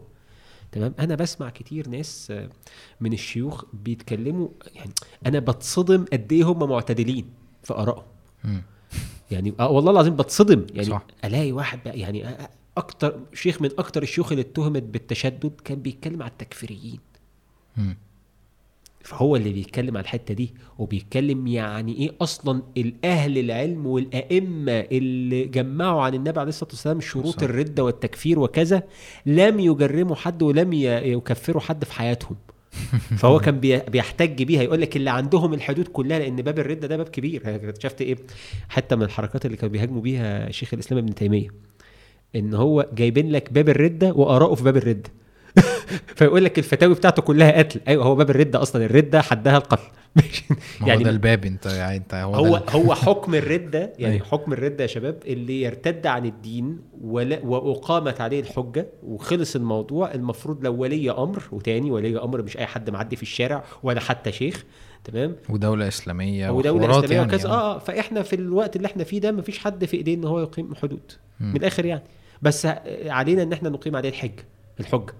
يعني لازم نقيم عليه الحجة. أهل العلم لازم يقيموا على الشخص الحجة. يعني ده من واجبهم طالما تفرغ لده. لكن قصدي إن تخيل أنت هو جايبين باب كامل الحد بتاعه واحد. بس أسبابه كتير. يعني أسباب الردة كتير. أيوه أيوه. تمام؟ قد تكون بكفر ب ب ب بركن واحد من أركان الإسلام. آه يعني مثلا اللي يقول إن مفيش حاجة اسمها صلاة ولم تذكر في القرآن بالشكل اللي إحنا بنصلي بيه هو ده ارتد. واخد بالك؟ اللي اللي ينكر على النبي عليه الصلاة والسلام آه، آه، صفة أو فعل من أفعاله فده بيكفر واخد بالك؟ أو إن هو يغير صورة من صور الأنبياء كما ذكرت. كنت ادوس بس. آه مش عارف أنا أنا كنت بقول لك دلوقتي على موضوع إن أنا ما كنتش شايف أو كنت شايف إنه لازم نقول ونفكس دوت ونعمل إكس على ده. وحاليا بقول لك إنه أنا شايف إن إحنا كلنا تحت مظلة الإسلام عارف؟ وما ينفعش نقعد نشاور على بعض ونقول ونعمل. الله ينور بس خلي بالك أنا بقولها برضو بقولها برضو بعقلي عارف؟ مم. يعني أنا لسه ما اتمرنتش على الحوار. آه. كلنا كلنا. بس هي الفكرة تعالى فكر فيها ك teamwork. خد بالك ال teamwork في الشركات ما بيبقوش متفقين في كل حاجة. م. خلاص؟ بس بيبقى في واحد شاطر في حتة. فمش من الذكاء إن أنا صح. آجي أهدم الشخص الشاطر في الحتة دي وهو بيساعدنا أصلا. يعني بعض الناس اللي كانت مثلا بتتهم الاتجاه الشبابي في الدعوة أو الناس اللي طلعوا بيحبوا الدين فعايزين يتكلموا عن الدين مع الناس. م.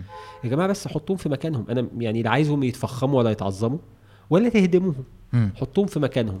إن الناس دي بتمثل شريحة كويسة جديدة نتمنى إن إحنا نحسنها ويبقى في منها version أحسن كمان. خلاص؟ وعندهم باب. باب إن هم فاتحين ودانهم يسمعوا. بالظبط. هو ده على فكرة كان ال exercise اللي أنا عملته بتاع البودكاست آه، إن إن أنا لقيت حد الناس بتتكلم عليه بطريقة معينة ومش عارف إيه. فأنا حبيت وأنا قلت ده في الحلقة يعني. حبيت أتعرف عليه بنفسي وحبيت أفتح باب إنه آه، باب التناصح مثلا آه، حاجة زي كده يعني. ف فده برضو عشان برضو أتبعها في حتة إن أنا بعقلي شايف إنه إحنا المفروض نعمل كده بس أنا بمرن نفسي بقى دلوقتي. فاهم اللي هو إزاي أقعد مع حد ممكن يبقى مختلف معاه وعنده وجهة نظر. يمكن كانت مشكلتي إن أنا مش مطلع على الموضوع كفاية فما عرفتش أوكي. أبقى مخلص أو أو, أو أقول اللي أنا عايزه في في الحلقة يعني. بس بس دي نقطة تانية. أنت شايف في البودكاست المفروض الناس اللي أجيبهم آه، أبقى متوافق معاهم إزاي؟ بص أنا كنت قبل البودكاست بقول لك على نقطة إن في وهم اسمه الموضوعية. م. يعني في في الآراء الشخصية والآراء الموضوعية. بيقولوا كده صح؟ and objectivity. م. طيب. ففي وهم كبير اسمه الآراء الموضوعية إن يكون المحاور موضوعي ومحايد. أوكي. ده استحالة يحصل. ليه؟ زي ما كنت بديك المثال برضه عشان الناس تسمعه اللي هو أنت اللون اللي أنت شايفه بعينيك دلوقتي. انت شايفه بإمكانيات عينيك لإظهار اللون وامتصاص الضوء وقراية الترددات بتاعة اللون فحتى اللون اللي ليه تردد ثابت ومعيار قايسينه بجهاز انت جوه لو خدنا جهاز ركبناه على عينيك هنلاقيك شايفه بتردد مختلف فلو انت بتوصف لي اللون ده وبتقول لي إن هذا أصفر زاهي فانت الأصفر الزاهي اللي تقصده غير الأصفر الزاهي اللي أنا شايفه وخبراتك في الحياة ودراستك و. فغصب عنك مهما حاولت تحيد كل الكلام ده هو في الآخر الكلام ده بيخش جوه دماغ مين؟ يعني بص خليني ممكن أديك حتة صغيرة الناس تفهمها. بص ال perception أو اللي إحنا بنسميها في ال psychology ال map of reality الخريطة بتاعة الواقع. نرسم كده صورة دماغ والدماغ دي فيها شوية filters. بيحصل حدث بره خارجي. شفت ال can بتاع البيبسي ده. كويس؟ بيعدي على إيه؟ بيعدي على ال values. قيم. إيه ده؟ دي شركة أمريكانية يهودية بتدعم مش عارف مين؟ يبقى أنا مش عارف. دي لازم أفعصها وأرميها وتعدم. value خلاص؟ beliefs معتقدات. طيب ال memories ذكرياتي عن هذا الشيء إيه؟ كل ما اشربها كان ترغي في مناخيري وكل الدنيا تدخل في بعضيها وأنزل بيبسي من مناخيري وبتاع. فذكريات من اللي ب 60 نيله صح ال expectation توقعاتي. فأنا متوقع إن البتاعة دي تبقى الصودا بتاعتها زي الأمريكاني طلعت مسكرة قوي يا! تمام؟ المثال اللي كنت بديه زمان بتاع المية الساقعة والسيفن اب لما بنغلط نروح شاربين مية مكان السيفن فأنت متوقع إنه سيفن فال expectation ال culture بتاعتك البيئة اللي أنت اتربيت فيها والثقافة اللي أنت شربتها بتتعامل مع الأحداث دي إزاي؟ بتشوفها إيه؟ تمام. خلاص؟ معلش أنا هحاول شرح الحتة دي عشان أفهمك إيه اللي بيحصل بعد كده بقى. م. خلاص؟ فاللغة. م. انت لو بتتكلم لغة معينة فيها مفردات بمعاني معينة لو واحد تاني عنده نفس المفرد في لغته بمعنى تاني فلما هيقول قدامك انت هتفهم منه حاجة تانية. م. صح كده؟ كويس. فده ال perception ده اللي بيكون ال... آه ده بيعمل إيه بقى؟ انت شفت الحدث بره راح معدي على كل الفلاتر دي وزيادة. Okay. ويبتدي تتنحت على قد منظورك الضيق اللي انت مصمم تستقبل بيه الأشياء. ايا كان بقى انت بقى وإيه؟ open mind اللي بنتكلم عليها دي إن أنت يبقى عندك سعه من الثقافة وال... والاطلاع اللي تخليك فاهم إن في حاجة زي كده في الدنيا. كل ما كانت ثقافتك أقل وكل ما كان دينك أقل وكل ما كانت الدنيا ضيقة عندك هتنحته في حدود ال pipe اللي أنت الماسورة اللي أنت عايز تعدي منها الصورة. حلو. فتروح رسملك في ظهر دماغك كده صورة ذهنية غير الواقع اللي بره. الصورة الذهنية دي تأثر في حالتك السيكولوجية. طبعا. حالتك السيكولوجية دي تأثر على السلوك اللي هيطلع للناس اللي قدامك. فقول لي بالله عليك إزاي تقدر تلغي من بني آدم الفلاتر دي بحيث الحاجة تخش از از استحالة. استحالة مش هتعرف. خصوصا إن الجزء اللي مسؤول عن الكلام هو اللي مسؤول عن ال hormones بتاعت المشاعر. يعني في حتة اسمها limbic brain ورا. ال limbic brain دي بتفهم الكلام بتفهم اللغة مش ال frontal cortex مش القشرة الدماغية الأمامية. ال limbic brain هي اللي بتفهم الكلام. في نفس الوقت هي اللي بتأثر وتسوق ال neurotransmitters اللي هي الناقلات العصبية بقى اللي هو دايما نسمع dopamine serotonin oxytocin آه، اندورفين كل الحاجات دي هي اللي بتسوقها. وعشان كده سبحان الله الكلمة الطيبة صدقة سبحان الله. أنا ممكن أقول لك كلمة ها؟ مثل مثل آه، كلمات طيبة كشجرة طيبة أصله أصلها ثابت وفرعها في السماء. تؤتي أكلها أكلها كل حين. حلو؟ طيب آه الترجمة بتاعت الآية دي في العلم هتلاقيها موجودة. إن أنا ما بقول لك كلام حلو متوافق مع الثقافة بتاعتك والمخزون اللغوي اللي عندك وال expectation توقعاتك اللي أنت مستنيها مني أنت بتحس إحساس حلو. وكل لما هتفتكر الكلام ده هتحس إحساس حلو من ناحيتي. Nice حلو جدا. كويس؟ والعكس صحيح. مم. عشان كده دايما كان في واحد فيلسوف إنجليزي يقول لك إيه؟ People will not remember what you did and what you say. But they will always remember how you made them feel. صح. الناس لا هتفتكر انت قلت إيه ولا عملت إيه. هو يفتكر احساسك. بقى فعلك صح فعلك غلط مش بتاعتي. أنا هفتكر انت سبت فيا اثر شكله عامل إزاي. كويس؟ فلما نيجي الحتة دي بقى وانت بتقول لي شكل الانترفيو يبقى عامل إزاي؟ بفتكر النبي صلى الله عليه وسلم في الحتة دي إن هو كل كل كل التعاملات كان غرضها فعلا إن هو يسيب إحساس طيب سبحان الله. مم. تمام آه. فنيجي بقى في الحتة اللي هي عشان ما نخرجش بره سؤالنا بقى نيجي بقى طب إدارة حوار أو بودكاست يبقى بأنهي غرض م. قلت لك أنا في ثلاث أغراض ممكن يبقى بغرض الإدانة. تمام أنا جاي أحط على حد كويس. فأنا هسأله أسئلة عشان إيه زي ما بيحصل في التلفزيون. تمام غالبا غالبا دي مش سكتي آه أنا عارف ده كويس م. لأن أنا اتفرجت على بودكاست كتير جدا فانا بالعكس يعني أنا وشفت أشخاص ما لهمش علاقة ببعض في ثقافتهم وفي كل مرة بصراحة كنت بتفرج بلاقي الشخص ابتدى يتكلم بأريحية فده إن دل على شيء يدل إن أنت بقدر الإمكان جنبت معتقداتك اللي قد تصطدم مع معتقداته على جنب عشان يتكلم. خلاص؟ فدي طريقة. أو إن أنا أكون جاي المع في الشخص. Okay. فبرضو الأسلوب بتاع الأسئلة ليه شكل تاني. ما فيش شك طبعا. أنا آه. على فكرة النقطة دي قبل ما تخش على النقطة التانية م. إنه فعلا آه، في السؤال ممكن يتسأل بطريقة يخلي الإجابة heroic جدا. عارف إن هو أنت hero جدا. Yes. عارف؟ وممكن تسال بطريقة تبوظ الدنيا خالص. آه، أو سؤال بقى عادي. احكي لنا عن كذا. يعني الفرق ما بين إيه؟ احكي لنا عن ال experience بتاعتك في الشغل. م. ده سؤال neutral بشكل عادي. بغض النظر عن توجهاتك دلوقتي إيه.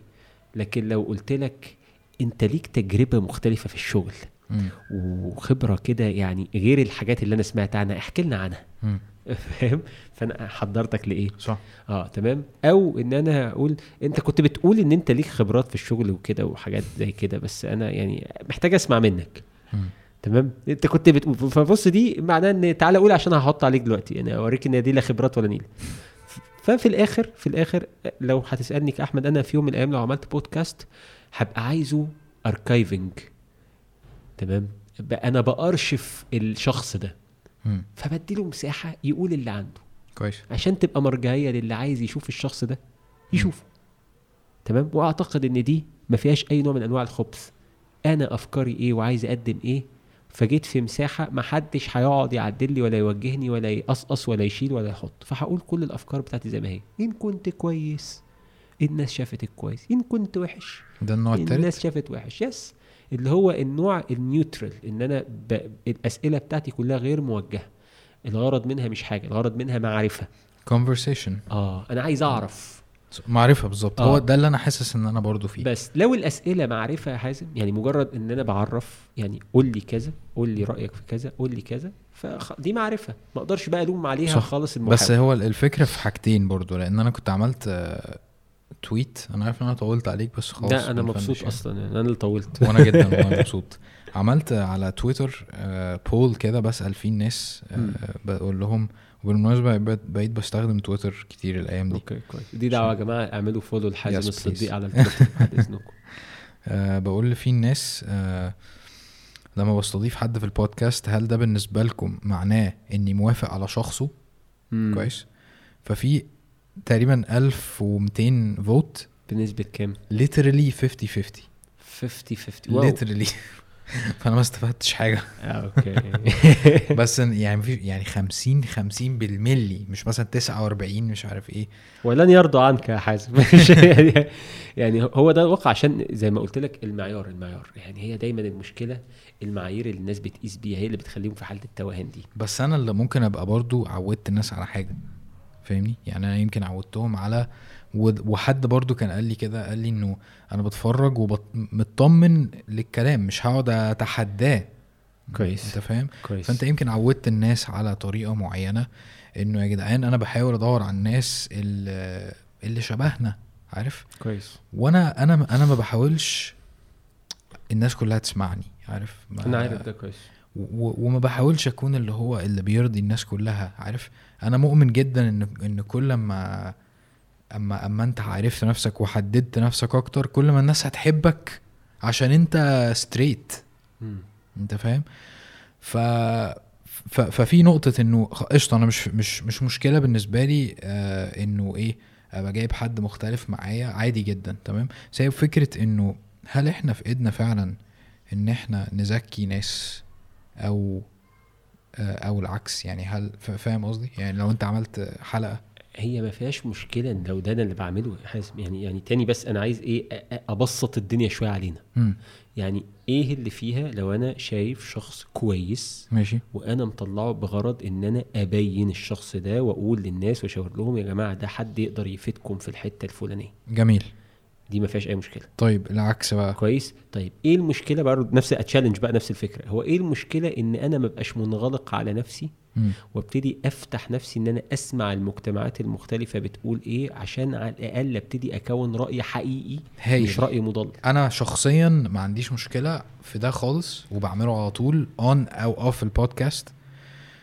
بس الواحد بيبقى خايف إنه ممكن حاجات تتزحلق تبقى مش عارف إيه عارف يعني مش كل الناس عندها الوعي الكافي إن هي تحمي نفسها. كويس. وأنا نفسي ممكن ما يكونش عندي الوعي الكافي إن أنا نقطة معينة تعدي عليا بتاع حوارات زي دي فاهم؟ كويس. بس هرجع تاني وأقول إن إن بيبقى في حاجات باينة قوي.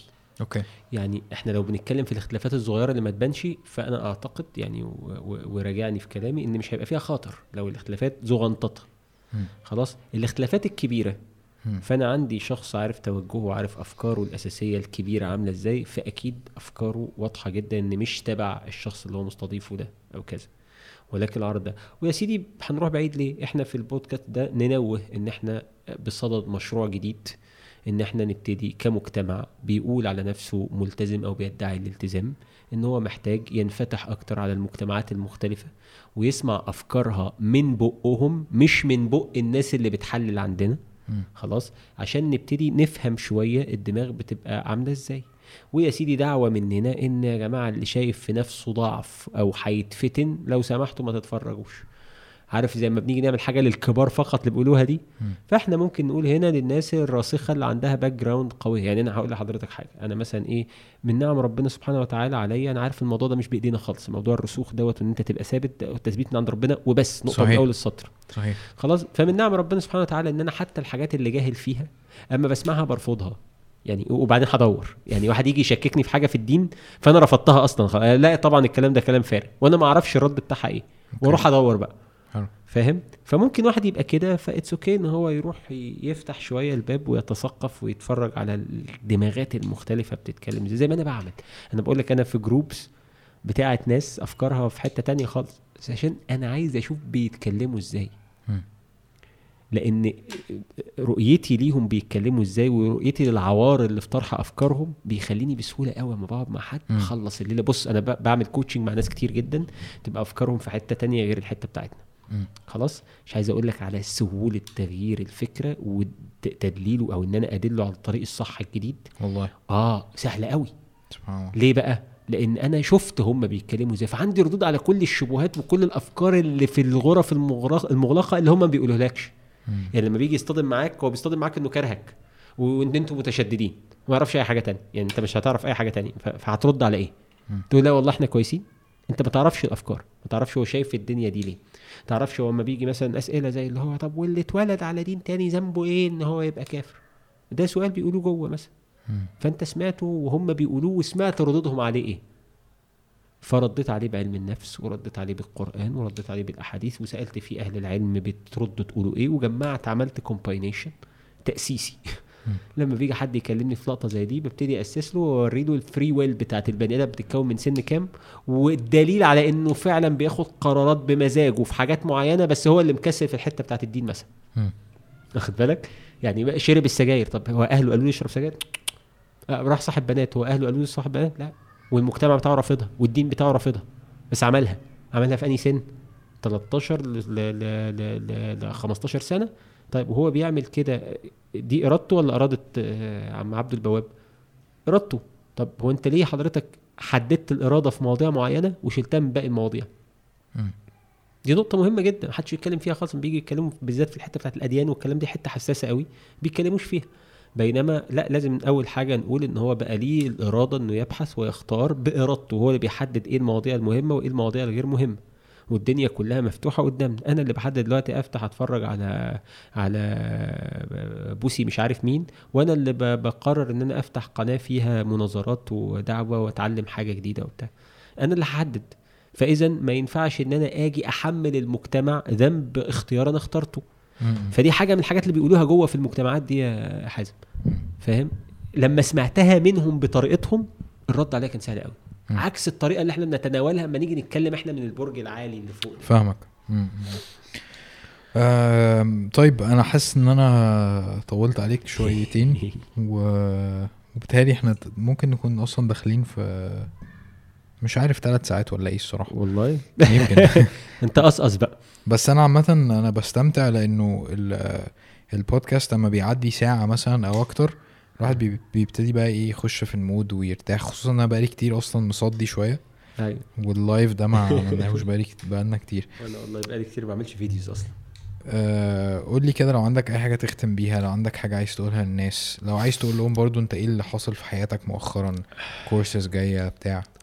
يعني مش عايزين نقلب الموضوع دعاية. هو أنا عامة اللي متابعني على الصفحة اللي هي أحمد سالم official أنا يعني بدي كورسز في علم النفس حاجات للمبتدئين اللي هي تناسب الناس المبتدئة وال intermediate و وشغلي في الإدارة للأسف هو بعيد شوية عن الانترنت يعني ده بشتغله مع الشركات بره فما أظنش إن قريبا هيبقى فيه أي محتوى لأن المحتوى الإداري advanced قوي. كويس. فلما باجي أشتغل فيه محدش بيفهمه. آه، فا آه يعني يعني بيبقى مش مش المحتويات اللي الناس بتحب تدور عليها. يعني م. هو بيبقى عايز ياخد له معلومتين لطاف آه شوية tools يتعامل بيها مع الناس عايز حاجات في الحدود دي يعني. آه, آه، آخر حاجة عايز أقولها آه ان إن والله العظيم والله العظيم والله العظيم صدقا يعني أنا بحب الناس اللي بتتابعني جدا. و... و... وكتير جدا لما بتصادم مع حد أو كذا أو كذا بتبقى غير عليه. يعني أنا ببقى زعلان إن هو معتقد في فكرة معينة أنا عارف 200% إنها غلط مش مجرد رأي. م. واللي بيسمعني دلوقتي عارف أنا كم من الناس اللي بكلمها انبوكس وباخد نمرتهم وبتصل بيه وأتكلم معاه في مواضيع تخصني وما تخصنيش. يعني مواضيع تخص ناس تانية. واحد واخد فكرة عن حد كويس تانية. محدش يعرف. الحد ده نفسه ما يعرفش. يعني كمية بعيد بقى عن البوستات وبعيد عن الشغل الميديا وبعيد عن الكام like وكام بتاع share كمية مكالمات بتبقى بيني وبين الناس دي بالساعات زي الثلاث ساعات اللي إحنا قعدناهم دلوقتي لمجرد بس إن أنا صعبان عليا إن حد يبقى فكرته ضايعة وأنا عارف يعني عندي الرد على الحتة دي م. آخرهم النهارده الصبح على فكرة كان مع حد في موضوع ما كان ليه post علقت على ال post وبصراحة منتهى الأمانة عملت unfriend لأن أنا مش عايز أرهق نفسي الأيام دي بإن أنا أخش في حاجات. فعملت unfriend وعلقت بكده. الفيس اللي هو ده. فلقيت الولد بيني وبينه كلام قبل كده. فدخل قال لي أنا شلت ال post. تمام؟ قال لي أنا شلت ال post عايز أعرف حضرتك أنت إيه المشكلة كان في ال post إيه وأنا عايز أسمع منك. مش عايز أقول لك السعاده بقى. قعدت أتكلم معاه ساعتين ونص في التليفون. اديني رقمك كلمني. قعدت أتكلم وأتناقش معاه في الموضوع ساعتين ونص. محدش يعرف حاجة عن المواضيع دي خالص أنا يمكن أول مرة أقولها بعملها كتير بس أنا عايز أقولها لسبب واحد بس إن أنا والله ما بيبقى يعني طول الوقت أول لما بيجي لي الحتة بتاعت حظ النفسي دي والله العظيم بقعد اديني it's not personal أقطع وأعمل وبتاع م. وحتى أنا هقول لك على حاجة أنا بفهم marketing كويس جدا أنا مش محقق حاجة في الحتة بتاع التسويق النفسي بالعكس يعني أنا لو عايز أعمل موضوع أنا فاهم نقاط الضعف فين ممكن أغطيها. فاهم؟ بس ما بعملهاش. ولذلك حتى في موضوع الفولورز والحاجات دي أنا مش محقق حاجة فيها يعني. يعني كل الناس اللي قبليه حققوا أكتر من كده بكتير. فتت وبتنفع يعني أنا يعني أنا في مرة اتراهنت مع نفسي في توبك وعملت فيديو الفيديو وصل ل 2 مليون مشاهدة عشان أنا كنت عارف إن ده اللي الناس بتحب تسمعه بالطريقة دي. مم. بس مش ده اللي أنا عايز أقدمه. كنت عايز تطفي الحتة دي. أنا لا أنا كنت عايز أجرب أنا صح ولا لأ؟ ولا يعني أنا واهم نفسي إن أنا ينفع مم. أوصل بس أنا مش عارف. مم. وعامل نفسي متواضع ولا إن أنا فعلا مش عايز؟ نايس. حلو. فعملتها وبعدين كملت في السكة بتاعتي وبطلت إيه يعني مش هعمل الترندات دي تاني مش هعمل الطريقة دي تاني في الموضوع. كانت حاجة وكاتشي جدا موجوده على الصفحة حتى الناس اتفرجت عليها. فبس اللي أنا بقى عايز أقوله فعلا يعني لو بما إننا كنا قاعدين على ترابيزه الصراحة النهارده مش بتاعت ويل سميث و... واسمها إيه جاده مش عارف مين دي. م. تمام؟ آه طبعا مش مش دريان بالترندات بقى. آه مش عارف. ماشي. يعني في في مصيبة كده كانت حاصلة. فالمهم يعني بما إن إحنا قاعدين على ترابيزه الصراحة فأنا بس الحاجة الوحيدة اللي بقولها إن التمسوا ليا العذر آه لو حد بيتضايق مني في حاجة أو لو أنا في بعض الأحيان يبان كلامي شكله بايخ شوية أو تقيل شوية أنا فعلا ما تعرفوش طول النهار مثلا لو الوقت اللي أنا بقعد فيه الساعة ولا الساعتين اللي بسكرول فيهم دي بتعبى إزاي من كمية التضليل اللي أنا شايفها عمالة شغالة وبتثير إعجاب الناس. يعني لسه قاري النهارده post مكتوب لك إذا نقصت أو تضاءلت إنسانيتك تضاءل إسلامك. بص لقيت 35 ألف like جملة في منتهى الخطورة اللي في الدنيا. هو من يقاس بمن؟ يعني إنسانيتي بتقاس بالإسلام ولا الإسلام يقاس بمدى إنسانيتي؟ دي نقطة مهمة دي نقطة عقدية أصلا. لا هو الإنسانية ليست دين وما فيش حاجة دين. يعني الدين عند الله الإسلام. اللي شايف دين تاني فأكيد هو غلط. ده بكلام ربنا سبحانه وتعالى. فتخيل جملة زي دي لما بشوف في عدد الناس أنا ببقى عايز أعدي على واحد واحد أكلمه أقول له تعالى أفهمك الكلام ده غلط. الكلام ده مش ولا تؤمن بيه حتى لو هو معدي كده يعني ولا تعمل له لايك لأن لو تضاءل إسلامك تضاءل كل حاجة في حياتك. يعني هو ده الأصل ده هو ده المصدر بتاعك هو ده معيارك وهو ده المقاس اللي أنت بتقيس عليه. وهو ده المرجعية اللي أنت ترجع لها لما تلاقي نفسك تايه. وهو ده اللي بتقيس عليه فعلك ده فعل إنساني سليم ولا فعل إن أصل كلمة إنساني نسبة للإنسان. فلو إحنا جبنا إيه 15 واحد كده رأي اسلام بحري كان بيقول لك إيه إحنا إيه مش بيقولوا إجماع إجماع علماء خلاص إحنا هنجيب شوية ناس هنسميهم علماء هنا ونجمع على آراء تانية. واخد بالك؟ فبنفس الطريقة بنفس المنطق اللي هو بيقوله ده فلما أنا أخلي مرجعيتي الإنسانية يبقى اذا أي مجموعة نسانيس يتجمعوا ويقرروا فكرة معينة فبقت مرجعية وبقت اسمها إنسانية. ده فلسفيا معناها كده. خلاص؟ بس هل يعني is this the case? هي دي دي الفكرة ودي القضية؟ لا طبعا. اننا نجتمع كلنا على رأي والرأي ده باطل في الدين. فحتى لو كلنا عملناه فهو رأي باطل طبعا. والدين هو اللي صح. فتخيل أنا بقى إيه الجملة بس بقولها للناس إن أنا إيه طول النهار بشوف الحاجات دي وأنا إيه وأنا شخصيتي تحليلية بحتة.